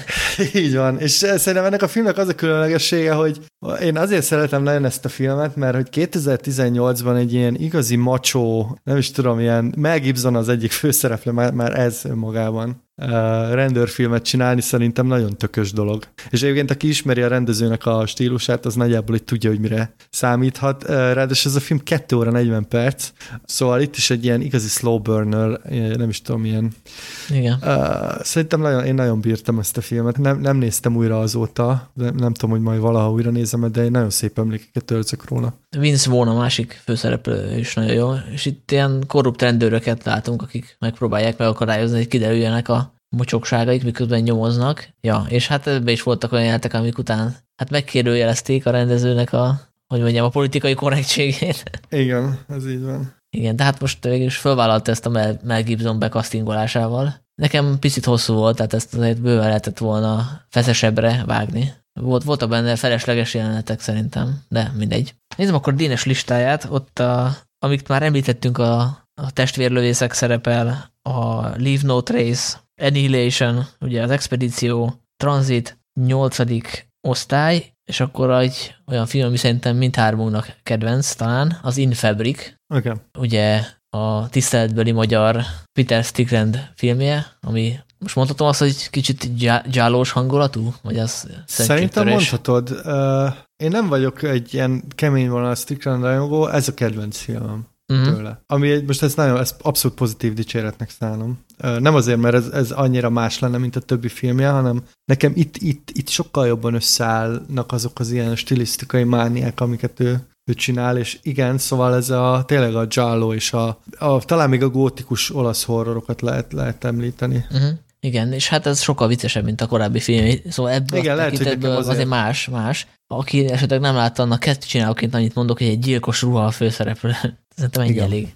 És elképesztő vizuális stílusa van. És nagy sikerrel futott itt Torontóban is. De akkor te még nem voltál kint. De, de, de. Ez, ez később ért ide jóval, mint, mint Európában, és a, kívül tele volt plakától a város, és én mondom, mivel tiszteletbeli magyar Strickland, így, így kicsit olyan jó, jó érzés volt, hogy Dénes fölírta még a Wild Rose című filmet, azt nem tudom, te láttad vagy tudod egy Hát ő azt azért írta fel, mert ugye hatalmas rajongója, most gyorsan akartam mondani a hölgy nevét. Jesse Buckley? Jesse Buckley, ugye ő ezzel, ezzel tört be. Vad Rózsa az a magyar címe. Igen, és ugye ez egy uh, ilyen kitchen sing melodráma, és ez az angol proli lány, ez country énekes szeretne Ö, Hát most nem akarok közbeszólni, de muszáj, mert itt a szinopszis szerint Glasgow-i. Hát még lehet angol is, de ja, bocsánat, ja, ja, skót, ja, ja, nem? tudom, igen, skót, persze. Ez nem akkor mindegy. Dénes, Dénesnek triplán ezért. Ö, egyébként a, a életrajza szerint ő ír. Na, hát akkor a teljes angol, vagy mi az a teljes brit, még egy Velszi szereplő kell a filmbe is akkor. Hát de lehet, hogy ír, ír emigránsként, akik Skóciába. Egyébként én most nézem a Fargónak az új évadát, és abban is zseniális, szóval elképesztő. Igen, az ápolónő, az tényleg. Igen, igen, igen. Tényleg elég erős. Édes még két filmet írt föl, egyik a Bird of Passage, az átkerés madarai, nem tudom, ezeket megvan-e? Én ezt nem láttam. Akkor ezt most nem tudjuk meg, hogy ez miért jó film, sajnos én sem. Ez egy kolumbiai film, azt tudom. Uh, ugye? I- igen, igen, és a rendezőnek az előző filmje. Igen, a, a kígyó ölelése. Azt, kígyó ölelése. Azt, azt, láttam. Azt láttam, igen. Az kemény. Hát lehet, hogy Dénes uh, ott volt valami premierem, mert ezt tudom, hogy a mozinet hozta be, és azt hiszem a rendező, uh, vagy a főszereplő nő is itt volt. Uh-huh. Hát ezt nem tudjuk meg, majd Dénes utólag elmondja. Hát kell egy kis rejtély ebbe az adásba, mint a... Igen, mint a Burning. Vagy az ezüstóba. Igen, inkább, inkább az ezüstóba, ne a Burning. És még egy film, amit én pótolni akartam, de nem tudtam, viszont a Dénes fölírta a listájára, ez pedig a The Old Man and the Gun. Azt én láttam ezt a filmet, azt, azt, azt sejtem, hogy Dénes miért írta fel. Szóval ez a film Robert Redfordnak egy ilyen one-man show-ja gyakorlatilag. És hát, már volt neki. Volt, persze. Hát itt ez nem úgy, te, hogy mondjam, ez nem olyan, mint a, az All is Lost, amikor tényleg csak ő van a vásznon. Itt ő egy idős gangstert játszik, aki egyébként azt hiszem, hogy ez megtörtént eseményeket vesz alapul ez a film, és ő egy ilyen elegáns bankrabló. Tehát, hogy ő úgy rabol bankot, hogy nagyon udvarias, és ugye Dénes hatalmas rajongója a, a, a mint a Kánfornak, és ez kicsit az a figura emlékeztet engem a George Clooney figurájára, tehát ez a old school gangsterség előtt hajt fejet ez a film. Aha. És ugye ez egy 80 pluszos papa, aki nyilván most Robert Redfordot lepapázni kicsit erős, de, de hogy itt egy ilyen nagyon méltóság teljes, és, és ilyen uh, szerintem te neked is, neked is tetszene. De abszolút értem, hogy Dénesnek ez miért ilyen nagy kedvenc. Megjött hozzá a kedvem, úgyhogy mindenképp Ezt beiktatom. Akkor figyelj, ha már ilyen macsó, kemény filmekről beszélünk, akkor uh, mondom a Thunder Road című filmet. Azt nem tudom, hogy láttad-e. Nem, nem, de be van készítve már. Akkor erről nem is mondok semmit, majd hogyha megnézed az első jelenetét, ami szerintem a filmtörténet egyik legerősebb kezdő jelenete, akkor majd megérted, hogy miért a macsó filmeknél. Hát a, a plakát az, az bennem, előttem van, és azt gondolom, akkor félrevezető lett, mert az, az alapján ilyen rendőrfilmnek tűnik. E, igen. Talán láttad a, láttad a másik filmét, a, a, a farkasost? A, ennek a Jim Cummingsnek hívják egyébként, aki főszereplő író rendező, és akkor volt ez a Wolves of the, nem tudom milyen, Wall Creek. Nem, azt sem láttam. Akkor két filmet is ajánlok figyelmetbe amilyen vonat még tudnék de hozni, az, az a politikailag kicsit motivált filmek, vagy is uh-huh. közélet, közélet szatíra témában. Az egyik az a Sorry to Bother You, Bocshoz zavarom, nem tudom, ez neked meg volt-e. Én ezt láttam, ezt a filmet, de engem nagyon fárasztott, megmondom neked őszintén. Engem is fárasztott, de közben meg lenyűgözött, hogy mennyi elmebeteg ötlet van benne, meg hogy milyen szereplőgárdája van, csak így pár név. Lucky Stanfield, Tessa Thompson, vagy a másik főszereplő, Army Hammer, aki ugye most belekeveredett egy ilyen kanibál botrányba, ezt is milyen érdekes kimondani. igen, igen. hogy, hogy ilyen, kiderült, hogy ilyen, ilyen kanibál fantáziái vannak, és hát ebbe, egy, ebbe a filmben egy nagyon rohadék fickót játszik, akiről az elején nem derül ki, csak a később, hogy nagyon hát elbaszott gondolkodásmódja is van, és így utólag, hogy már tudjuk a Hammerről ezt így sokkal izgalmasabb ezt így megnézni. És ennek a filmnek az alapötlete is szuper szerintem, hogy a, a, arról van szó, hogy van egy fekete fickó, aki bekerül egy céghez ilyen telefonos operátorként, és kiderül, hogy neki van egy fehér hangja, tehát ö, tud úgy beszélni, mint a fehérek, teljesen más hangon, és így sokkal több, nem is tudom, mivel foglalkozik a cég, de sokkal több mindent tud eladni. Igen. Úgyhogy ez a, ez a film ez nagyon vastag ceruzával kommentálja ezeket a társadalmi viszonyokat, és tényleg néha bicska nyitogatóan didaktikus, de közben olyan imádni van a szürreális pillanatok vannak benne, hogy, hogy én mindenképpen meg fogom majd újra nézni, mert szerintem egy els, els, ez a film elsőre sok volt, és lehet, hogy másodszorra sokkal izgalmasabb lesz, amikor már tudom, hogy mire számít csak. Nem, abszolút igazad van, ezt én is újra fogom nézni. Én valószínűleg majd, majd így mondjuk 5-10 év múlva, amikor már távolabb mm. is kerülünk egy picit ettől az egész őrülettől, ami most, most zajlik ilyen identitás vonalon, és szerintem nagyon jó, jó ilyen kis időkapszula lesz Igen. ez a film. Viszont akkor mondanék még kettő filmet az identitás politika mentén. Az egyik a Assassination Nation, gyilkos nemzedék, ugye a Sam Levinsonnak a filmje, aki Rév Marcelle dolgozik a magyar operatőrrel, tehát gyakorlatilag mondhatjuk az állandó munkatársa, és ezt is vele forgatta, és ez a filmek kapcsolatban az az érdekesség, hogy én a South Parknak a 2016-os évadát az most pótoltam be, és most utólag esett le, hogy ez a film valószínűleg onnan merítette az alapötletét. Ugye ebbe az évadban történik az, hogy a, azt hiszem a kyle az apja megtrollkodja a, a Dánoknak az egyik ilyen nemzeti ikonját, aki öngyilkos lesz, és emiatt a dánok hadviselést indítanak a trollok ellen, és azt találják ki, hogy építenek egy olyan rendszert, vagy egy olyan, nem tudom, szervert, ami, amin keresztül nyilvánosságra tudják hozni mindenkinek a keresési előzményét az interneten, és ugye, hogyha egy kisvárosban vagy egy akár egy egész országban kiderül, hogy ki mire keres rá a neten, a, mondjuk a partnere a háta mögött, akkor abban óriási botrány lesz, és gyakorlatilag a civilizáció alapjai megsemmisülnek egy ekkora élethazugságban. És akkor ezt meg kell akadályozni, és hogy ez a film arról szól, a gyilkos nemzedék, Assassination Nation, hogy ez megtörténik egy kisvárosban, hogy nyilvánosságra kerül, hogy ki mit csinál online, és ettől elképesztő módon elszabadulnak az indulatok. Tehát amikor kiderül, hogy nem tudom, a köztiszteletben álló ember rasszista, pedofil, stb. stb. És akkor a négy vagy öt főszereplő lány átmegy egy ilyen Kill Bill-szerű bosszúállóba, ami nyilván egy túltolás, de egy szándékos, tehát amikor, egy, amikor hirtelen átvált a, film egy teljesen más stílusba, ami nagyon sokaknál kiverte a, bizonyít, a biztosítékot, tehát ezt a filmet a kritikák nagyon utálták, és sokak szerint a Samuel Vision az új filmét, a Malcolm ismerét, azért készítette el, illetve azért tett bele egy kritikus gyalázó részt, mert hogy őt nagyon bántott, hogy a kritikusok elmeszelték ezt a filmét, és ezt a frusztrációját ebben a, az új filmében vezette le. Nem tudom, találtad de. Hát igen, lehet, lehet így értelmezni, mármint a Malcolm ismerit, de hát igen, ez, a, ez az Assassination szerintem egy nehéz film abból a szempontból, hogy hogy ez tényleg, tényleg az eleje tök más, és, és szerintem rá kell állni. Uh-huh. Viszont vizuálisan nagyon izgalmas. Ugye Rév Marcel azért nem értünk dolgoznak együtt azóta is. Igen, uh, igen. Szerintem fantasztikus munkát, munkát végzett. Uh, én, én, én el voltam ezen a filmen, de, de valahogy úgy nem érintett meg annyira. De talán azért is, mert, uh, mert én ettől egy kicsit távolabb állok ettől, a, ettől az egész toritól. És van még egy identitáspolitikai film, ami ide kapcsolódik, és amiről közben rájöttem sajnos, hogy 2017-es, viszont a múltkori adásban talán nem említettük, úgyhogy akkor most azért emlékezzünk meg róla. Ez pedig a Badid. Nyugodtan sorolhatod, bocsánat, 2018-as filmnek, mert 2018 november másodikán mutatták be. Tehát ez a film, ez, ez nagyon-nagyon hosszú fesztiválkört futott, és egyébként a, itt Torontóban debütált, és én itt láttam a 2017-es fesztiválon.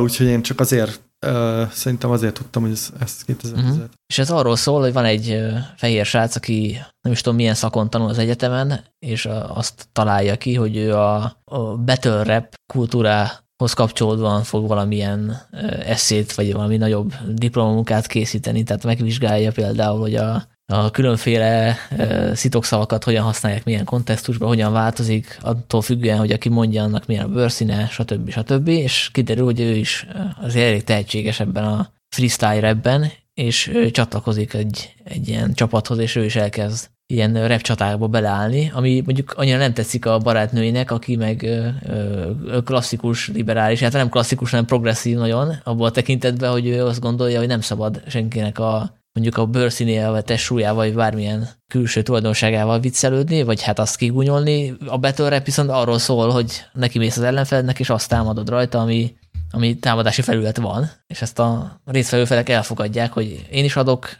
de kapok is cserébe. Úgyhogy tök izgalmasan megy bele ebbe a világba ez a film. Most így másodszorra újra néztem, másodszorra picit enyeretlen, tehát hogy az elején vannak olyan jelenetek, amik kb. csupasz pisztoly filmbe is beleillenének. Nem tudom, emlékszel, amikor elmennek Los Angelesbe, és egy olyan hotelbe mennek be, ahol csótányok szaladgálnak az asztalon, meg igen, ott a szomszéd asztalon valaki éppen lő magát heroinnal, tehát annyira el van túlozva. igen, igen, igen, igen. És akkor végén sokkal drámai hangvételbe megy át, meg picit talán ez is el van nyújtva, de, de abszolút frissnek hat most így, nem tudom, két-három év távlatából, és sőt, sokkal inkább, mert a, a kultúrharc azóta csak fokozódott, tehát még izgalmasabb. Abszolút, abszolút. Ez, ez szerintem egy nagyon-nagyon fura film ebből a szempontból is, hogy, hogy, hogy van benne egy ilyen alapvető, hát nem, nem is agressziónak nevezném, de egy ilyen svung vagy lendület, és uh-huh. közben meg ilyen, ilyen, tényleg ilyen, meg nagyon okos is, és közben meg, meg vannak benne tényleg ilyen nagyon hülye tényleg ilyen gyermeki infantilis poénok. Nem tudom, hogy miért tűnt el ez a film így a, a sülyeztőbe, vagy nem is a sülyeztőbe tűnt el, de hogy nem, nem nagyon találkozol ezzel a filmmel sehol, pedig szerintem ez... ez hát nem ez... túl uh,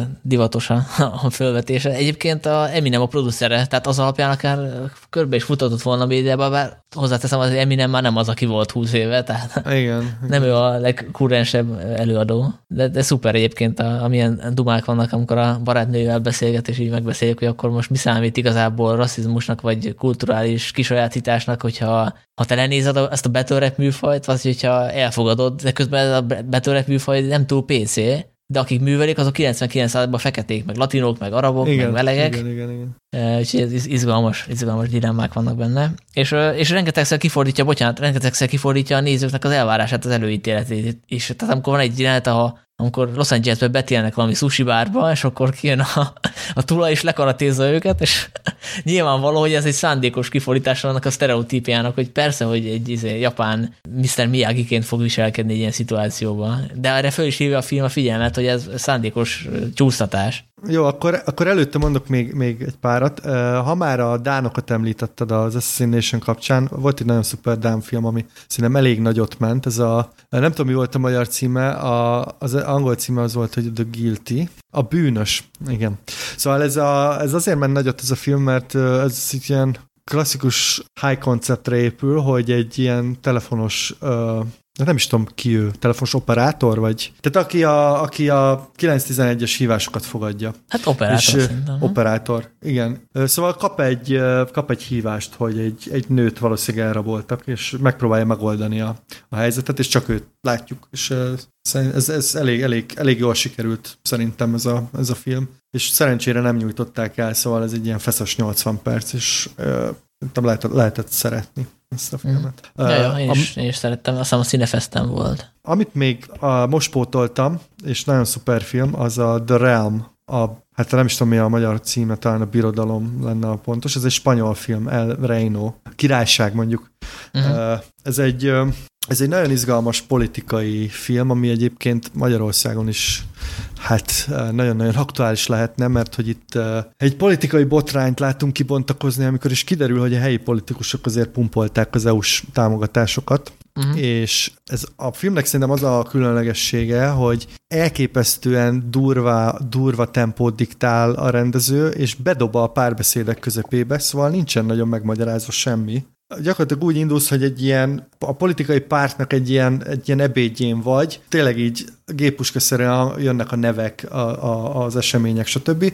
És uh, iszonyat tempóval végpörög a film, ahogy, ahogy ez a, a főszereplő faszi, akivel megyünk, így próbálja ezt, a, ezt az egészet valahogy menedzselni, hogy először, hogy ne bukkanjon, vagy ne bukjon ki a botrány, aztán, hogy minél kevesebb uh, sár menjen rá, aztán meg már gyakorlatilag a túlélésért játszik. Nyilván elfogult vagyok egy picit a, a mert tényleg a spanyol, az a spanyol politikának van egy ilyen hasonló, hasonló vonala, szóval ott is az EU-s támogatások ilyen olyan húsos fazék, amit szerettek és szeretnek a mai napig désmálni, de itt ugye nem is nevesítik, hogy ez melyik párt, vagy, vagy melyik oldal egyáltalán. És én azt írtam fel egyébként magamnak a Letterboxdra, hogy ez a, a Crank és a király összes embere keresztezése, de megértem, hogy ezt valaki kikapcsolja 20 perc után, mert tényleg ilyen ez a, ez a rendezői fogás, hogy te, te belekerülsz az események sűrűjébe úgy, hogy az információkat neked is úgy kell kihámozni, mint hogyha így egy ilyen gyakornok lennél lennél a pártnál, vagy nem is tudom. Mm. Ez, Meg hát ugye, aki nem Spanyolországban él, az nem is biztos, hogy érti az összes referenciát. Hát talán nem, de mondjuk ugye az, hogy,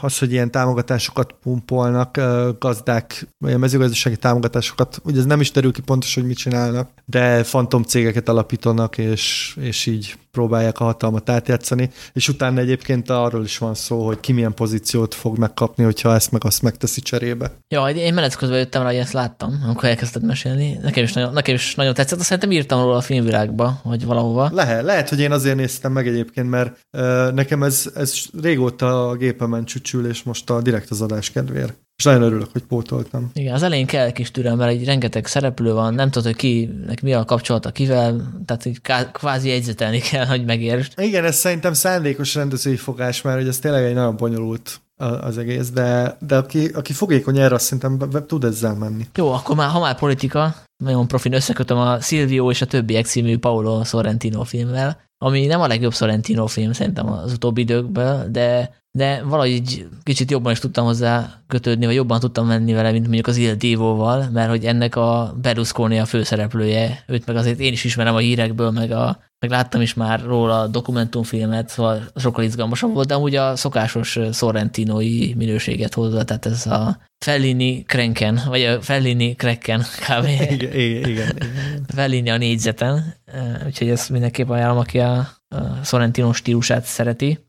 És ha már ilyen stílus, meg stilisztika, akkor én most pótoltam a Her Smell című filmet, azt nem tudom, hogy láttad-e. Ez egy punk zenészről szól, Elizabeth Moss a főszereplő. Gyakorlatilag egy punk zenésznek az összeomlása, és aztán az újrakezdés. Hát nyilván egy punkzenész azért omlik össze, mert így túltolja egy kicsit a, a punkságot, vagy a punk életézés, és az a rész, amit a, ez, az a rész, szóval ez a játékidőnek a nagyobb része, ez vizuálisan is visszaadja a, a film, és emiatt szerintem nagyon izgalmas, úgyhogy ajánlom mindenkinek. Rajta van a watchlistem, mert ezt a 2018-as fél éves podcastban a Huszár András ajánlotta, mint az egyik kedvencét. Mm, hát ő nekem ez az utolsó címem, ez pedig az Apostol, Garth Evans filmje, nem tudom, megvan-e. Igen, igen, ezt láttam. Ez a film kapcsolatban az, az érdekesség, hogy gyakorlatilag párba lehet tenni a fehér éjszakákkal, ami 2019-es, tehát egy éve később készült, mert ez is egy ilyen szektás folk horror. 1905-ben játszódik egy ilyen szigeten, ahova megérkezik a főszereplő, Dan Stevens,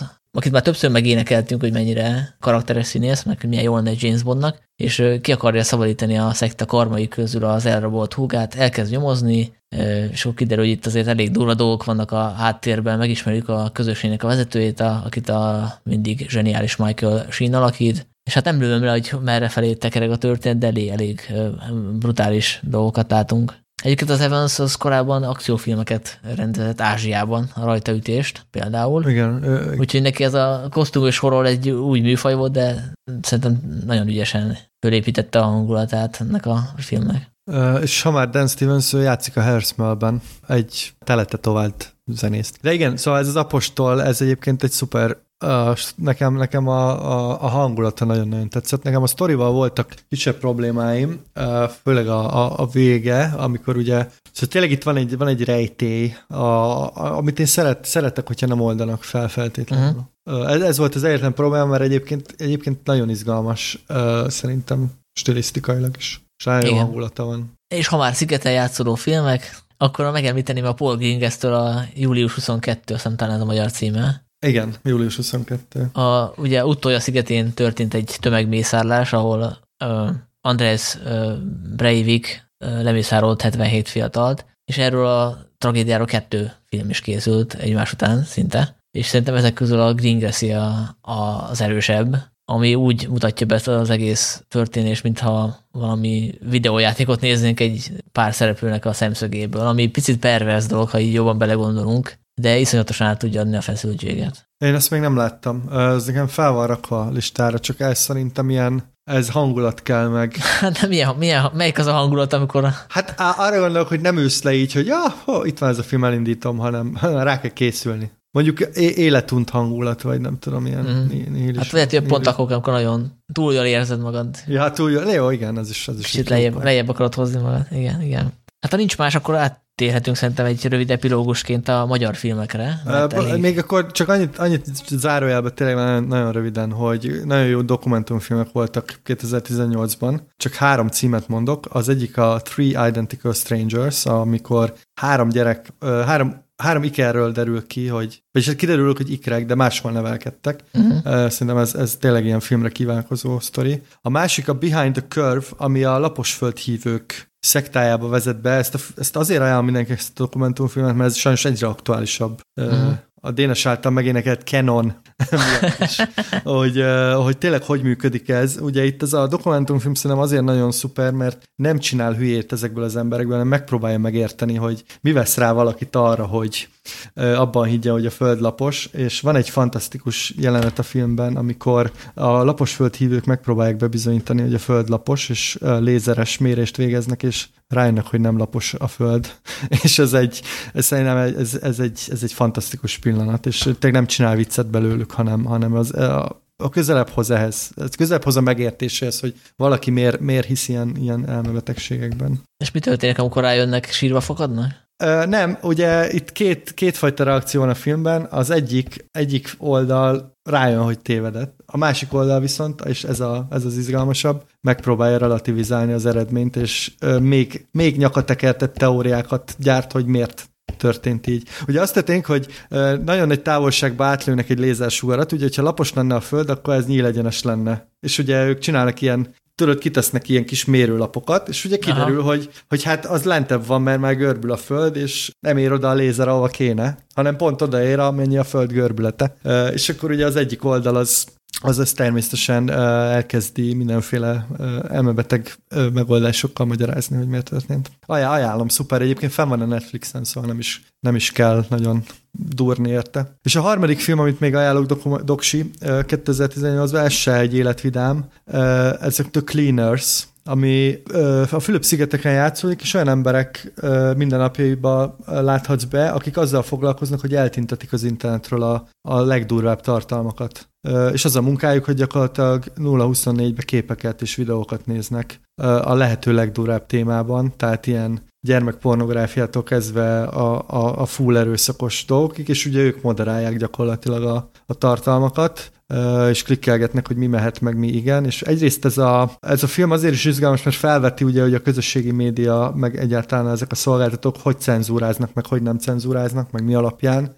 Másrészt meg, meg ahogy ezek az emberek konkrétan kizsákmányolt emberekről van szó, akik, akik igen komoly lelki terhet okoz ez a, ez a, ez a dolog. Úgyhogy ez egy nagyon izgalmas téma, szerintem ez egy nagy találat, mert ugye erről nem nagyon hallottál, vagy hallasz, hogy, hogy ahogy ugye bangladesi kisfiúk csinálják a Nike cipőket, úgy sajnos a, az ilyen szentnek gondolt, vagy ilyen tisztán gondolt terepen is vannak ilyen kizsákmányolások. Nézem, hogy ezt vajon hol lehet megtekinteni. Uh, ezt nem tudom, hogy hol lehet megnézni. Én nem is tudom, hogy ezt hol láttam. Talán hát a Budapest fesztiválon. Dokufesztiválon volt. Igen, talán én ott, ott láttam. Uh. Uh, volt a Sundance-en is, szóval azért így futott ez. Uh, és ez egyébként egy uh, német, mármint hogy angol nyelvű a film, de hogy német dokumentumfilm. Mindenképp fölteszem a watchlistre.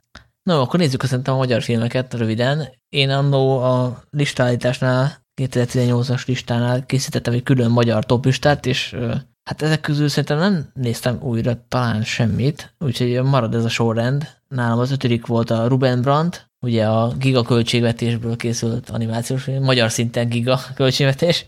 A remélem legközelebb sikerül meghalnod. Ugye több, hát idézőjelben MeToo, vagy ahhoz közeli film, magyar film készült, ez volt az első, ami a magyar film támogatási rendszeren kívül készült, ez a Svekti Mihály filmje. A harmadik a Könnyű leckék, ami egy doksi, egy magyarországi menekült lánynak a, a története. A második Reis Gábor filmje a Rossz versek, ezt nagyon szerettem volna újra nézni, majd sort kerítek rá, mert, mert elsőre én a van mögé sorolnám, vagy oda soroltam, tehát nekem a van valami furcsa és megmagyarázhatatlan egy picit jobban tetszett. Nyilván ez nagyon más, mert hát sokkal összetettebb, de ezt mindenféleképpen szeretném majd újra nézni. És akkor az első az egy nap, amit úgy tudom, hogy te is nagyon szeretsz, ez a Szilágyi Zsófiának a Szilágyi Zsófia a román új hullámos filmje, ami Bukarest helyett Budapesten játszik, és egy három gyerekes anyát követünk egy napon keresztül. Igen, igen. Szamos Zsófi ö, szerintem világklasszis alakítása egyébként. A film azért is bravúr, mert ezek a gyerekszereplők nagyon picik tényleg, tehát itt egy pár éves gyerekekről van szó, és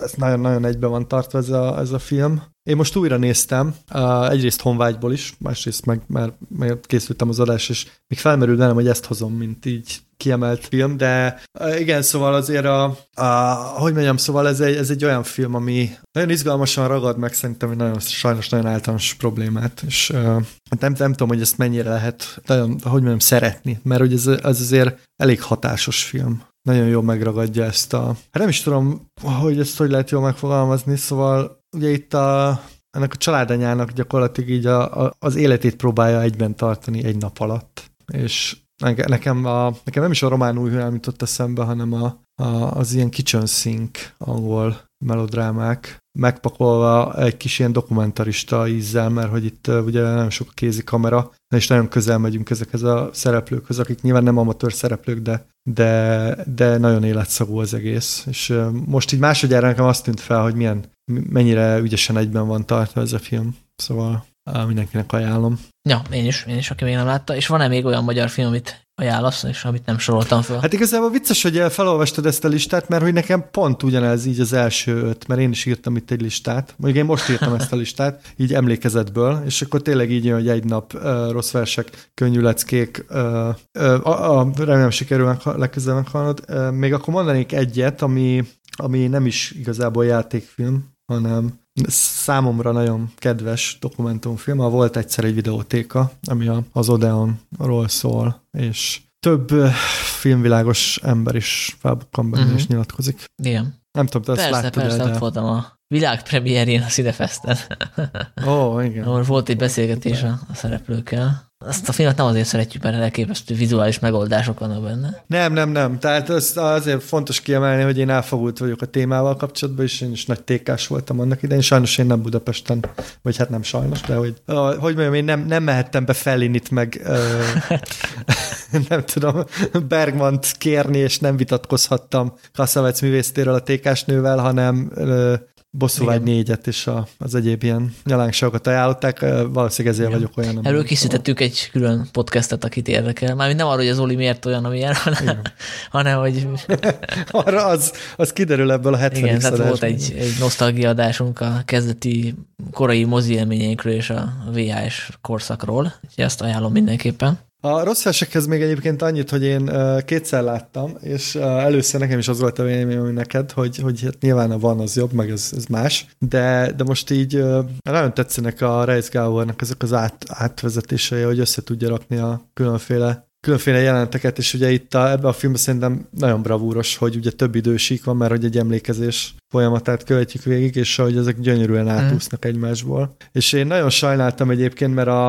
a rossz versek a, a gyöngyhajú lányjal indít, ami ugye az Omegának ilyen hát ikonikus száma, és hogy Reis Gábor filmét megelőzte a, a Mid-90s, a Jonah Hillnek az első rendezése, ahol felhasználta ugyanezt a, a betétet, és aztán olvastam is valami interjút Reis Gáborral, hogy, hogy ő is mérgelődött ezen, hogy, hogy így ellopták előle a sót, hogy úgy mondjam. Igen. Talán még annyit, hogy e, volt 2018-ban a Bandersnatch, arra Mhm, emlékszel, a Netflixen persze. az Tehát első azt interaktív, és Nem tudom, arról hogy filmnek minősül igazából? ez- Hát nem tudom, ez inkább ilyen csak ilyen kulturális, vagy mi az Igen. ilyen popkulturális. Hát aki nem látta, ez arról szól, hogy jeleneteket kell választani, tehát te döntöd el, hogy merre viszed tovább a főszereplő sorsát, tehát hogy eldöntendő kérdésre kell válaszolni, hasonlóan a lapozgatós könyvekhez.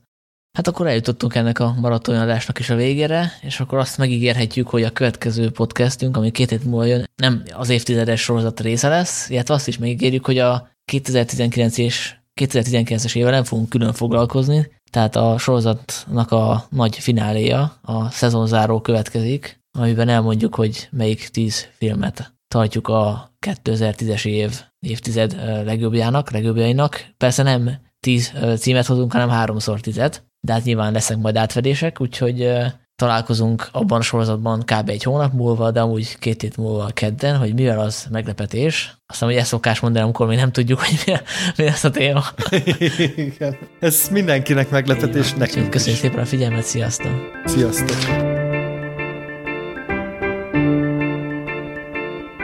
A Filmvilág podcastjét hallottátok. Ha még nem tettétek meg, kövessetek bennünket a Spotify-on, az iTunes-on, vagy bármelyik nagyobb podcast szolgáltatónál. Ha kérdésetek van, vagy témát ajánlanátok, küldhettek üzenetet a Filmvilág blogon, a Filmvilág folyarat Facebook oldalán, vagy a Filmvilág podcast kukac gmail.com címre. Az encore.com per filmvilág oldalon keresztül küldhettek hangüzenetet, ami akár az adásba is bekerülhet. A Filmvilág havonta megjelenő folyaratát, és ezzel közvetve a podcastet a patreon.com per filmvilág címen tudjátok támogatni. Köszönjük a figyelmet, találkozunk két hét múlva.